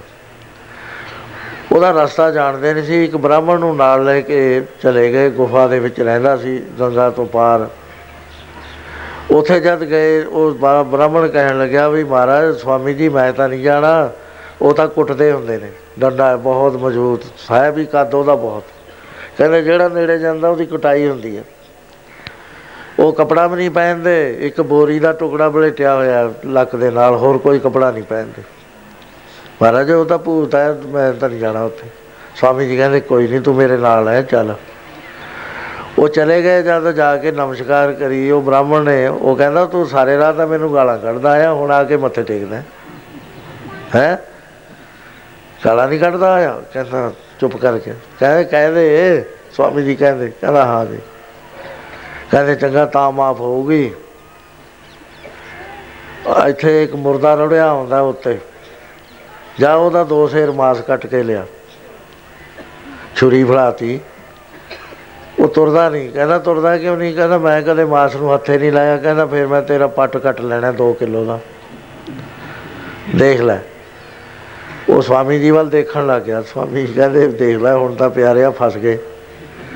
ਇਹਨੇ ਸੱਚਿਓ ਮਾਸ ਕੱਟ ਲੈਣਾ, ਫਿਰ ਕੀ ਕਰਾਂਗੇ? ਫਸੇ ਹੋਏ ਆਪਾਂ ਆਪਾਂ ਦੋਹਾਂ ਤੇ ਤਗੜਾ ਹੈ ਉਹ ਜਾ ਕੇ ਗੰਗਾ ਦੇ ਕਿਨਾਰੇ ਬੈਠ ਗਿਆ। ਥੋੜੀ ਦੇਰ ਤੇ ਬਾਅਦ ਕੀ ਦੇਖਦਾ? ਮੁਰਦਾ ਰੁੜਿਆ ਹੁੰਦਾ, ਕਿਨਾਰੇ ਲੱਗ ਗਿਆ। ਇਸ ਨੇ ਕਦੇ ਕੱਟਿਆ ਨਹੀਂ ਸੀ। ਕੱਟਣ ਲੱਗਿਆ ਤਾਂ ਆਪਣੀਆਂ ਦੋ ਉਂਗਲੀਆਂ ਵੱਢ ਲੀਆਂ। ਉਹ ਲੜਕਣ ਲੱਗ ਗਿਆ ਖੂਨ ਚੱਲਣ ਲੱਗ ਗਿਆ। ਇਹ ਲੈ ਕੇ ਆ ਗਿਆ, ਨਾਲੇ ਰੋਂਦਾ। ਕਹਿੰਦਾ, ਤੈਨੂੰ ਕੀ ਹੋ ਗਿਆ? ਕਹਿੰਦਾ, ਮੇਰੀਆਂ ਉਂਗਲੀਆਂ ਦੋ ਵੱਢ ਹੋ ਗਈਆਂ। ਲੜਕ ਨਹੀਂ ਹੈ। ਕਹਿੰਦੇ, ਉਰੇ ਲਿਆ, ਆਏ ਹੱਥ ਫੇਰਤਾ। ਕਹਿੰਦੇ, ਕਿਹੜੀਆਂ ਵੱਢ ਹੋਈਆਂ? ਕਹਿੰਦਾ, ਹੁਣ ਤਾਂ ਕੋਈ ਨਹੀਂ ਜੁੜ ਗਈਆਂ ਕਹਿੰਦੇ, ਕਾਟੇ ਨੂੰ ਛੋਟਾ ਛੋਟਾ। ਕਹਿੰਦਾ, ਮਹਾਰਾਜ, ਕਹਿੰਦੇ, ਕੀ ਕਰਨਾ ਹੈ? ਕਹਿੰਦੇ, ਤੁਹਾਨੂੰ ਤੁਸੀਂ ਆਏ ਹੋ ਮੇਰੇ ਕੋਲ ਭੁੱਖੇ, ਤੁਹਾਨੂੰ ਖਿਲਾਉਣੇ ਥੋੜੀ ਆਗਤ ਭਾਗਤਾ ਕੋਈ ਕਰਨੀ ਹੈ। ਸਵਾਮੀ ਜੀ ਕਹਿੰਦੇ, ਸਰ, ਵੀ ਆਰ ਵੈਜੀਟੇਰੀਅਨ। ਅਸੀਂ ਤਾਂ ਸ਼ਾਕਾਹਾਰੀ ਹਾਂ ਮਾਰ ਕਹਿੰਦੇ ਤੁਹਾਨੂੰ ਮਾਸ ਕੌਣ ਖਿਲਾਉਂਦਾ ਹੈ? ਉਹ ਕਹਿੰਦਾ ਉਧਰ ਰਿੱਝੀ ਜਾਂਦਾ, ਸਾਡੀ ਸਮਝ ਨਹੀਂ ਆਉਂਦਾ। ਤੇ ਉਹ ਪੰਡਤ ਮੈਨੂੰ ਕਹਿਣ ਲੱਗਿਆ ਵੀ ਜੇ ਇਹਨੇ ਜ਼ਬਰਦਸਤੀ ਮਾਸ ਖਿਲਾਤਾ, ਮੈਂ ਤਾਂ ਗੰਗਾ 'ਚ ਡੁੱਬ ਕੇ ਮਰ ਜਾਣਾ, ਪਿੰਡ ਨਹੀਂ ਜਾਣਾ। ਉਹਦੇ ਕੋਲ ਗੱਲ ਸਾਰੀ ਪਹੁੰਚੀ ਜਾਂਦੀ ਆ ਅੰਦਰੇ ਅੰਦਰ। ਇਹਨੇ ਨੂੰ ਕਹਿਣ ਲੱਗੇ ਪੱਤੇ ਲਿਆ ਤੋੜ ਕੇ। ਪੱਤੇ ਲਿਆਂਦੇ ਤੇ ਕਹਿੰਦੇ ਹੁਣ ਇਹਦੇ ਵਿੱਚੋਂ ਕੱਢ ਕੜਛੀ ਨਾਲ। ਇੱਕ ਤੇਰਾ ਹਿੱਸਾ, ਇੱਕ ਸਵਾਮੀ ਦਾ, ਇੱਕ ਮੇਰਾ। ਕਹਿੰਦਾ ਸਵਾਮੀ ਜੀ ਕਹਿਣ ਲੱਗੇ, ਸਰ ਵੀ ਆਰ ਵੈਜੀਟੇਰੀਅਨ ਕਹਿੰਦੇ ਵੈਜੀਟੇਰੀਅਨ ਅਸੀਂ, ਮੈਂ ਤੈਨੂੰ ਕੀ ਖਿਲਾਉਣਾ? ਉਹ ਜਦ ਕੱਢਿਆ ਰਸਗੁੱਲੇ। ਸਵਾਮੀ ਦੀ ਗਿਣਤੀ 'ਚ ਪੈ ਗਿਆ ਤੇ ਉਹਨੇ ਪੰਡਤ ਨੂੰ ਕਹਿਣ ਲੱਗਿਆ ਵੀ ਆਪਾਂ ਨੂੰ ਹਿਪਨੋਟਾਈਜ਼ ਤਾਂ ਨਹੀਂ ਕਰਦਾ ਇਹਨੇ ਕਿਤੇ। ਉਹ ਕਹਿੰਦਾ ਹਿਪਨੋਟਾਈਜ਼ ਨਹੀਂ ਕਰਿਆ, ਤੂੰ ਰਸਤੇ 'ਚ ਆਉਂਦਾ ਕਹਿੰਦਾ ਸੀ ਵੀ ਰਸਗੁੱਲੇ ਮੈਂ ਖਾਣੇ ਨੇ ਉਹਦੇ ਕੋਲ ਜਾ ਕੇ। ਉਹ ਰਸਗੁੱਲੇ ਖਾ ਲਏ, ਕਾਫੀ ਸਾਰੇ ਉਹ ਬ੍ਰਾਹਮਣ ਨੂੰ ਦਿੱਤੇ। ਕਹਿੰਦਾ, ਜਾ ਪਿੰਡ 'ਚ ਬਣ ਜੀ ਜਾ ਕੇ। ਇਹ ਰਾਤ ਨੂੰ ਸਵਾਮੀ ਜੀ ਉੱਥੇ ਠਹਿਰ ਗਿਆ। ਉਹ ਕਹਿਣ ਲੱਗਿਆ ਵੀ ਮਹਾਤਮਾ ਜੀ ਮੈਨੂੰ ਇੱਕ ਗੱਲ ਦੀ ਹੈਰਾਨ ਹੈ ਵੀ ਸਾਡੇ ਸਾਹਮਣੇ ਮਾਸ ਵੱਡਿਆ ਹੈ, ਉਹ ਰਹਿੰਦੇ ਆ ਤੇ ਤੁਸੀਂ ਕੱਢ ਰਹੇ ਹੋ ਰਸਗੁੱਲੇ। ਉਹ ਕਹਿੰਦਾ ਸਵਾਮੀ ਮੈਨੂੰ 20 ਸਾਲ ਲੱਗੇ ਨੇ ਇਸ ਗੱਲ ਨੂੰ ਕਰਨ ਵਾਸਤੇ। ਮੈਂ D Litt doctor of literature ਤੇ ਮੈਂ ਅਥਰਵਣ ਵੇਦ ਚ ਪੜਿਆ ਸੀ। ਵੀ ਜਿਹੜੇ ਐਲੀਮੈਂਟਸ ਨੇ, ਬੇਸਿਕ ਐਲੀਮੈਂਟਸ ਮੈਟਰ ਦੇ, ਉਹ ਜੇ ਆ ਸਾਧਨ ਕਰ ਲਵੇ, ਉਹਦੇ ਨਾਲ ਜੇ- ਜਦੋਂ ਉਹ ਵਿਸ਼ ਕਰੇਗਾ, ਜਿਹੜਾ ਕੁਝ ਬਣਾਉਣਾ ਬਣਾ ਲਵੇ। ਕਹਿੰਦੇ ਹੁਣ ਤਾਂ ਮੈਂ ਮਾਸ ਬਣਾਇਆ, ਜਾਣ ਕੇ ਬਣਾਇਆ ਸੀ। ਮੈਂ ਤੈਨੂੰ ਕਹਿੰਦਾ, ਇਥੋਂ ਰੋੜੇ ਪਾ ਰਹਿਣ ਦੇ। ਕਹਿੰਦਾ, ਜਿਹੜਾ ਕੁਝ ਕਹਿਣਾ ਸੀ, ਉਹ ਬਣ ਜਾਣਾ ਸੀਗਾ ਉਹ। ਸਵਾਮੀ ਜੀ ਕਹਿਣ ਲੱਗੇ ਵੀ ਇਹ ਮੈਂ ਫਿਰ ਰਾਤ ਰਹਿ ਲਿਆ ਮੈਂ, ਮੈਨੂੰ ਉਹ ਕਹਿਣ ਲੱਗਿਆ ਵੀ ਦੇਖ, ਇਸ ਵੇਲੇ ਭਾਰਤ ਵਰਸ਼ ਵਿੱਚ ਅਸੀਂ ਤਿੰਨ ਆ, ਇੱਕ ਤਾਂ ਮੈਂ ਇੱਥੇ ਬੈਠਾ ਇੱਕ ਅਸਾਮ ਵਿੱਚ ਹੈ। ਇੱਕ ਤਿੱਬਤ ਦੇ ਬਾਰਡਰ ਤੇ ਰਹਿੰਦਾ ਸਾਡੇ ਤਿੰਨਾਂ ਕੋਲ ਇਹ ਵਿਦਿਆ ਹੈ ਵੀ ਅਸੀਂ ਕੁਛ ਤੁਸੀਂ ਧਰ ਦੋ, ਜਿਹੜਾ ਕੋਈ ਸਾਡੀ ਮਰਜ਼ੀ ਹੋ ਉਹੀ ਨਿਕਲੂ, ਇਹਦੇ ਵਿੱਚੋਂ ਦੂਈ ਚੀਜ਼ ਨਿਕਲੇ ਨਹੀਂ ਸਾਡੀ। ਵੀ ਇਹ ਵਿਦਿਆ ਤੂੰ ਲੈ ਲੈ। ਸਵਾਮੀ ਜੀ ਕਹਿਣ ਲੱਗੇ ਵੀ ਤੁਸੀਂ 20 ਸਾਲ ਲਾਏ ਨੇ, ਮੇਰੇ ਕੋਲ ਤਾਂ ਇੰਨਾ ਟਾਈਮ ਨਹੀਂ ਹੈ 20 ਸਾਲ। ਮੈਂ ਤਾਂ ਇਹ ਵਿਦਿਆ ਨਹੀਂ ਲੈਣੀ। ਅਜੇ ਕੱਲ ਦੀਆਂ ਗੱਲਾਂ ਨੇ, ਹੁਣੇ ਸਵਾਮੀ ਜੀ ਨੇ ਸਰੀਰ ਛੱਡਿਆ। ਤੇ ਮੈਂ ਕਿਹਾ ਵੀ ਆ ਤਾਂ ਸਵਾਮੀ ਜੀ ਨੇ ਸਾਨੂੰ ਬਹੁਤ ਹੀ ਵਧੀਆ ਗੱਲ ਦੱਸ ਦਿੱਤੀ। ਬਈ ਉਧਰਲੇ ਪਾਸੇ ਤਾਂ ਉਹ ਹਰਨ ਰਹਿੰਦੇ ਆ ਤੇ ਇਧਰਲੇ ਪਾਸੇ ਸਾਰੀਆਂ ਪੰਗਤਾਂ ਲਾਤੀਆਂ, ਬ੍ਰਾਹਮਣ ਡਰਦੇ ਨੇ ਵੀ ਆਪਾਂ ਛੱਡ ਦਾਂਗੇ, ਜਿਹੜਾ ਜੇ ਮਾਸ ਸਾਡੇ ਮੂਹਰੇ ਆ ਆ ਕੀ ਰਿਹਾ? ਪਰ ਖੀਰ ਆ ਰਹੀ ਹੈ ਸਾਰਿਆਂ ਦੇ ਸਾਹਮਣੇ। ਉਹ ਇਹ ਕਿੰਤੂ ਕਰਦੇ ਨੇ, ਇਹਨਾਂ ਨੂੰ ਪਤਾ ਨਹੀਂ ਹੈ ਵੀ ਇਹ ਗੱਲਾਂ ਐ ਹੋ ਜਾਇਆ ਕਰਦੀਆਂ। ਸੋ ਗੁਰੂ ਨਾਨਕ ਸਾਹਿਬ ਨੇ ਕਿਹਾ, ਖਾਓ ਮੁਰਦਾ ਮੁਰਦਾ ਤਾਂ ਹੈ ਹੀ ਨਹੀਂ, ਉੱਥੇ ਪ੍ਰਸ਼ਾਦ ਪਿਆ। ਉਹ ਚਾਹੇ ਕੁਝ ਬਣਾ ਦਿੰਦੇ। ਐਸੀ ਬਾਤ ਨਹੀਂ ਹੈ। ਇਹ ਸਭ ਸਾਇੰਟੀਫਿਕ ਬਾਤਾਂ ਨੇ, ਕੋਈ ਐਸੀਆਂ ਬਾਤਾਂ ਨਹੀਂ ਹੈ। ਸੋ ਇਸ ਤਰ੍ਹਾਂ ਨਾਲ ਪਰਖ ਦੇ ਵਿੱਚ ਜਿਸ ਵਾਰ ਨੰਬਰ ਕਿੰਨੇ ਲਏ? ਗੁਰੂ ਅੰਗਦ ਸਾਹਿਬ ਨੇ ਤਾਂ ਲੈ ਲਏ 100 ਨੰਬਰ। ਬਾਬਾ ਬੁੱਢਾ ਜੀ ਨੇ 99.999999 ਲਿਖੀ ਜਾਓ ਇਨਫਿਨਿਟੀ ਤੱਕ ਇੰਨੇ ਨੰਬਰ ਲੈ ਲਏ। ਉਹ ਸਿਰਫ ਇੱਕ ਪੁਆਇੰਟ ਦਾ ਫ਼ਰਕ ਰਹਿ ਗਿਆ। ਕਹਿੰਦੇ ਗੁਰੂ ਅੰਗਦ ਸਾਹਿਬ ਨੂੰ ਤਾਂ ਆਪਣਾ ਅੰਗ ਬਣਾ ਲਿਆ, ਕਹਿੰਦੇ ਬਾਬਾ ਬੁੱਢਾ ਜੀ, ਤੁਸੀਂ ਵੀ ਪਾਸ ਹੈ, ਸਮਝ ਲਓ, ਪਰ ਰੂਹਾਨੀਅਤ ਵਿੱਚ 100 ਨੰਬਰ ਲੈਣ ਵਾਲਾ ਪਾਸ ਹੋਇਆ ਕਰਦਾ 99.99 ਵਾਲਾ ਪਾਸਾਂ 'ਚ ਨਹੀਂ ਗਿਣੀ ਜਾਂਦਾ ਰੋਇਤੀ ਪਾਸ ਹੁੰਦਾ ਹੈ ਵੀ ਜਾਓ, ਟਿੱਕਾ ਤੁਸੀਂ ਲਾਇਆ ਕਰੋਗੇ ਤਾਂ ਗੁਰੂ ਗੱਦੀ ਤੇ ਬੈਠੂ, ਪ੍ਰਮਾਣ ਹੋਇਆ ਇਸ ਤਰ੍ਹਾਂ ਗੁਰੂ ਟੈਸਟ ਲੈਂਦੇ ਸਾਰੇ ਮਹਾਤਮਾ ਲੈਂਦੇ ਨੇ, ਕਸਵੱਟੀ ਲਾਉਂਦੇ ਨੇ। ਜਦ ਕਸਵੱਟੀ ਲੱਗਦੀ ਹੈ, ਪਾਸ ਕੋਈ ਉਹ ਹੀ ਹੁੰਦੇ ਨੇ ਜਿਨ੍ਹਾਂ ਨੇ ਆਪਣਾ ਆਪ ਸਾਰਾ ਹੀ ਗੁਰੂ ਨੂੰ ਅਰ- ਅਰਪਣ ਕੀਤਾ ਹੁੰਦਾ ਹੈ। ਜਦੋਂ ਲੱਗਦੀ ਐ ਰਾਮ ਕਸੌਟੀ, ਪਾਸ ਹੁੰਦੇ ਮਰ ਜੀਵੜੇ ਲੱਗਦੀ ਐ ਰਾਮ ਕਸੌਟੀ, ਪਾਸ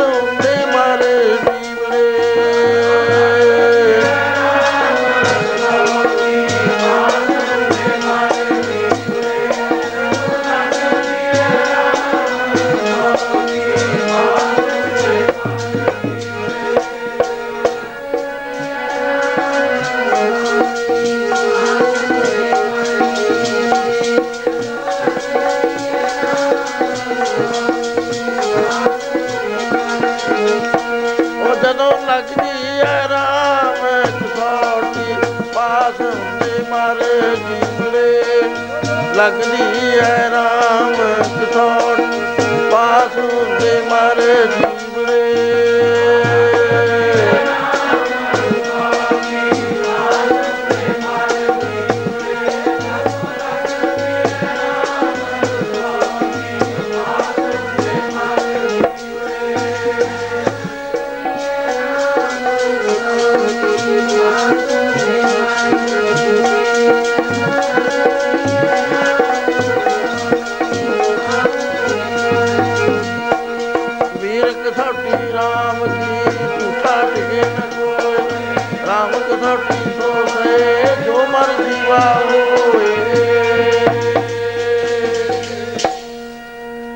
ਜੇ ਤਾਂ ਪ੍ਰੇਮ ਖੇਲਣ ਕਾ ਚਾਓ ਸਿਰ ਤਾਂ ਤਲੀ ਗਲੀ ਮੋਰੀਓ।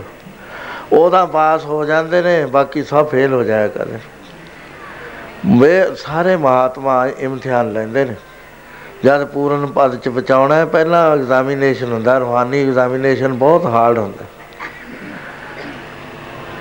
ਨਜਾਮੁਦੀਨ ਔਲੀਆ ਦਿੱਲੀ ਵਿੱਚ ਬਹੁਤ ਬੜੇ ਮਹਾਤਮਾ ਹੋਏ ਨੇ, ਬਾਬਾ ਫਰੀਦ ਤੋਂ ਉਹਨਾਂ ਨੇ ਸਿੱਖਿਆ ਲਈ ਸੀ। ਬਾਬਾ ਫਰੀਦ ਜੀ ਨੇ ਬਖਤਿਆਰ ਕਾਕੀ ਤੋਂ ਬਖਤਿਆਰ ਕਾਕੀ ਨੇ ਮੋਇਨਦੀਨ ਤੋਂ, ਪਹਿਲਾਂ ਈਰਾਨ ਵਿੱਚ ਰਹਿੰਦੇ ਹੁੰਦੇ। ਤੇ ਇਹ ਇਹਨਾਂ ਦੇ ਕੋਲ ਇੱਕ ਬਹੁਤ ਹੀ ਪਿਆਰਾ ਰ- ਇਹਨਾਂ ਦਾ ਮਰੀਦ ਸੀ, ਜਿਹਦਾ ਨਾਮ ਮੀਰ ਖੁਸਰੋ ਸੀ। ਮੀਰ ਖੁਸਰੋ ਦੀਆਂ ਕਵਿਤਾਵਾਂ ਅੱਜ ਤੱਕ ਮਿਲਦੀਆਂ ਨੇ, ਬਹੁਤ ਹੀ ਕਮਾਲ ਦੀਆਂ, ਮਾਰਫਤ ਦੀਆਂ ਨੇ। ਉਹ ਇਹਨਾਂ ਦੀ ਸੰਗਤ ਕਰਿਆ ਕਰਦਾ ਸੀ, ਰਾਜ ਕਵੀ ਸੀ, ਸੱਤ ਰਾਜਿਆਂ ਦਾ ਉਹ ਰਾਜ ਕਵੀ ਰਿਹਾ। ਬੜੇ ਗਿਫਟ ਉਹਨੂੰ ਦਿੱਤੇ, ਬੜੇ ਗਿਫਟ ਦਿੱਤੇ। ਜਦੋਂ ਇਹ ਰਿਟਾਇਰ ਹੋਇਆ ਤਾਂ ਬਾਬ- ਆ ਕੇ ਮਹਾਪੁਰਸ਼ਾਂ ਨੂੰ ਕਿਹਾ, ਕਹਿੰਦਾ, ਔਲੀਆ, ਮੇਰੀ ਰਿਟਾਇਰਮੈਂਟ ਹੋ ਗਈ, ਜੇ ਆਗਿਆ ਦੇਵੋ ਤਾਂ ਮੈਂ ਘਰ ਜਾਇਆ ਵਾਂ ਕਹਿੰਦੇ 200 ਉੱਠ ਹੈ ਜਿਹੜਾ ਗਿਫਟ ਲੈ ਕੇ ਮੇਰੇ ਨਾਲ ਜਾ ਰਿਹਾ ਹੈ ਘਰ ਵਿੱਚ। ਕਹਿੰਦੇ, ਜਾਓ, ਖੁਸ਼ੀਆਂ ਨੇ ਸਾਡੀਆਂ। ਉਥੋਂ ਬਦਾਈਆਂ ਦੇ ਰਹਿਣ ਵਾਲਾ ਸੀ ਬਦਾਈਆਂ ਤੋਂ ਇੱਕ ਗਰੀਬ ਆਦਮੀ ਆ ਗਿਆ। ਆ ਕੇ ਬੇਨਤੀ ਕਰੀ, ਕਹਿੰਦਾ, ਔਲੀਆ, ਮੇਰੀ ਲੜਕੀ ਦੀ ਸ਼ਾਦੀ ਹੈ। ਜੇ ਤੂੰ ਮੈਨੂੰ ਇੱਕ ਦਿਨ ਦੀ ਚੜ੍ਹਤ ਦੇ ਦੇਵੇਂ, ਤੇਰੇ ਕੋਲ ਇੰਨੀ ਚੜ੍ਹਤ ਆਉਂਦੀ ਹੈ ਕਿ ਮੇਰੀ ਲੜਕੀ ਦਾ ਕਾਰਜ ਹੋ ਸਕਦਾ। ਕਹਿੰਦੇ, ਲੈ ਲੈ। ਕਹਿੰਦੇ ਕੱਲ ਦੀ ਜਿੰਨੀ ਚੜ੍ਹਤ ਆਉ ਲੈ ਲਈ। ਨਾਲੇ ਛੁੱਟੀ ਹੈ, ਨਾਲੇ ਆਉਣਾ, ਬਹੁਤ ਸੰਗਤ ਨੇ। ਉਹ ਕੁਦਰਤ ਐਸੀ ਹੋਈ ਇੱਕ ਵੀ ਪੈਸਾ ਨਾ ਕਿਸੇ ਨੇ ਮੱਥਾ ਟੇਕਿਆ, ਜਿਵੇਂ ਗੁਰੂ ਸਾਹਿਬ ਨੇ ਖੇਡ ਵਰਤਾਇਆ ਸੀ। ਆਹ ਤੁਹਾਨੂੰ ਦੱਸ ਕੇ ਹਟੇ ਨੇ ਸੰਤ ਕਲਿਆਣ ਦਾਸ ਜੀ ਤੁਹਾਨੂੰ। ਉਹ ਹੈਰਾਨ ਹੋ ਗਿਆ। ਦੂਏ ਦਿਨ ਜਾਣਾ ਸੀ, ਕਹਿਣ ਲੱਗਿਆ ਔਲੀਆ ਤੁਸੀਂ ਜਾਣ ਕੇ ਨਹੀਂ ਆਉਣ ਦਿੱਤੀ ਚੜ੍ਹ। ਕਹਿੰਦੇ, ਨਾ ਭਾਈ ਇਸ ਤਾਂ ਕੁਝ ਨਹੀਂ ਕਰਿਆ। ਕਹਿੰਦਾ, ਹੁਣ ਮੈਂ ਮੁੜਾਂ ਕਿਵੇਂ? ਕਹਿੰਦੇ, ਮੇਰੇ ਕੋਲ ਜੁੱਤੀ ਆਇਆ, ਹਾਂ, ਵਧੀਆ। ਇਹ ਅੱਠ ਆਨੇ ਦੀ ਜਾਂ 10 ਆਨੇ ਦੀ ਹੈਗੀ, ਉਹਨਾਂ ਦੇ ਨਾਲ ਸਿੱਕਾ ਬੜਾ ਮਹਿੰਗਾ ਹੁੰਦਾ ਸੀ। ਉਹਨੇ ਕਿਹਾ ਵੀ ਚਲੋ ਜਾਂਦੇ ਆ ਤਾਂ ਜੁੱਤੀ ਉਹ ਲੈ ਚੱਲਦੇ। ਉਹ ਜੁੱਤੀ ਲੈ ਕੇ ਚਲਿਆ ਗਿਆ ਤੇ ਜਾ ਕੇ ਬਰੇਲੀ ਦੇ ਕੋਲ ਉਹਨੂੰ ਮੀਰ ਖੁਸਰੋ ਨੂੰ ਰਲ ਗਿਆ। ਕਾਫਲੇ 'ਚ ਜਾ ਰਲਿਆ ਉਹਦੇ। ਕਾਫਲਾ ਬੜਾ ਵੱਡਾ ਜਾਂਦਾ ਸੀ। ਤੇ ਉਸ ਵੇਲੇ ਜਦ ਮੀਰ ਖੁਸਰੋ ਨੇੜੇ ਆਇਆ ਤਾਂ ਗੱਲਾਂ ਕਰਨ ਲੱਗਾ ਕਹਿੰਦਾ ਔਲੀਆ ਬੜਾ ਸ਼ੈਤਾਨ ਹੈ ਕਹਿੰਦਾ ਦਿੱਲੀ ਵਾਲਾ। ਐਨੀ ਗੱਲ ਜਦ ਕਹੀ, ਉਹਦੇ ਤਾਂ ਤਨ ਮਨ ਨੂੰ ਲੱਗੀ ਵੀ ਹੈ, ਇਹ ਤੂੰ ਗੱਲ ਕਿਵੇਂ ਕਹਿ ਦਿੱਤੀ? ਉਹ ਕਹਿੰਦਾ, ਮੇਰੀ ਗੱਲ ਸੁਣ ਲੈ ਪਹਿਲਾਂ। ਕਹਿਣ ਲੱਗਿਆ, ਮੈਂ ਐ ਗਿਆ ਸੀ, ਭਾਵਨਾ ਧਰ ਕੇ ਤੇ ਮੈਨੂੰ ਆ ਜੁੱਤੀ ਦੇਤੀ, ਤਾਲ ਤਾਂ ਕਹਿੰਦਾ, ਚੜ੍ਹਤੇ ਨਹੀਂ ਚੜਨ ਦਿੱਤੀ। ਕਹਿੰਦਾ, ਦੇ ਤਾਂ ਜੁੱਤੀ। ਜੋੜਾ ਲੈ ਲਿਆ, ਸਿਰ ਤੇ ਰੱਖ ਲਿਆ, ਅੱਖਾਂ ਨਾਲ ਲਾ ਲਿਆ, ਚੁੰਮ ਰਿਹਾ, ਛਾਤੀ ਨਾਲ ਲਾ ਲਿਆ। ਕਹਿੰਦਾ, ਇਹਦਾ ਇਹਨੂੰ ਮੁੱਲ ਵੇਚਣਾ ਹੈ? ਕਹਿੰਦਾ ਇਹਦਾ ਕੀ ਮਿਲੂ? ਕਹਿੰਦਾ ਮੈਂ, ਕਹੇ ਤਾਂ ਮੈਂ ਮੁੱਲ ਪਾ ਦੇਵਾਂ। ਉਹ ਕਹਿੰਦਾ, ਚੰਗਾ ਤੂੰ ਹੀ ਪਾ ਦੇ। ਕਹਿੰਦਾ, ਨੌ ਬਾਦਸ਼ਾਹਾਂ ਦੇ ਗਿਫਟ, ਸੋਨੇ ਦੇ ਬਰਤਨ, ਚਾਂਦੀ ਦੇ ਬਰਤਨ 200 ਉੱਠ ਭਰਿਆ ਹੋਇਆ ਜਾ ਰਿਹਾ ਹੈ। ਇਹ ਇਹ, ਇਸ ਜੋੜੇ ਦਾ ਪੂਰਾ ਮੁੱਲ ਨਹੀਂ ਹੈਗਾ। ਮੇਰੇ ਤੇ ਤਰਸ ਕਰਕੇ ਇਹ ਜੋੜਾ ਮੈਨੂੰ ਦੇ ਦੇ ਤੇ ਆ ਸਾਰਾ ਸਮਾਨ ਸਾਂਭ ਲੈ। ਗੁਰੂ ਦਾ ਜੋੜਾ ਕੋਈ ਉਹਦਾ ਹੀ ਮ- ਮੁੱਲ ਹੁੰਦਾ ਹੈ ਸਾਧ ਸੰਗਤ ਜੀ। ਗੁਰੂ ਦਾ ਤਾਂ ਕੁਝ ਵੀ ਹੋਵੇ, ਇੱਕ ਰੋਮ ਵੀ ਹੋਵੇ, ਦੋ ਜਹਾਨ ਵੀ ਉਹਦਾ ਮੁੱਲ ਨਹੀਂ ਪਾ ਸਕਿਆ ਕਰ ਕਿੰਨੀ ਬੜੀ ਕੀਮਤ ਹੁੰਦੀ ਹੈ, ਬਹਾਦ, ਬੁੱਧੂ ਸ਼ਾਹ ਦੇ ਦੋ ਪੁੱਤਰ, ਦੋ ਸਾਲੇ ਜੰਗ ਦੇ ਵਿੱਚ 300 ਮਰੀਦ ਸ਼ਹੀਦ ਹੋ ਗਿਆ। ਗੁਰੂ ਦਸਵੇਂ ਪਾਤਸ਼ਾਹ ਨੇ ਕਿਹਾ, ਬੁੱਧੂ ਸ਼ਾਹ, ਤੇਰਾ ਬਈ ਬਹੁਤ ਜ਼ਿਆਦੇ ਤੇਰੇ ਮਰੀਦ ਵੀ ਮਾਰੇ ਗਏ, ਪੁੱਤਰ ਵੀ ਤੇ ਤੇਰੇ ਸਾਲੇ ਵੀ। ਤੂੰ ਦੱਸ ਅਸੀਂ ਤੈਨੂੰ ਕੀ ਦਈਏ? ਮਹਾਰਾਜ ਜੀ ਉਸ ਵੇਲੇ ਕੰਗਾ ਕਰ ਰਹੇ ਸੀ। ਕਹਿੰਦੇ, ਪਾਤਸ਼ਾਹ, ਜੇ ਤੂੰ ਮੇਰੇ ਤੇ ਅਤੀ ਪ੍ਰਸੰਨ ਹੈ ਤਾਂ ਮੇਰੀ ਬੇਨਤੀ ਨਾ ਮੋੜੀ। ਮੈਨੂੰ ਇਹ ਕੰਗਾ ਸਮੇਤ ਕੇਸਾਂ ਦੇ ਦੇ ਦੋ। ਉਹ ਮਹਾਰਾਜ ਬੜੇ ਹੀ ਪ੍ਰਸੰਨ ਹੋਏ ਉਹਦੀ ਭਾਵਨਾ ਦੇਖ ਕੇ। ਉਹ ਕੇਸ ਕਿਤੇ ਐਵੇਂ ਤਾਂ ਨਹੀਂ ਸੀ, ਡੈਡ ਕੇਸ ਨਹੀਂ ਸੀ। ਉਹਨਾਂ ਕੇਸਾਂ ਦਾ ਕਿੰਨਾ ਮੁੱਲ ਸੀ, ਕੋਈ ਦੁਨੀਆ ਦਾ ਦੱਸ ਨਹੀਂ ਸੀ ਸਕਦਾ। ਤੇ ਇਸ ਤਰ੍ਹਾਂ ਦੇ ਨਾਲ ਉਹ ਜੋੜੇ ਦਾ ਕੀ ਮੁੱਲ ਸੀ, ਜੋੜਾ ਦੇਤਾ, ਵਾਪਸ ਆ ਗਿਆ। ਔਲੀਆ ਕਹਿਣ ਲੱਗੇ, ਕੀ ਗੱਲ ਖੁਸਰੋ, ਜਲਦੀ ਆ ਗਿਆ? ਕਹਿੰਦਾ, ਮਹਾਰਾਜ, ਤੁਸੀਂ ਆ ਜੋੜਾ ਭੇਜ ਕੇ ਮੰਗਾ ਲਿਆ ਮੈਨੂੰ। ਮੈਂ ਭੁੱਲ ਗਿਆ ਸੀ, ਮੈਂ ਮਾਇਆ ਦੇ ਅਸਰ 'ਚ ਆ ਗਿਆ ਸੀ। ਮਾਇਆ ਦੇ ਅਸਰ 'ਚ ਆ ਕੇ ਮੈਂ ਤੈਨੂੰ ਪਿੱਠ ਦੇ ਕੇ ਚਲਿਆ ਗਿਆ। ਤੈ ਮੇਰੇ ਤੇ ਬਹੁਤ ਕਿਰਪਾ ਕਰੀ, ਜੋੜਾ ਨਿਸ਼ਾਨੀ ਵਜੋਂ ਦੇ ਕੇ ਮੈਨੂੰ ਤਾਂ ਵਾਪਸ ਬੁਲਾ ਲਿਆ ਉਸ ਵੇਲੇ ਕੋਲ ਰਹਿਣ ਲੱਗ ਗਿਆ। ਔਲੀਆ ਨੂੰ ਤੇ ਸਰੀਰ ਛੱਡਣਾ ਸੀ। ਤੇ ਇਹ ਗੱਲ ਦੇਖਣੀ ਸੀ 32 ਮਰੀਦ ਸੀਗੇ ਜਿਹੜੇ ਇੱਕ ਤੋਂ ਇੱਕ ਵੱਧ ਕਹਿੰਦੇ ਸੀ ਮਾਇਆ ਵਾਰਸ। ਉਹ ਕਹਿੰਦੇ ਮਾਇਆ ਪਬਲਿਕ ਨੂੰ ਕੋਈ ਪਤਾ ਨਹੀਂ ਸੀ ਲੱਗਦਾ। ਉਸ ਵੇਲੇ ਕਹਿਣ ਲੱਗੇ ਵੀ ਅੱਜ ਸ਼ਹਿਰ ਚੱਲਣਾ ਸਾਰੀ ਜ਼ਿੰਦਗੀ ਸ਼ਹਿਰ ਨਹੀਂ ਸੀ ਆਇਆ। ਨਜਾਮੁਦੀਨ ਔਲੀ ਨਾ ਬਾਦਸ਼ਾਹ ਨੂੰ ਮਿਲਿਆ ਸੀ। ਬੜਾ ਜ਼ੋਰ ਲਾਇਆ ਬਾਦਸ਼ਾਹ ਨੇ। ਸੱਤ ਪਾਦਸ਼ਾਹ ਨੰਗਿਆ ਆਉਣੇ ਨਹੀਂ ਦਿੱਤੀ। ਕਹਿੰਦਾ, ਬਾਦਸ਼ਾਹ ਨਾ ਮੇਰੇ ਕੋਲ ਆਵੇ, ਕੋਈ ਵੀ। ਮੈਂ ਬਾਦਸ਼ਾਹ ਨੂੰ ਨਹੀਂ ਮਿਲਦਾ। ਉਸ ਦਿਨ ਆਪੇ ਕਹਿਤਾ ਸ਼ਹਿਰ ਜਾਣਾ ਅੱਗੇ ਗਿਆ ਤਾਂ ਜਿੱਥੇ ਅਧਰਮ ਦਾ ਬਾਜ਼ਾਰ ਆ ਗਿਆ, ਅਧਰਮਪੁਰਾ ਕਹਿੰਦੇ ਨੇ, ਪਾਪ ਦਾ ਬਾਜ਼ਾਰ, ਜਿੱਥੇ ਬੇਸ਼ਮਾਵਾਂ ਬੈਠੀਆਂ ਸੀ।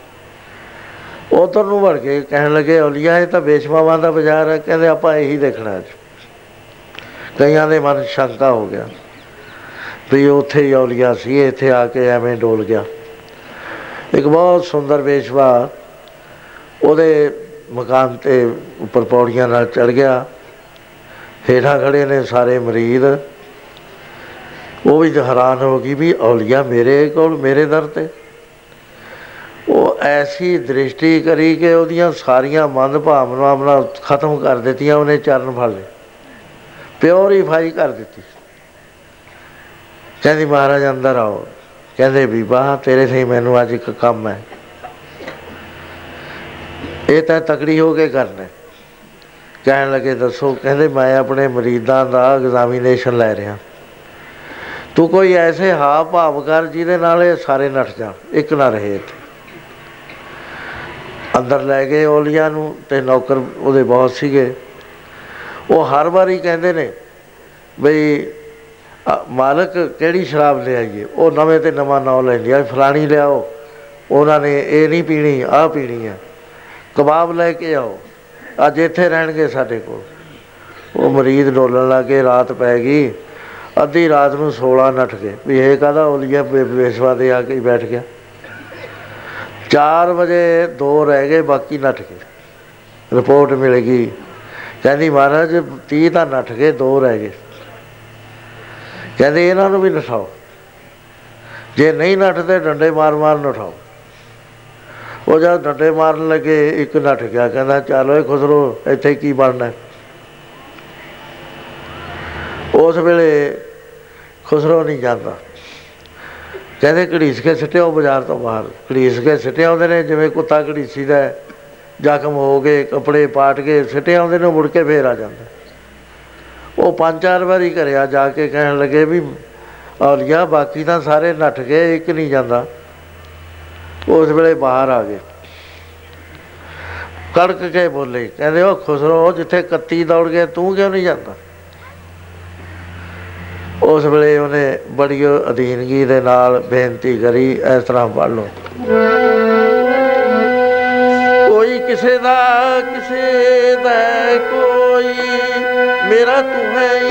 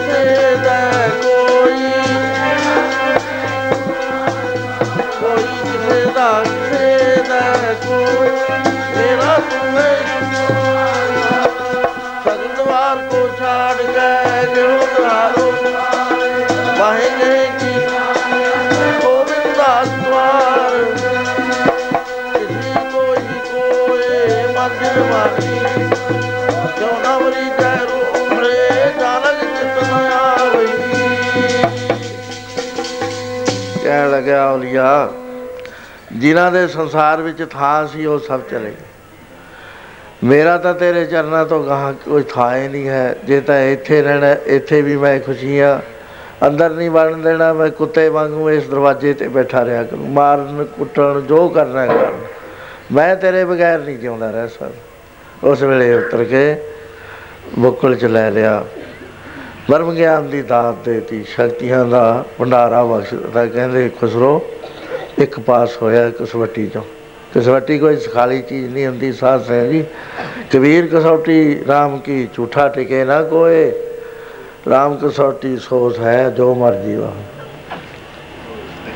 ਜਿਹੜਾ ਜੀਵਨ ਤੋਂ ਸਿਰ ਦੇ ਉੱਤੇ ਜਿਹਨੇ ਬਾਜੀ ਲਾਈ ਹੋਈ ਆ, ਉਹ ਕਸਵੱਟੀ ਸਹਿਦਾ ਦੂਆ ਨਹੀਂ। ਭਾਈ ਮੰਜਲੇ ਸਹੀ।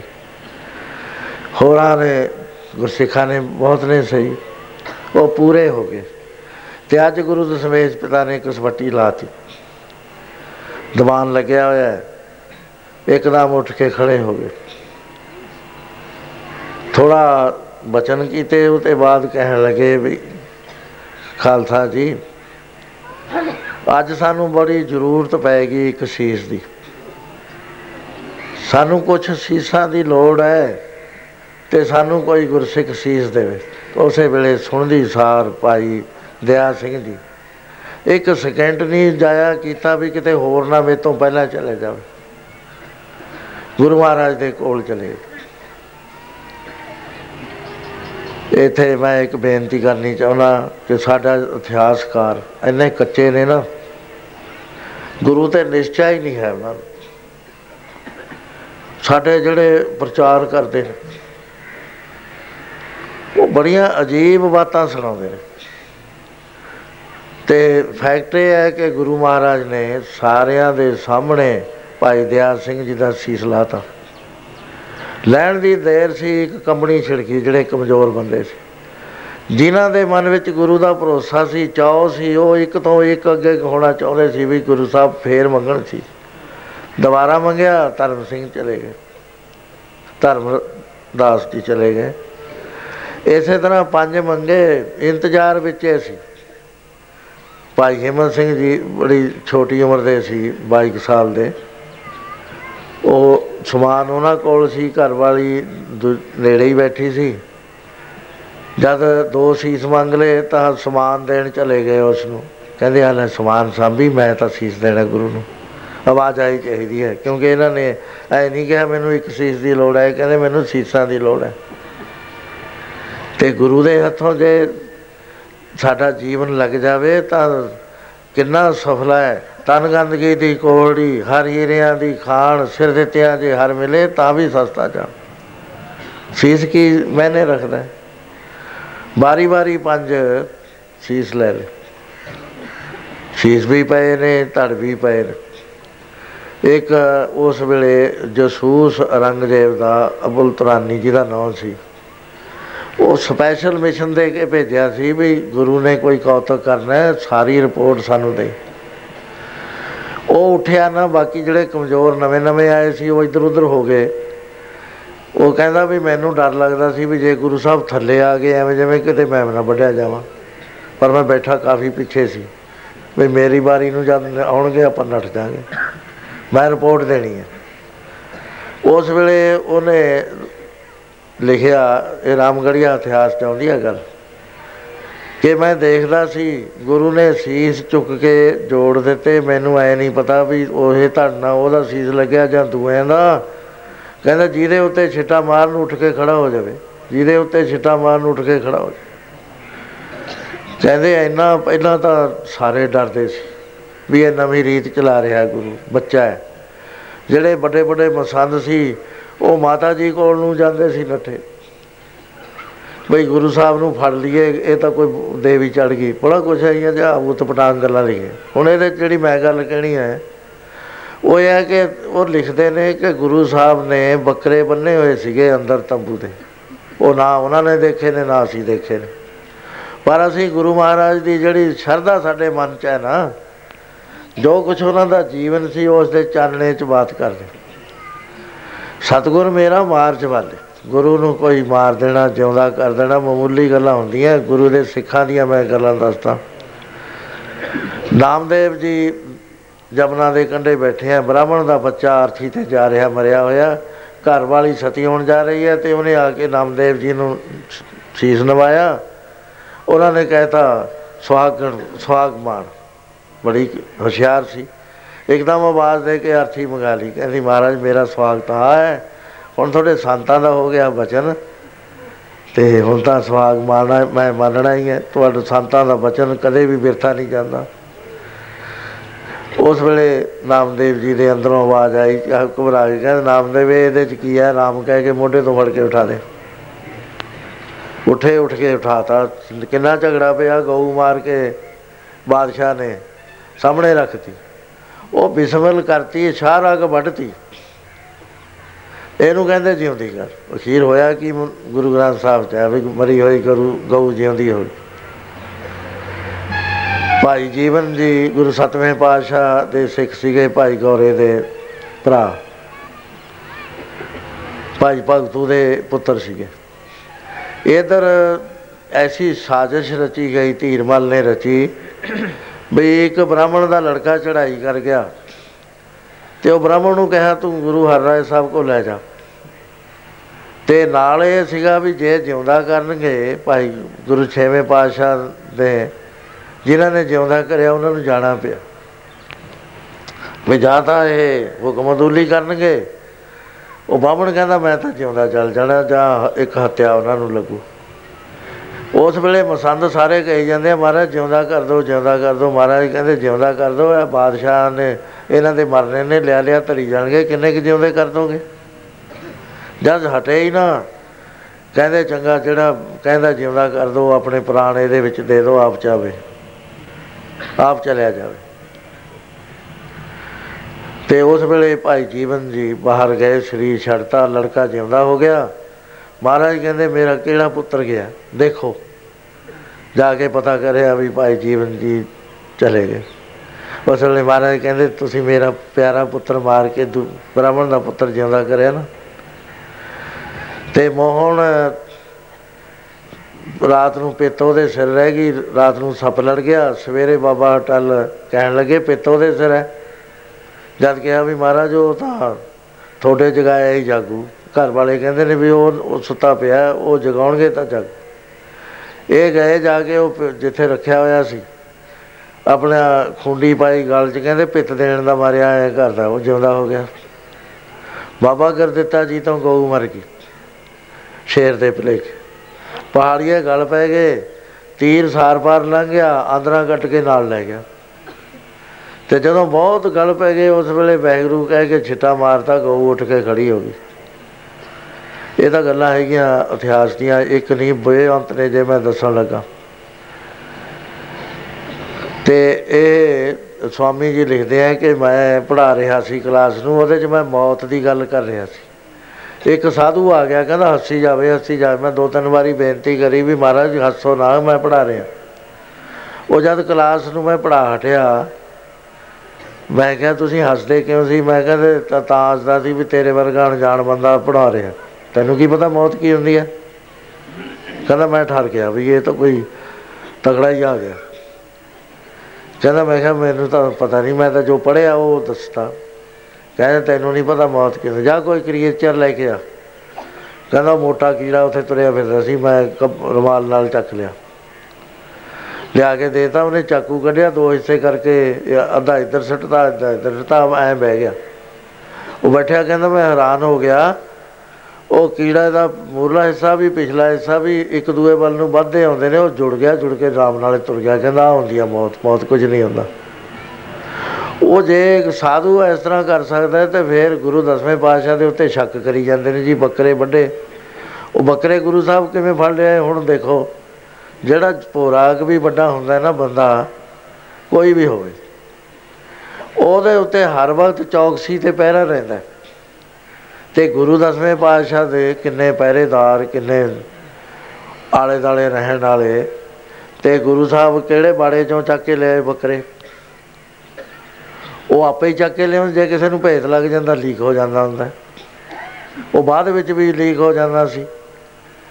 ਤੇ ਉਹ ਬੱਕਰੇ ਚੱਕ ਚੱਕ ਕੇ ਲੈ ਜਾਂਦੇ ਨੇ, ਮੂੰਹ ਬੰਨ ਕੇ ਤੰਬੂ 'ਚ ਬਿਠਾਈ ਜਾਂਦੇ ਨੇ। ਉਹ ਜਦ ਬਾਅਦ 'ਚ ਸੀਸ ਭੇਟ ਹੋ ਚੁੱਕੀ, ਤਾਂ ਕਿਸੇ ਇਤਿਹਾਸਕਾਰ ਨੇ ਨਹੀਂ ਲਿਖਿਆ ਵੀ ਉਹ ਬੱਕਰੇ ਕਿੱਧਰ ਗਏ, ਫਿਰ ਜਿਹੜੇ ਵੱਡੇ ਸੀਗੇ। ਉਹ ਫਿਰ ਸਾਰਿਆਂ ਨੇ ਦੇਖਣੇ ਸੀ ਆ ਕੇ, ਵੀ ਆ ਲੈ ਵੀ ਆਹੀ ਗੱਲ ਸੀ। ਐ ਨਹੀਂ ਗੱਲ ਇਹ ਤਲਵਾਰ ਦੀ ਧਾਰ ਵਿੱਚੋਂ ਤੁਸੀਂ ਪੈਦਾ ਹੋਏ ਹੋ, ਬੱਕਰਿਆਂ ਦੇ ਗਰਦਨਾਂ ਵੱਢ ਕੇ ਨਹੀਂ ਪੈਦਾ ਹੋਏ। ਐਵੇਂ ਨਾ ਆਪਣੇ ਆਪ ਨੂੰ ਛੋਟਾ ਬਣਾ ਲਿਆ ਕਰੋ, ਗੱਲਾਂ ਸੁਣ ਕੇ। ਇਹ ਗੁਰੂ ਦਸ਼ਮੇਸ਼ ਪਿਤਾ ਨੇ ਸਾਨੂੰ ਜੋ ਖਾਲਸਾ ਸ਼ਕਤੀ ਦਿੱਤੀ ਹੈ ਨਾ, ਉਹ ਤਲਵਾਰ ਦੀ ਧਾਰ ਵਿੱਚੋਂ ਦਿੱਤੀ ਹੈ। ਉਹ ਇਸ ਤਰ੍ਹਾਂ ਨਹੀਂ ਦਿੱਤੀ। ਸੋ ਇਸ ਤਰ੍ਹਾਂ ਦੇ ਨਾਲ ਕਸਵੱਟੀ ਦੇ ਵਿੱਚ ਪੰਜ ਪਾਸ ਹੁੰਦੇ ਨੇ। ਉਹ ਹੋਰ ਵੀ ਬਹੁਤ ਸਾਰੇ ਬਚਨ ਨੇ। ਜਿਹੜੇ, ਕਿਉਂਕਿ ਸਮਾਂ ਇਜਾਜ਼ਤ ਨਹੀਂ ਦਿੰਦਾ, ਸੋ ਮੈਂ ਇੱਥੇ ਹੀ ਬੰਦ ਕਰਦਾ ਕੱਲ ਨੂੰ ਇਸ ਤੋਂ ਅੱਗੇ ਆਪਾਂ ਵਿਚਾਰ ਕਰਾਂਗੇ, ਸਮੇਂ ਨਾਲ ਆ ਜਾਓ ਆਖਰੀ ਦੀਵਾਨ ਹੈ। ਉਹ ਗੱਲ ਚੱਲਦੀ ਦੇ ਵਿੱਚ ਜੇ ਦੇਰ ਹੋ ਜੇ, ਵੈਸੇ ਤਾਂ ਮੈਂ ਬਹੁਤ ਹੁਣ ਲੇਟ ਲੱਗਣ ਲੱਗ ਗਿਆ। ਪਹਿਲਾਂ 1:30 ਵਜੇ ਲੱਗੀਦਾ ਸੀ, ਤੇ ਹੁਣ ਅੱਜ ਮੈਂ 2 ਵਜੇ ਸ਼ੁਰੂ ਕਰਿਆ। ਸੋ ਕੱਲ ਦਾ ਦੀਵਾਨ ਹੈ, ਇਹੀ ਵਿਚਾਰ ਜਿਹੜੀਆਂ ਸਾਡੇ 'ਚ ਗਲਤਫਹਿਮੀਆਂ ਪਈਆਂ ਹੋਈਆਂ। ਉਹ ਸਾਰੀਆਂ ਦਾ ਆਪਾਂ ਨਿਰਣਾ ਕਰਾਂਗੇ। ਸੋ ਇਸ ਕਰਕੇ ਸਮੇਂ ਸਿਰ ਆਉਣ ਦਾ ਯਤਨ ਕਰੋ। ਹੁਣ ਸਾਰੇ ਪ੍ਰੇਮੀ ਗੁਰਸਤੋਤਰ ਚ ਬੋਲੋ, ਦੂਜੀ ਮੈਂ ਬਾਤ ਬੇਨਤੀ ਕਰਦਾ। ਸੰਤਾਂ ਨੇ ਵੀ ਕਿਹਾ ਉਹ ਇਹ ਕਿਹਾ ਕਿ ਸਾਡਾ ਜਿਹੜਾ ਗੁਰੂ ਨਾਨਕ ਪਾਤਸ਼ਾਹ ਨੇ ਦਰਗਾਹ ਦੇ ਵਿੱਚੋਂ ਨਾਮ ਲਿਆਂਦਾ ਸੀ ਨਾ,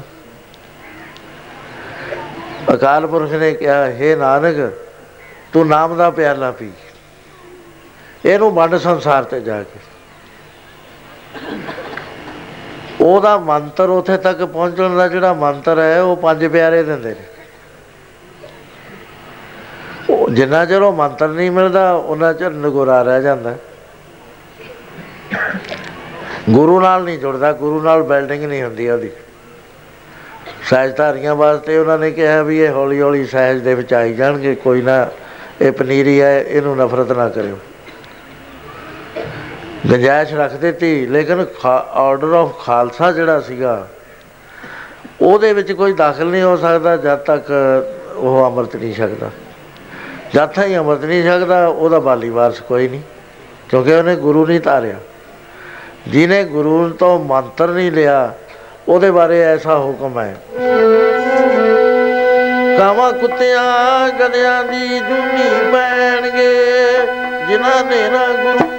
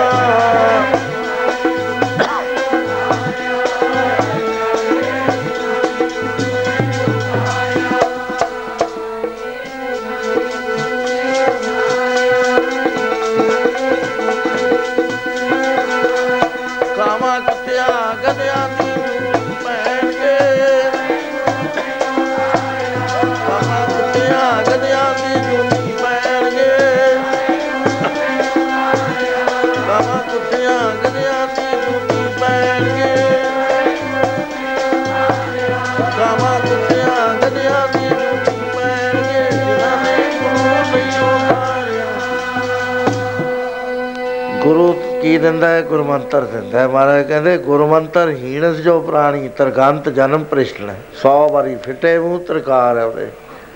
ਪ੍ਰਿਸ਼ਟਿਆ ਹੋਇਆ ਉਹ ਬੰਦਾ। ਕੁਕਰ ਹੈ, ਸੁਕਰ ਹੈ, ਗਰਦ ਪੈ, ਕਾਕਾ ਹੈ ਸਰਪਨਾ ਹੈ ਤੁਲ ਖਲਾ ਹੈ। ਕੁੱਤਿਆਂ ਵੇਲਾ ਸੂਰਾ ਸੱਪਾਂ ਵਰਗੇ ਉਹਦਾ ਜੀਵਨ ਹੈ। ਜਦ ਜਿਉਂਦੇ ਦਾ ਜੀਵਨ ਹੈ ਤੇ ਮਰ ਕੇ ਵੀ ਇਹਨਾਂ ਜੁਨਾ 'ਚ ਜਾਏਗਾ। ਸੋ ਇਸ ਕਰਕੇ ਮੰਤਰ ਲੈਣਾ ਜ਼ਰੂਰੀ ਹੁੰਦਾ ਹੈ। ਗੁਰੂ ਨਾਨਕ ਦੇ ਘਰ ਦਾ ਬਾਬਾ ਜੀ ਨੇ ਦੱਸਿਆ ਸੀ। ਬਈ ਸਰੋਵਰ ਨੂੰ ਛੱਡ ਕੇ ਛਪੜੀਆਂ ਚ ਨਾ ਐਵੇਂ ਜਾਓ। ਗੁਰੂ ਨਾਨਕ ਦੇ ਲੜ ਨਾਲ ਜੁੜੋ। ਵੱਡਾ ਵੱਡਾ ਇਤਿਹਾਸ ਹੈ।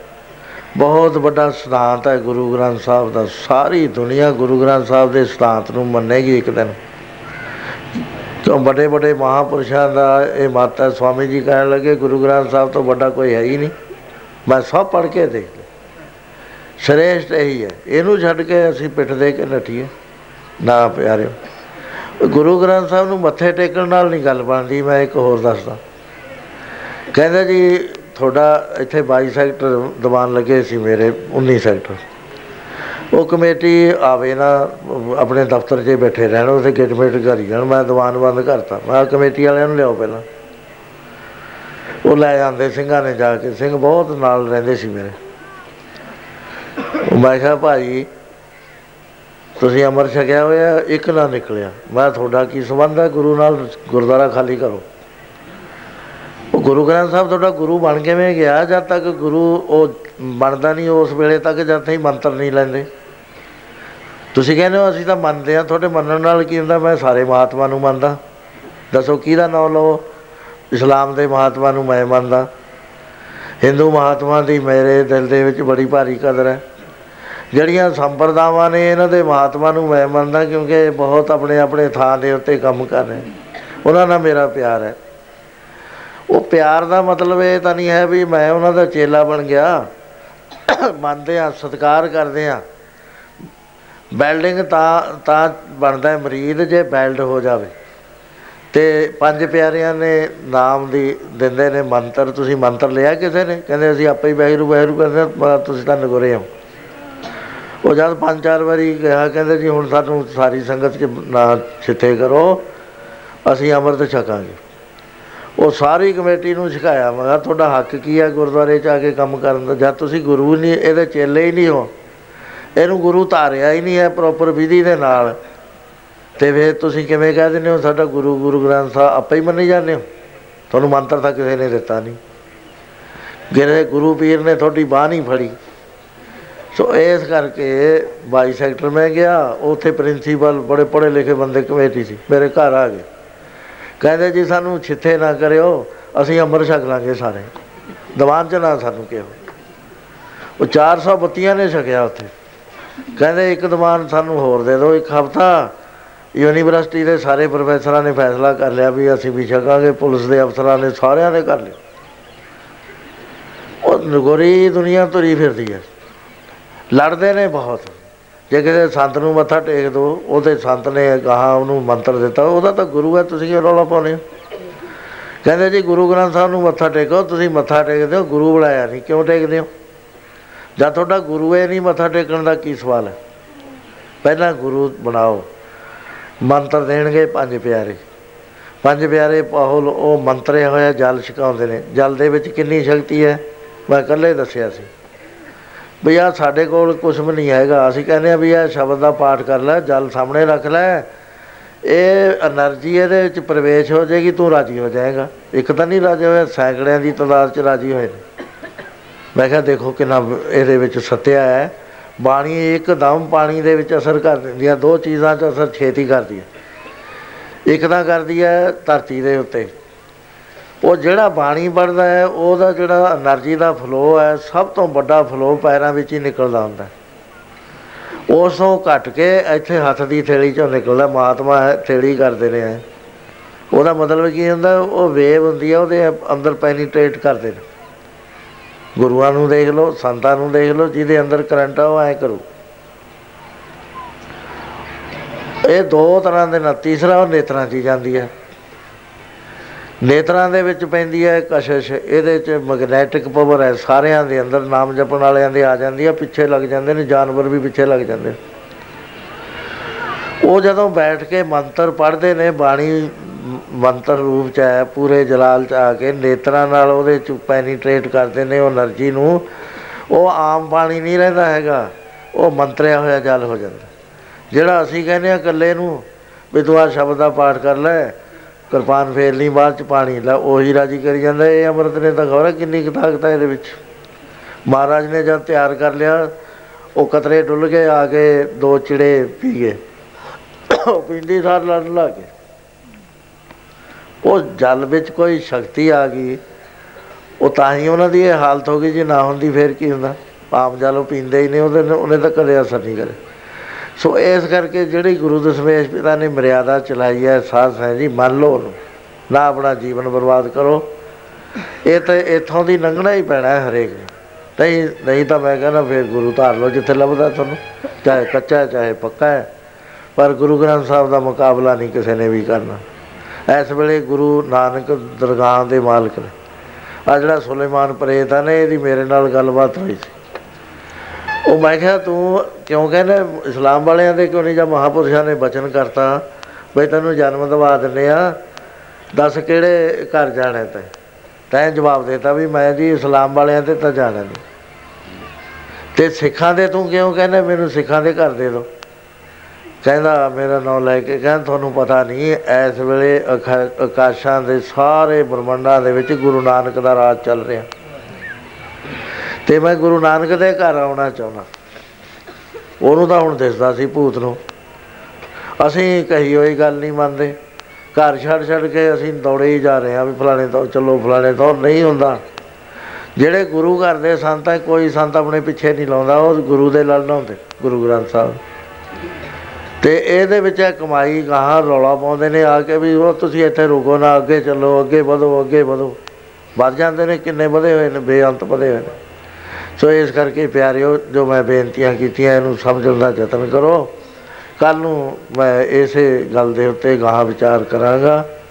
ਸੋ ਹਮ ਹਮਾ ਕੇ ਸਮੇਂ ਸਿਰ ਆਉਣ ਦੀ ਕੋਸ਼ਿਸ਼ ਕਰਨੀ ਆਖਰੀ ਦੀਵਾਨ ਹੈ। ਤੇ ਸੰਜੋਗਾਂ ਨਾਲ ਮੇਲੇ ਹੋਇਆ ਕਰਦੇ ਨੇ। ਸੰਜੋਗ ਵਾਹਿਗੁਰੂ ਬਣਾ ਦੇਵੇ, ਮੇਲੇ ਹੋ ਜਾਂਦੇ ਨੇ। ਜਦ ਤੋਂ ਇੱਕ ਸਾਲ ਤੋਂ ਮੈਂ ਗਿਆ, ਕਿੰਨੇ ਬੰਦੇ ਵਿਛੜ ਗਏ ਧਮੁੱਟ ਹੀ ਸਾਰੇ ਹੀ ਵਿਛੜ ਜਾਂਦੇ ਨੇ, ਆ ਵੀ ਗਿਆ। ਇਹਦੇ ਚ ਨਾ ਜਵਾਨ ਦਾ ਪਿਛਲੇ ਸਾਲ ਸਾਲ ਜਨਮ ਆਇਆ ਸੀ ਸਵਰਨ ਸਿੰਘ ਦਾ ਲੜਕਾ ਕਿਵੇਂ ਸੇਵਾ ਕਰਦਾ ਸੀ? ਤੇ ਹੁਣ ਕੀ ਹੋਇਆ? ਹੁਣ ਉਹ ਨਜ਼ਰ ਨਹੀਂ ਆਉਂਦਾ ਸੋ ਇਸ ਤਰ੍ਹਾਂ ਦੇ ਨਾਲ ਨਾ ਟਾਈਮ ਨੂੰ ਗਾਹਾਂ ਕਰੋ। ਗੁਰੂ ਦੇ ਲੜ ਜਿੰਨੀ ਛੇਤੀ ਲੱਗ ਸਕਦੇ ਹੋ ਲੱਗਦਾ ਕੋਈ ਬੋਝ ਨਹੀਂ ਹੈ। ਕੋਈ ਮਜਬੂਰੀ ਨਹੀਂ ਇਹਦੇ ਵਿੱਚ। ਜੇ ਸਾਦਾ ਖਰਾਕ ਸਿੰਘ ਕਹਿੰਦੇ ਆ, ਖਾਓ ਇਹਦੇ ਨਾਲ ਰਾਜੀ ਰਹਾਂਗੇ ਬਿਮਾਰੀਆਂ ਨਹੀਂ ਲੱਗਣਗੀਆਂ। ਸ਼ਰਾਬ ਤੋਂ ਹਟਾਉਂਦੇ ਨੇ, ਨਾ ਪੀਓ, ਸ਼ਰਾਬ ਕੈਂਸਰ ਕਰਦੀ ਹੈ। ਤਮਾਕੂ ਤੋਂ ਹਟਾਉਂਦੇ ਨੇ 72% ਤਮਾਕੂ ਦੇ ਮਰੀਜ਼, ਜਿਹੜੇ ਨੇ ਤਮਾਕੂ ਵਾਲੇ, ਕੈਂਸਰ ਦੇ ਮਰੀਜ਼ ਹੁੰਦੇ ਨੇ। 20% ਸ਼ਰਾਬ ਵਾਲੇ ਹੁੰਦੇ ਨੇ। ਉਹ ਚੰਗਾ ਹੀ ਭਲਾਈ ਕਰਦੇ ਨੇ, ਮਾੜੀ ਗੱਲ ਤਾਂ ਨਹੀਂ ਨਾ ਕਹਿੰਦੇ। ਸੋ ਇਹਦੇ ਵਿੱਚ ਜੀਵਨ ਖੁੱਲਾ ਲੰਘਾ ਕੇ, ਆ ਇੱਕ ਸੰਤ ਦੱਸਦੇ ਹੁੰਦੇ ਕਲੇਰਾਂ ਵਾਲੇ। ਉਹ ਕਹਿੰਦੇ, ਉਹ ਪਿਆਰੇ, ਉਹ ਦੋ ਤਰ੍ਹਾਂ ਦੇ ਕੁੱਤੇ ਹੁੰਦੇ ਨੇ। ਇੱਕ ਉਹਨਾਂ ਦੇ ਗਲ 'ਚ ਪਟਾ ਹੁੰਦਾ ਹੈ ਇੱਕ ਲੰਡਰ ਫਿਰਦੇ ਨੇ, ਆ ਸ਼ਹਿਰਾਂ ਦੇ ਵਿੱਚ ਲੰਡਰ ਕੁੱਤੇ ਜਦ ਵੱਜ ਜਾਂਦੇ ਨੇ, ਉਹਨਾਂ ਨੂੰ ਗੋਲੀਆਂ ਪਾ ਪਾ ਕੇ ਮਾਰ ਦਿੰਦੇ ਨੇ। ਜੇ ਕਿਸੇ ਪਟੇ ਵਾਲੇ ਕੁੱਤੇ ਕੁੱਤੇ ਦੇ ਕੋਈ ਡੰਡਾ ਮਾਰੇ ਨਾ, ਮੁਕੱਦਮਾ ਹੋ ਜਾਂਦਾ। ਸਜ਼ਾ ਹੋ ਜਾਂਦੀ ਹੈ ਡੰਡਾ ਮਾਰਨ ਤੇ, ਵੀ ਇਹ ਤਾਂ ਮਾਲਕ ਵਾਲਾ ਸੀ, ਮਾਲਕ ਕਹਿੰਦਾ ਮੇਰੇ ਕੁੱਤੇ ਦੇ ਮਾਰੇ। ਉਹ ਜਦ ਅਸੀਂ ਗੁਰੂ ਦੀ ਮਾਲਕੀ ਜਾ ਕੇ ਜਮਦੂਤਾਂ ਦੀ ਕੀ ਤਾਕਤ ਹੈ ਵੀ ਸਾਨੂੰ ਛੇੜ ਜਾਣ। ਜਮਦੂਤ ਜਾਂਦੇ ਨੇ, ਜਮਦੂਤ ਉਹਨਾਂ ਤੇ ਅਫਸਰੀ ਕਰਦੇ ਨੇ ਧਰਮ ਰਾਏ ਨੂੰ ਹੁਕਮ ਹੈ ਮੈਂ ਸੱਚਾ ਧਰਮ ਵਿਚਾਰ ਦੂਜੇ ਪਾਏ ਦੁਸ਼ਟ ਆਤਮਾ ਇਹ ਤੇਰੀ ਸਰਕਾਰ। ਨਗੋਰਿਆਂ ਦੇ ਉੱਤੇ ਰੂਲ ਹੈ ਤੇਰਾ ਮਨਮੁਖਾਂ ਤੇ ਰੂਲ ਹੈ। ਗੁਰੂ ਦੇ ਸਿੱਖਾਂ ਨੂੰ ਨਹੀਂ ਤਾਂ ਟੱਚ ਕਰਨਾ। ਗੁਰੂ ਦੇ ਸਿੱਖ ਗੁਰੂ ਨਾਨਕ ਦੀ ਦਰਗਾਹ 'ਚ ਜਾਂਦੇ ਨੇ ਤੇ ਧਰਮ ਰਾਏ ਦੇ ਤਾਂ ਭੁੱਲ ਕੇ ਵੀ ਨਹੀਂ ਜਾਂਦੇ। ਧਰਮ ਰਾਏ ਦੇ ਜੇ ਚਲੇ ਜਾਣ ਧਰਮ ਰਾਜਾ ਸੇਵਾ ਕਰਦਾ ਫਿਰਦਾ ਹੈ, ਸਾਧਕ ਹੈ ਸੰਗ ਧਰਮ ਰਾਏ ਕਰੇ ਸੇਵਾ। ਸੋ ਇਸ ਤਰ੍ਹਾਂ ਦੇ ਨਾਲ ਬੇਨਤੀ ਕੀਤੀ ਹੈ। ਹੁਣ ਸਾਰੇ ਪ੍ਰੇਮੀ ਗੁਰੂ ਸਤੋਤਰ ਚ ਬੋਲੋ